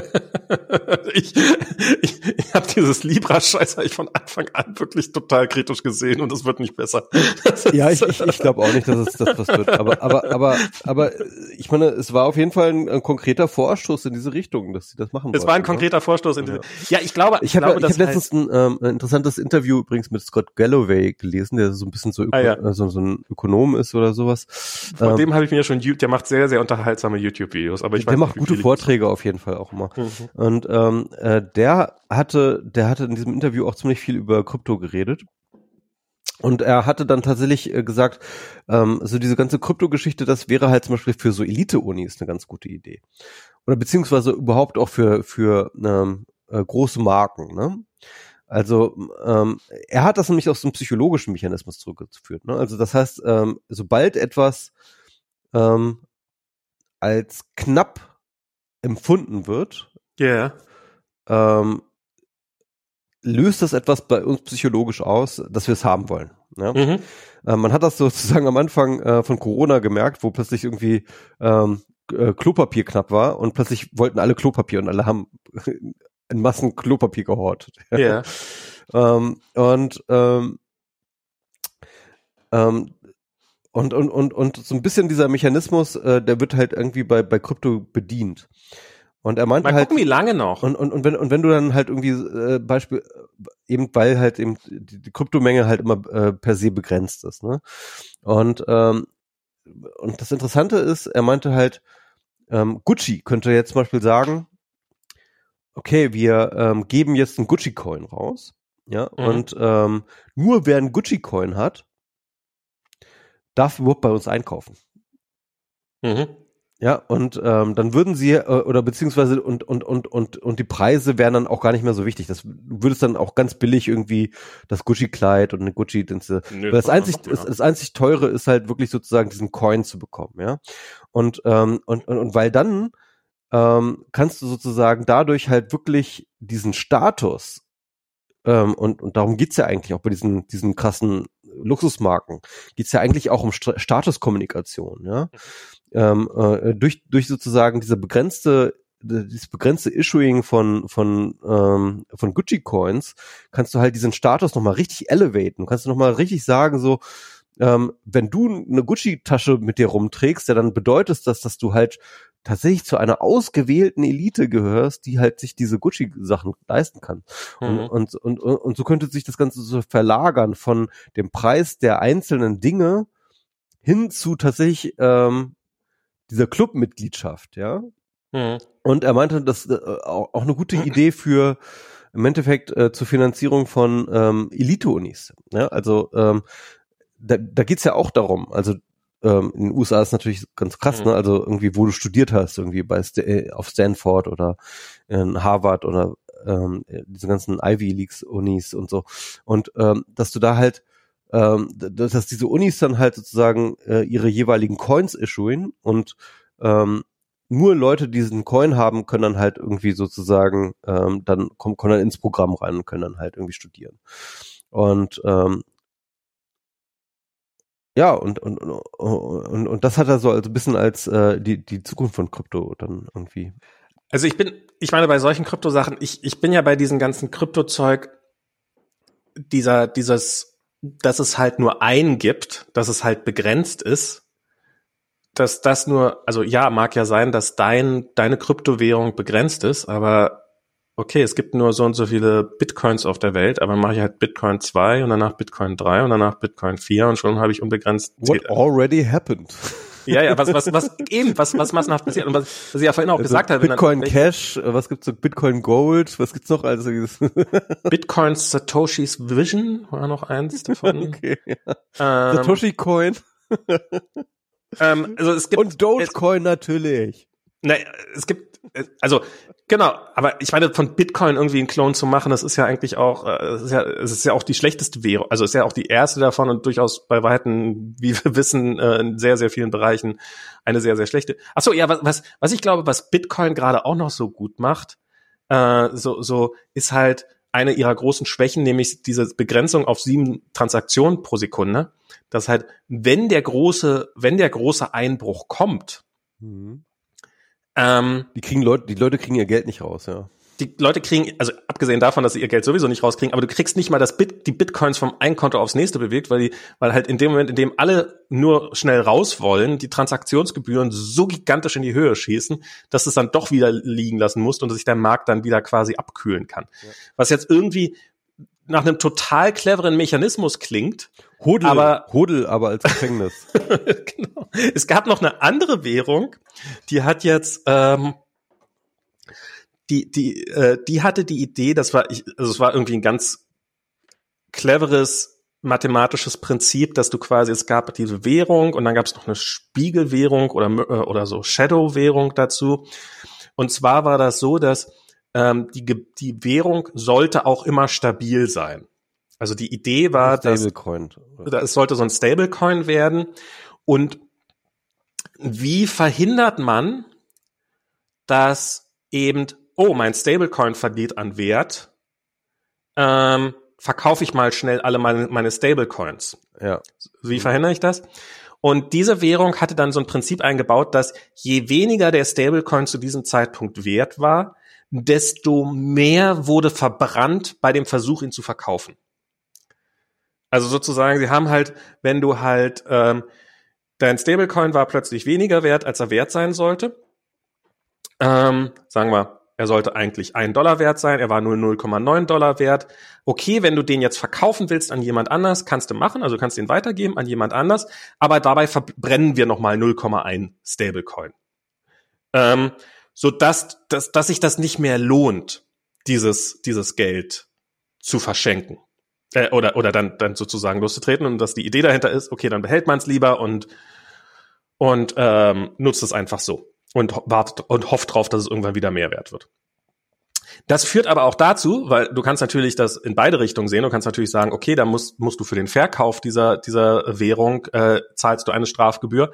Aber der Käufer dieser Währung zahlt ja quasi diese Strafgebühr auch, weil im Endeffekt ist das ja relativ wurscht, ob man, wer die jetzt angerechnet kriegt. Sodass halt einfach alle ihr Geld haben liegen lassen und diese Strafgebühren immer weiter gestiegen sind. Und irgendwann waren diese Strafgebühren, ähm, höher, als, als der Coin wert war. Also du musstest quasi, du musstest irgendwie zwei Stablecoins verbrennen, um einen Stablecoin loszuwerden oder so. Also ich weiß nicht mehr, wie diese Währung ist auch fantastisch in die, in die, in die, in, in, in die, in die Pleite gegangen. Ist ja auch irgendwie ganz unterhaltsam, dass es da so viele Experimente gibt. Oh ja, oh Gott, über Signal müssen wir in dem Zusammenhang leider auch noch reden, ne? Oh ja. Über wollten, Mobile Coin. Die wollten, die wollten auch einen eigenen Coin rausbringen, ne? Oh die Gott. wollten, die haben. Die haben, oh Gott, haben sie schon. Oh die Gott. haben, ja, ja. Das, ich, ist doch, es, es, das war auch wirklich das erste Mal, wo ich gedacht habe, okay, jetzt muss ich, glaube ich, Signal scrappen irgendwie. Alle Leute, alle, alle Leute, alle Leute löschen ihr WhatsApp, um zu Signal zu wechseln und jetzt muss, jetzt denke ich gerade darüber nach, Signal zu, zu zu zu zu löschen. Das ist, ich habe wirklich, kann mich nicht erinnern, dass dass jemals jemand mit einer einzigen Aktion so viel Goodwill verbrannt hat. Das ist, ich meine, Signal ist der ungeschlagene Goldstandard der Secure Messenger. Das ist, Signal ist ähm, Ende zu Ende verschlüsselt, kein großes Unternehmen dahinter, kostet nichts, ist alles, was gut sein kann, ist gut bei Signal. Oder war es zumindest lange Zeit. Und jetzt haben sie gesagt, ey, wir haben übrigens, du kannst jetzt auch Geld hin und her schicken. Mobile Coin, kaufe Mobile Coins auf unserer Blockchain.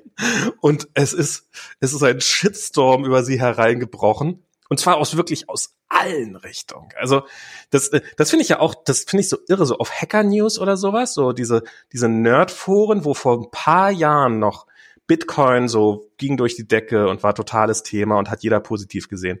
Mittlerweile, wenn du da in die Kommentare guckst, so irgendwie diesen Krypto-Scheiß, hat niemand mehr auch nur ein gutes Wort zu verlieren. Da sind echt nur noch ganz wenige Verteidiger dabei. Die meisten sind wirklich... Die ganzen so. Krypto-Heinis haben jetzt irgendwie ihre eigenen Blogs und Foren und ihre eigenen Medien.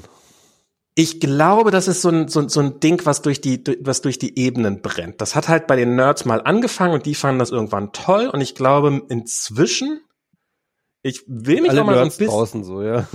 Ich glaube, inzwischen sind die meisten Nerds draußen und haben, haben, und, und inzwischen sind dann halt, und, und jetzt kommt immer so die nächste Schicht an noch ahnungsloseren.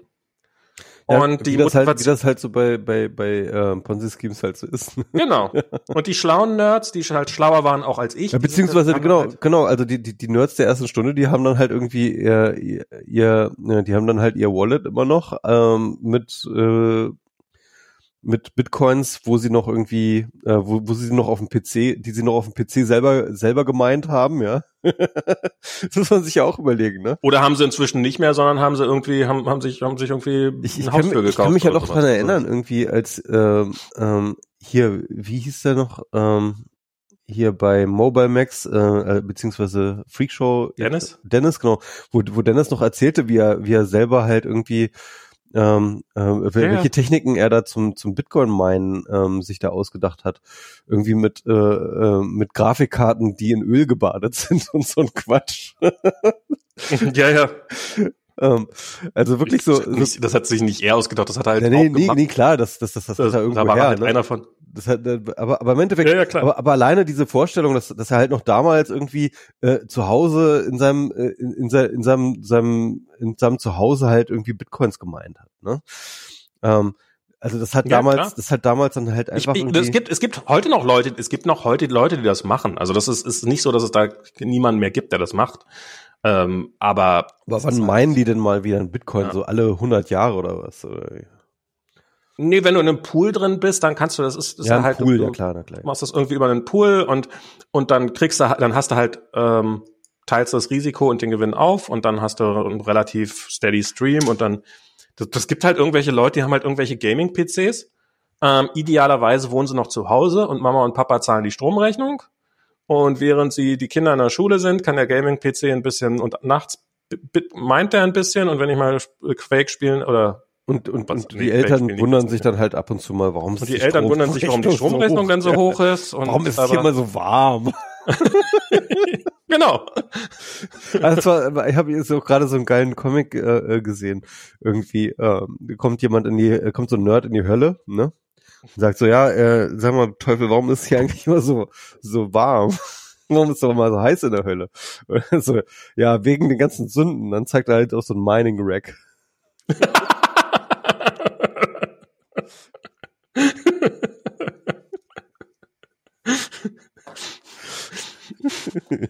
Naja, geil. Ja, ähm, gut, Max. Ich weiß jetzt gar nicht mehr, wo wir stehen geblieben sind. Ja, aber so, ähm, ich weiß nicht. Es ist, ist, langsam ist auch Bitcoin so als Thema. so wir, wir, wir haben, wir haben die, wir haben die Kryptolage, finde ich, ganz gut ähm, mal, mal, mal durchanalysiert heute. Ah, ja, kauft, kauft Max Coins. Kauf, kauf W M R-Coins. Oh, genau, wir machen W M R-Coins. Kauf W M R-Coins. Die, wir, wir müssen meinen. Wir müssen meinen. Das stimmt sogar.